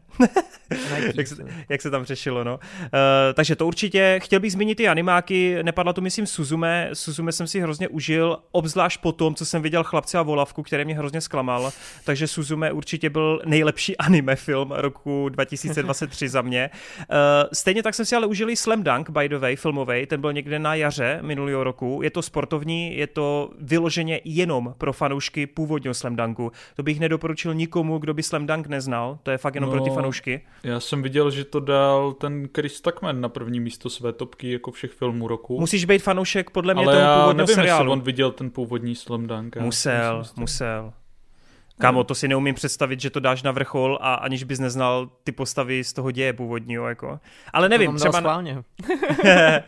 Eh, Slam Dunk je hodně, hodně zajímavá věc, fakt jako velice atmosférická, ten basket, ten poslední zápas té školy je tam fakt výborný. Já jako fanoušek toho seriálu jsem si to hrozně užil vidět po 15 letech ty postavy, dovršit ten příběh, takže super. Akorát je tam taková jedna trochu blbá scéna, kdy tam se jako dankne jeden jako koš, jeden důležitý bod a ta scéna je zbytečně dlouho utopená v tichu. Jo, ono se to blbě popisuje, ale tam je moment, kdy to tam danknou a je tam minuta a půl, kde se prolínají flashbacky a je to strašně dlouhý ten okamžik a úplně mi to rozesralo tu koncovku prostě. Je to úplná blbost, ale Slam Dunk filmový je hodně fajn. Uh, mezi živly jsem si taky hodně užil, super Pixarovka, velký návrat jako k těm originálním tématům, skvělá romantika. Užil jsem si i ty blockbustery, jak jsem tady říkal, Mission Impossible 7 a D&Dčko. Uh, jsem rád, že Hroty tady zmínil, že Tom Cruise nám dodal pravýho Indiana Jonese, scéna na letišti, ty vole, to je Spielberg jak, jak prase, ty vole, to je tak strašně dobře natočený. Super, super, akorát se trochu bojím, už tady mi v sedmičce ten Cruise přišel takový už starší a já se bojím, že v té osmičce už to bude dost velký problém, uvidíme. Uh, D&Dčko, skvělá zábava, nic asi převratného, ale já jsem říkal, že takhle si představu ty mumie starý, takhle si představu ty starý prostě ruský parky a tak dále. Je to prostě fakt jako poctivý biják, hrozně jako dobře udělaný, škoda těch CG, CGI, ale jako super. Uh, Nech svět světem, to tady taky padlo, parádní záležitost, atmosférická, neuvěřitelně jsem si to užil, jsem strašně spokojený s tím koncem, nechápu to hodnocení skrz konec. A poslední věc, uh, která se mi tam nedostala, karaoke blues. Uh, Vejt asi bude překvapený. Ale... Uh, hádám, protože my jsme, se, my jsme se o tom bavili, že to by to vlastně ten finský styl asi úplně nesedí, jako toho humoru. No, mně se nesedí ten deadpan humor, ale jako to mám i s Jarmušem a tak, ale jo. rozumím. Hele, já, já, se musím přiznat, že pro mě to asi tím, že jsem tím nepolíbený a pro mě to byl první kontakt tady s tou finskou jako filmařinou a my jsme na tom byli teda s kamarádem s Jokem a já jsem si to hrozně užil. Eh, není to právě tak dobré, abych to do, do, dodal do topky, ale přišlo mi to tak odlišný, tak jako podivný, že vlastně neumím jako si to zařadit mezi ty filmové zážitky zážitky. Jo, a to mě na tom to přijde... tím, že právě jo. nemáš nakoukáno. No. A to mě přijde právě na tom jako zábavný, fakt jako v uvozovkách takový ten obyčejný pohled na takový život dvou úplně jako random lidí, kteří vlastně nemají žádný životní cíle, jenom se jako snaží k sobě najít cestu. Zajímavý timing těch joků, jako zajímavá celá ta atmosféra a vlastně docela, docela cool zážitek. No ale jelikož uh, jelikož už tady mluvím dlouho, tak jdu na ty topky, na ty moje skutečné topky a naštěstí skoro všechny tady padly, takže se nebudu nějak zdržovat. Desátý místo jsem pojal u sebe trochu, trochu, uh, uh, jak to říct, jak jsi to nazval? Ano, podvodně, podvodně. Protože já jsem na desátý místo dal Barbenheimer. a to byl vlastně jako Typický Barbie s Oppenheimerem. Ale samozřejmě, když se to potom dělalo jako tady pro nás, pro topky, tak jsem tam dal jenom toho Oppenheimera, že jo? Ale pro sebe je to pro mě vlastně kulminát obou těch filmů, protože já ty filmy mám prostě díky té kampani a všemu hrozně spojený a viděl jsem je vlastně i docela krátce po sobě a já si myslím, že jsem si ty filmy užil i právě kvůli tomu kontrastu. Ale jasně, Oppenheimer je prostě pecka, mluvili jsme tady o tom, takže netřeba, netřeba to dál probírat. Je to samozřejmě lepší film než ta Barbie. Eh, na devátém místě jsem měl Talk to Me, o tom jsme se bavili, pro mě velký překvápko, eh, protože nejsem zase tak jako na ty horory. Eh, osmý místo je Nicolas Cage, Dream Scenario, taky jsme se o tom bavili, hrozně jsem se na to napojil, bavili mě ty snové sekvence. Pak mám na sedmém místě Godzilla, Godzilla Minus One, skvělý blockbuster, tyjo, jako Japonce miluju, miluju japonskou kinematografii a tady v tomhle díle to nepadlo, ale ten první atomový jako šlech, který tam ta, ta Godzilla vyšle v tom filmu, to je nepopsatelný, to je tak kulervoucí, mě to úplně urvalo ty vole koule, vyhodilo mi to z okna ven, geniální, fakt geniální, když tam vidíš pak ten atomový hřib v kontrastu i té Godzilla, já čumím, co za ty peníze natočili, skvělý. Funguje to jako historický drama, jako skvělá právě alegorie na tu válku, skvěle se tam i rýpe do té politiky, rýpe se tam do těch jako nějakých událostí, které byly uh, výborná katastrofická záležitost, fakt jako super biják a bavil mě i ten uh, psychologický souboj hlavního hrdiny s Godzillou. Škoda těch kliše na konci, ty mě to trochu tahali dolů, ale jako ten prostředek, ten je nezapomenutelný. Na šestém místě mám Past Lives, uh, ty jsme tady neměli, uh, minulé životy, asi kdo mě zná, tak ví, prostě já jsem se na to docela dost dobře naladil. Musím říct, že vlastně jsem se naladil skrz tu obyčejnost, skrz tu všednost, takový ty události, kdy ty postavy si povídají skrz Skype, ty vole, já jsem se okamžitě vrátil eh, prostě do svých školních let, kdy jsme si taky skypovali prostě, ať už třeba s bývalýma přítelkyněma, takhle jsem to měl, nebo když jsem prostě s kámošema jsme něco, eh, přišlo mi to hrozně super. A z hroty, myslím, jsme to řešili, jo. že je super, že se dostáváme do té éry, kdy vlastně jsou filmy z naší doby, jakoby z našeho mládí, jo, že vejci jako na to ještě počká chvilku, ale... Ale pro mě to překvapivě jako taky bylo nostalgický, protože ten jo, Skype jo. jsem zažil, takže přesně, no. Ale i třeba jako, co tom... tím myslíš? Já to budu mít asi za 10 let třeba, a ale... třeba no, no, no. v tom Saltburnu, že jo, hrajou nějaký hity prostě, co třeba jako jeli před jo. 20 lety a tak dále, takže v tomhle a teďka mě nenapadají přesně ty další příklady, ale je fajn, že jako máš tady už ty vyzrálí filmaře, který jako nostalgicky vzpomínají na tu dobu, kdy, kterou jsme už my zažívali, takže vlastně ano. se dostáváme tady do toho, jakýho jsem nostalgična na, na začátky. No, vtipné, že jsem viděl nedávno nějaký článek, kde to přímo rozebírali, že mileniálové jsou jako jedna z, z našich charakteristik je to, že máme strašně rádi tu nostalgii k těm devadesátkám a tak a teďka právě hmm. firmy si to začínají uvědomovat, tak nám to víc a víc prodávají. a, a co je ještě vtipnější, že právě se tady uh, projevuje, že ty čím dál jako pokročilejší generace dostávají tu nostalgii ještě daleko rychleji. Jakože, jakože se říká o těch eh, nejnovějších generacích, že oni už začínají být nostalgičtí ještě když jsou dětská, víš co? to je tak z těch 80. Jestli to půjde za chvilku takhle jako tím tempem dát, jo. To, to je jako docela vtipný. Pamatujete, když ještě TikTok nebyla věc? Uh, takže Past Lives mi hodně sedlo. Uznávám, že mi to taky hodně tahá nahoru potom i ten konec, který mě přijde až překvapivě jako silný, protože on ten film je takový dost jako, já nechci říkat otažitej, ale přijde mi, že jako využívá spíš takových chladnějších emocí. Není to úplně nějaká dojička, ale ke konci, když tam vlastně máš uh, takový to pochopení té situace, jak to teda do budoucna bude a jak si to teda ti dva mezi sebou jako rozřešili a kdy ona vlastně kráčí bez střihu zpátky domů na ty schody za tím manželem, ty vole, tak tam, tam, tam to na mě úplně jako zašlo dolíhat a tam se mi jako zvedali ty slzní kanálky a tam jsem si řekl, ty vole, jo, no, to je prostě, to je prostě hmm. silný. Jo, že... Já musím říct, že jako já jsem no, to neměl právě v tomhle momentu. Jakože by to na mě působilo nějak emocionálně po té scéně, která samozřejmě je vrcholem jako toho filmu. Ale mně se hrozně líbilo a zpětně jako strašně moc oceňuju, jak realisticky je ten film jako ano. představený v tom, že ty od nějaký, dejme tomu té hodiny, už víš, jak to bude prostě. Ty víš, že jako jiná možnost není. Ano. A ten film jako s tím nic nedělá, on prostě skončí tak, jak by to reálně skončilo, nebo prostě tam není jako jiný jo, jo, jo. A ty to už to jenom odsleduješ prostě. A líbí se mi, líbí se mi, jak i postupem času tam jsou, ty tři nějaký uh, časové linky a líbí se mi, že vlastně tu, když jsou děcka, tak máš úplně nejkratší, pak máš jako trochu delší tu část, kdy jsou jako už trošku starší, kdy jako pomalu dospívají, a pak máš tu nejdelší část, skoro hodinovou, kdy teda už jsou jako dospělými a mají svoje životy. A líbí se mi, jak je to vlastně i jak se to postupně proměňuje, vlastně ta atmosféra a tak nějak to pochopení a ta vyzrálost těch postav, plus teda jako já to nedokážu upřímně pochopit, není to podle mě logický, ale to je tím, že se do toho nedokážu vžít, jako jak se tam celou dobu chová ten manžel té hlavní hrdinky, protože to je pro mě to úplně... jsem docela schopný popsat. Úplně jako protože... jako mindblowing.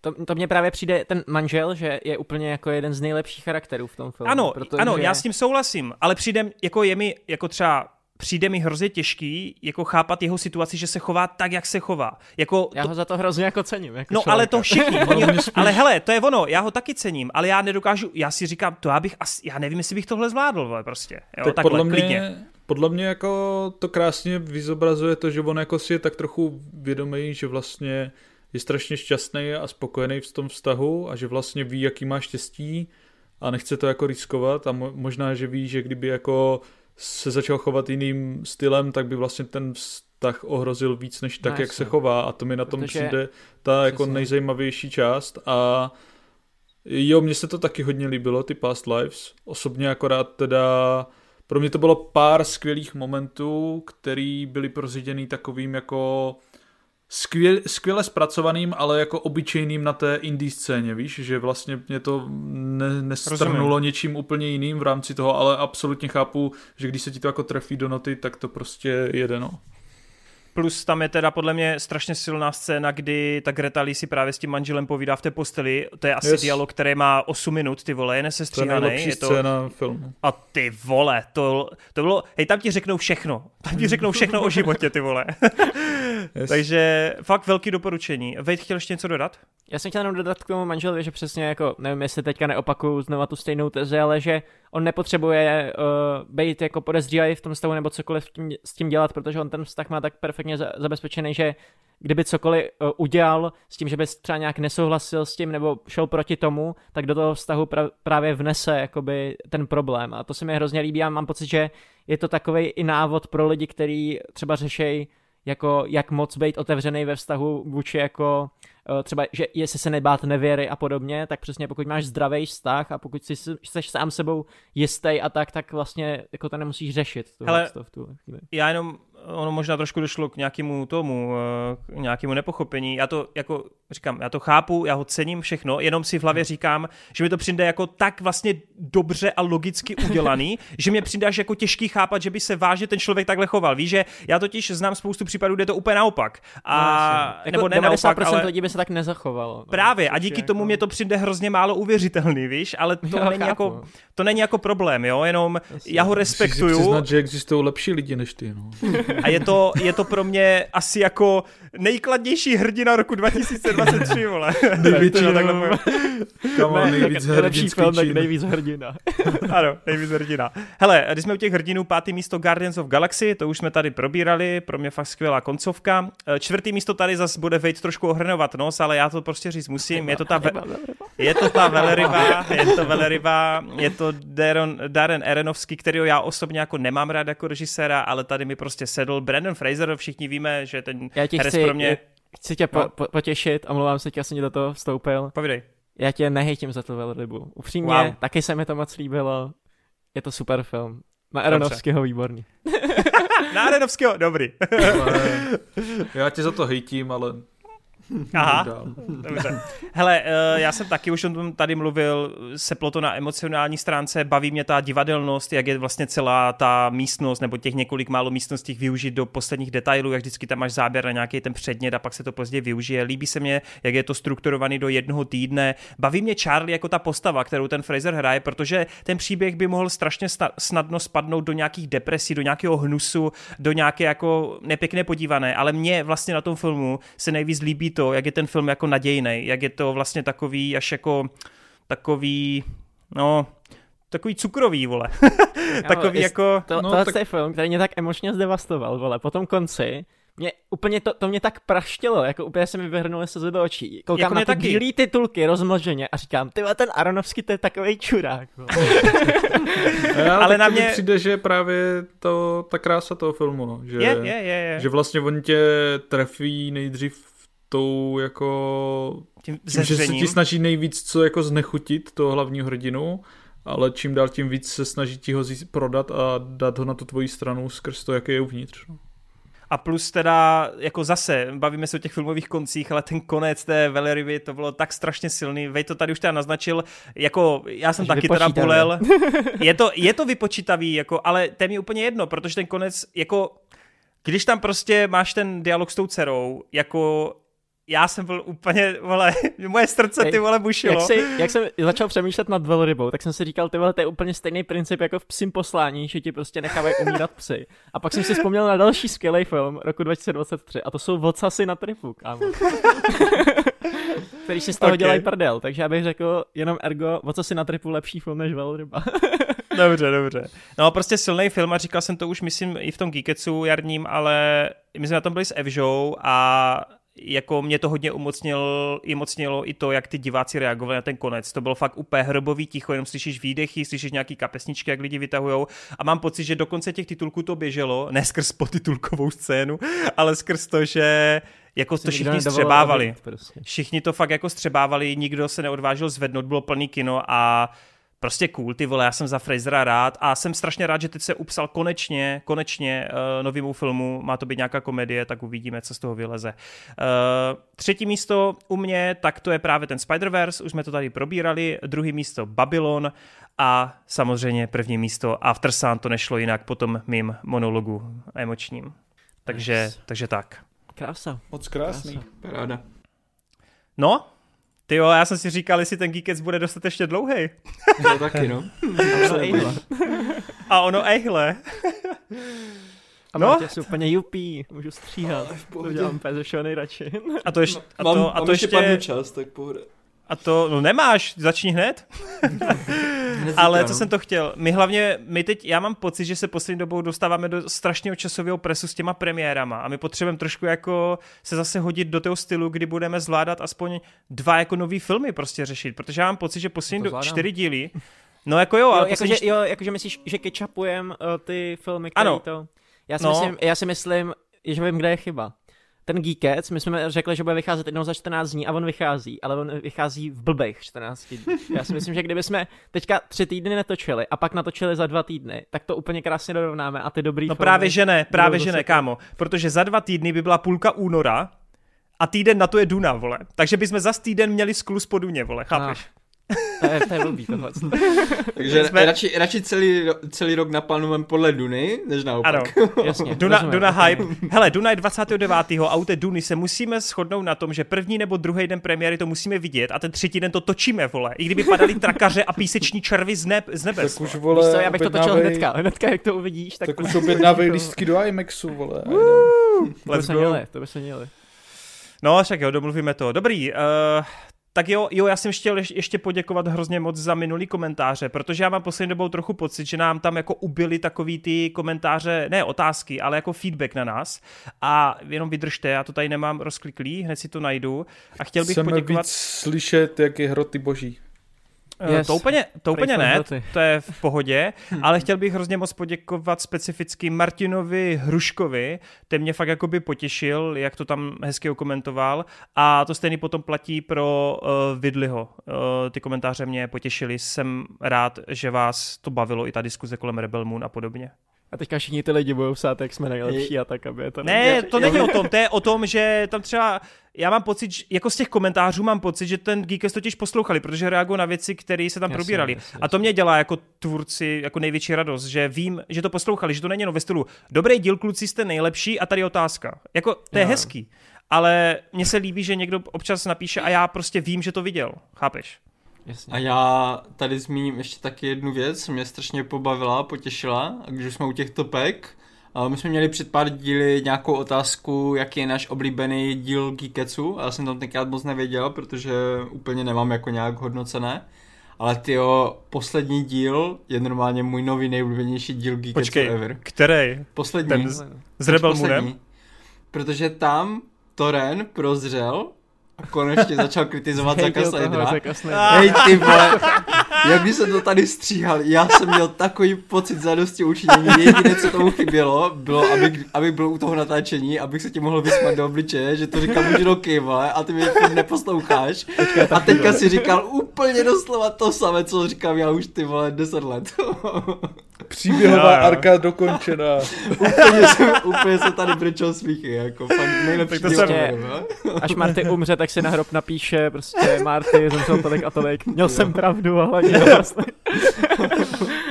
Ale já, já mám, já se o to nebudu pouštět, ale já jsem vám to jako nerozporoval přece vždycky nějak výrazně. Já jsem si uvědomoval ty no nějak výrazně, chyby. ale tady to bylo úplně to prozření, kdy už jsi ty a jako říkal, že to je... To už bylo tak daleko, že už to Já už to říkal, já už to říkal u armády mrtvých. Jo, no. už tam jsem to říkal, že to je špatenka. Ale Rebel Moon je fakt next level. No. Těším se na part 2, na všechny komiksy, na hry, až mi to všechno dovysvětlí, to, co jsem nepochopil. A hlavně na ten čtyřhodinový director's cut, to bude banger. to bude film roku 2020 hrozně těším na reakci na druhý díl, já to neuvidím, ale jenom chci vidět jako ty reakce. Ano, já se na to podívám, day one. Hele, tak jo, tak eh, ještě takhle dodatečně my moc děkujeme za ten rok 2023, takhle zpětně, sice jsme to už říkali v tom minulým, ale ještě to tady skrz tu topku, kterou asi uvidí trochu víc lidí než ten minulý díl, tak uh, chci fakt poděkovat uh, za ten minulý rok, bylo to skvělý z vaší strany, vaše podpora, ať už na tom Spotify, ať už takhle na YouTubeku, jenom vás poprosím, nezapomínejte fakt psát ty komentáře, nezapomeňte tam dávat ty palce, ono to těm algoritmům nějakým způsobem pomáhá a jestli chcete, aby se k nám dostávalo více lidí, tak uh, si to vždycky tak nějak jako zapište za ušiska a když tak se vraťte na YouTube, kdybyste to jen poslouchali na Spotify a něco tam dropněte. Tak asi všechno, ne? Jinak od příště nejenom, že budou klasické recenze, ale vrátí se už i duel. Měl, no. Je to tak. Musíme wow. to dodělat. Dobře. Wow. Tak jo, tak jo. Tak díky kluci, bylo to super, užil jsem Já si to a uvidíme se zase příště. Taky Měli jste moc krásný topky kluci, užil jsem si taky. to. Mám pěkný tipy, na co se ještě podívat. Yes. Nice. Super. Tak jo, tak čau. Čau, čau. čau. Tak jo, čus.